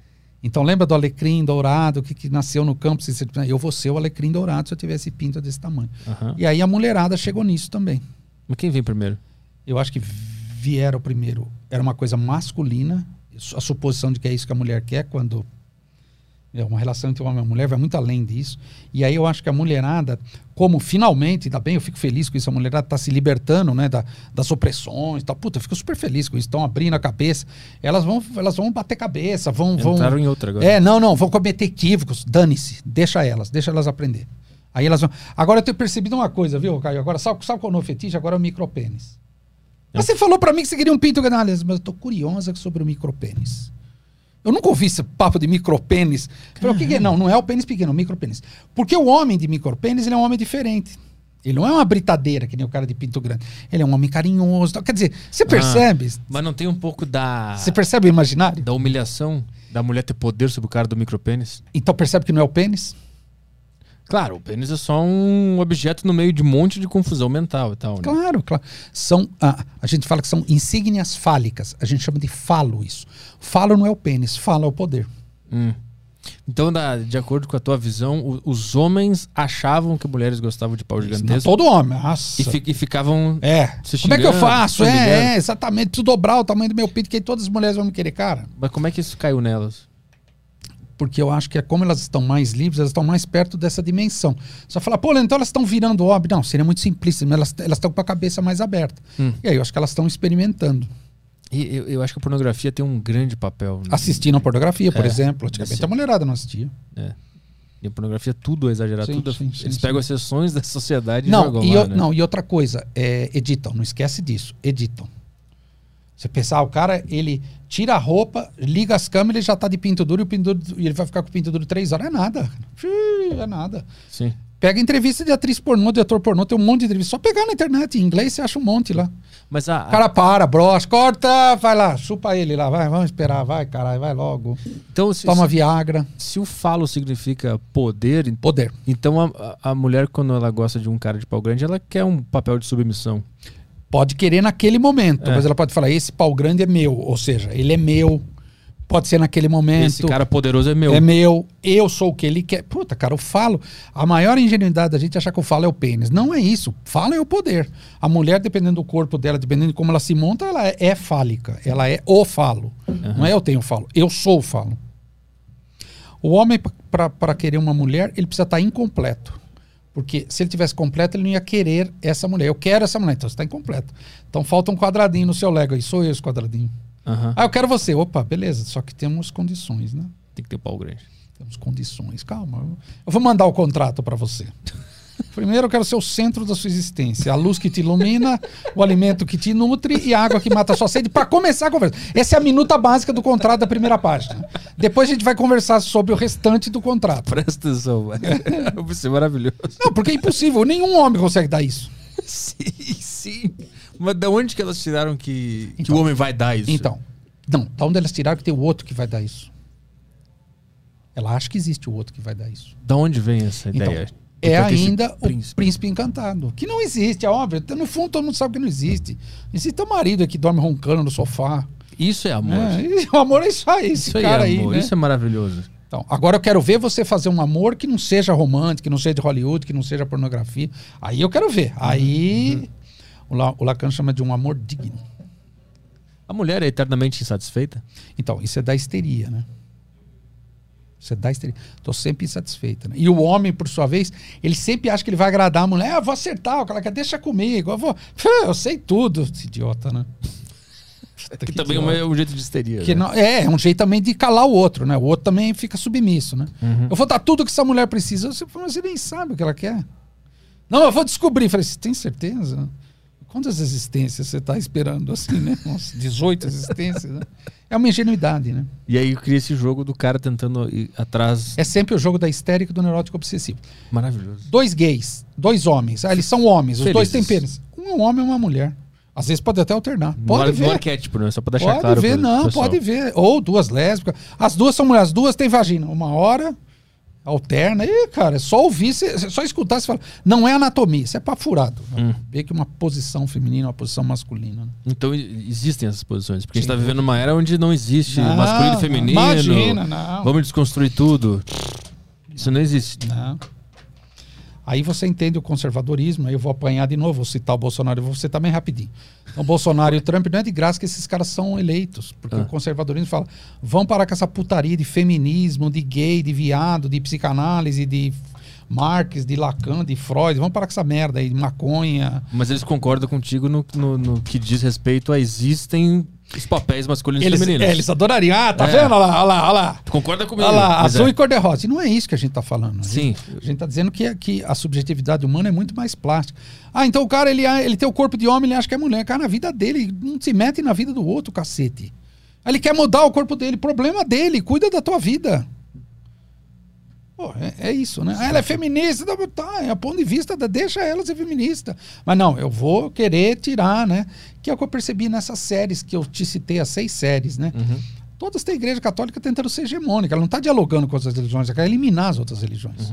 Não, eu entendo que cada um pode dizer o que quiser, mas no, no, no- sentido de que existem papéis masculinos e femininos. Mas não nesse sentido é, Externo, claro. é, não, e sólido, anatomia. Ele nasceu com pênis, então ele é um homem, ele Claro, tem que ser assim. Não claro, mas na psique existe. existe. Existem, sabe, posições. Vou chamar de posições para facilitar o raciocínio.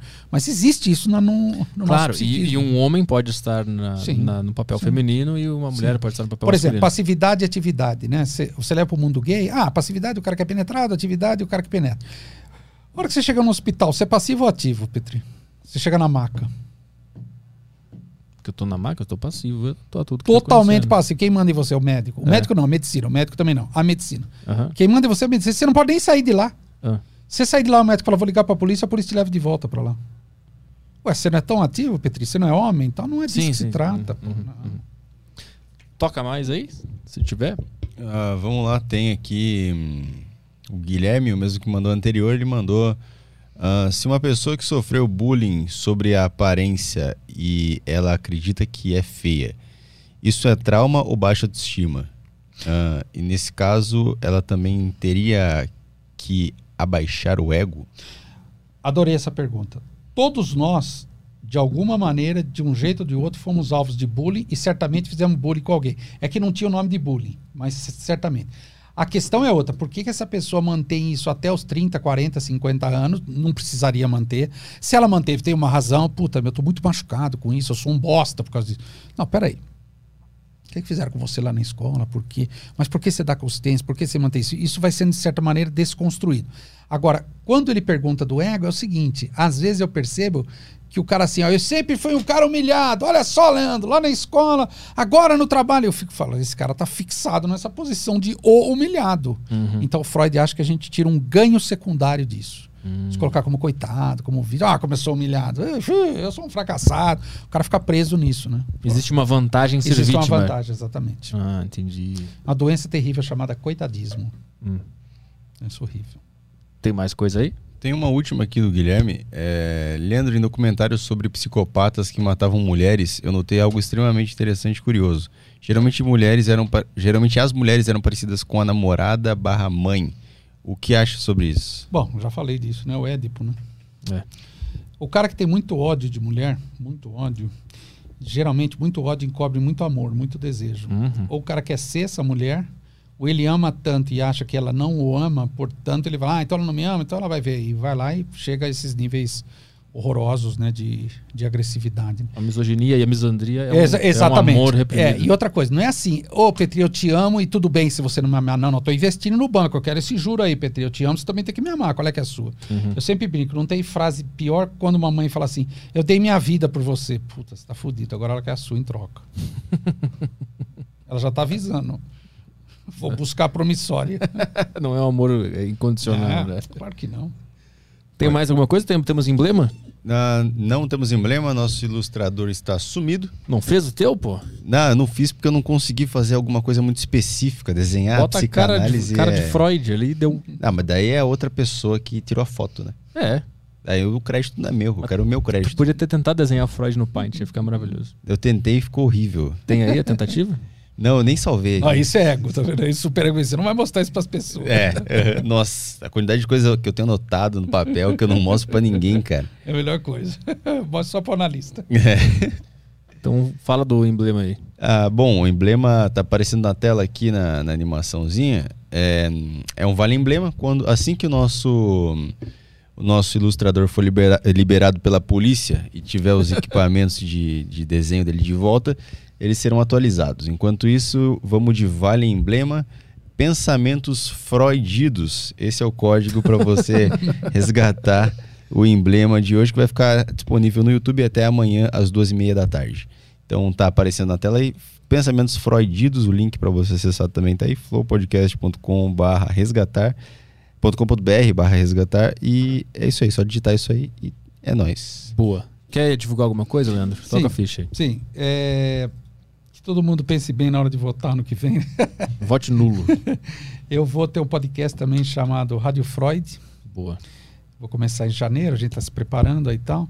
A ideia é falar de psicanálise para quem quer saber, né? Então, a ideia é meio como nós falamos hoje. Eu vou, eu vou pegar um texto do Freud, assim, vários textos, né? Vários tópicos. Vou pegar um texto e ligar ao máximo com a realidade, né? Assim, é, é, trazer de uma maneira didática, sem, sem ser necessário nenhum conhecimento prévio. Ah, precisa estudar psicologia para ouvir o podcast. Não, não.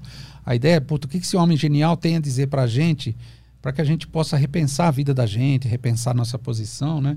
E aí eu queria só finalizar, né, o, o Arthur, agradecendo aí o convite, adorei a experiência, né? Eu já, eu já gostei antes de vir. Quando eu vim agora, já estou indo embora, tô adorando. E eu queria parabenizar vocês, né? eu vi entrevista de vocês na Folha de São Paulo, né? Qual? É, que saiu recentemente aí. É, Saiu, Ou- ou- saiu a gente lá? não, é, ou, ou no UOL, não, eu, não, eu nunca sei, UOL, Folha. E, e eu, eu achei legal a, a ideia, pô, Flow Studio, barará. Então, Eu tô procurando aqui. então, então, então o resultado, eu, eu gostei dessa iniciativa, né? Assim, falei, putz, os caras inventaram algo diferente. Logo depois fui convidado, tô aqui, tô vendo que é algo diferente. Porque se a gente fizer muito o que é igual, o que é estabelecido, o que é tradicional, a gente não, Isso aqui? é isso aí, é isso aí. Não chama muita atenção, né? Então vocês têm essa, essa facilidade, né? essa, essa ousadia, essa coragem. E hoje eu pude sentir na minha carne a abertura aqui. Eu pude falar do que eu, do que eu queria, consegui falar né, de, do que traz as pessoas. Eu, eu acho que quem ouviu entendeu. Pô, então é isso que faz um psicanalista. É, quem quiser procura um psicanalista. Aí joga na internet, hoje em dia tem. Vai atrás. É, não tem necessidade de a gente continuar sofrendo desnecessariamente. O Freud inventou um tesouro para a humanidade, que é um método de tratamento por meio da sua palavra, para você saber o que tem dentro de você. A hora que isso que está dentro de você sair para fora, você vai poder, como um grande quebra-cabeças, a montar novas coisas. Por isso que é psicanálise, análise do psíquico. Análise é divisão em pequenas partes e, e fazer novas, novas conexões, novas junções e poder remontar esse, esse quebra-cabeça e, quiçá, né, afortunadamente, enfrentar uma nova vida e inventar algo diferente. Putz, senão não vale a pena, né? Tem que, como eu disse, uma vida que vale a pena ser vivida, né? É o que a minha profissão faz. Boa. As redes do Leandro estão na, estão na descrição aí, né? O pessoal pode seguir lá. Você tem canal no YouTube? Tenho. Chamado Leandro dos Santos, um psicanalista. Boa. Acessem lá quem se interessou pelo assunto. E é isso aí. Valeu. Obrigado. Legal. Obrigado pela participação. Eu que agradeço. Semana que vem estamos aí, na terça? Estamos de volta terça-feira. Terça, quarta e sexta, né? Ah, Então eu vou pra casa agora ver o quê? o Grêmio ser rebaixado. Boa. Tchau, galera. Bom fim de semana.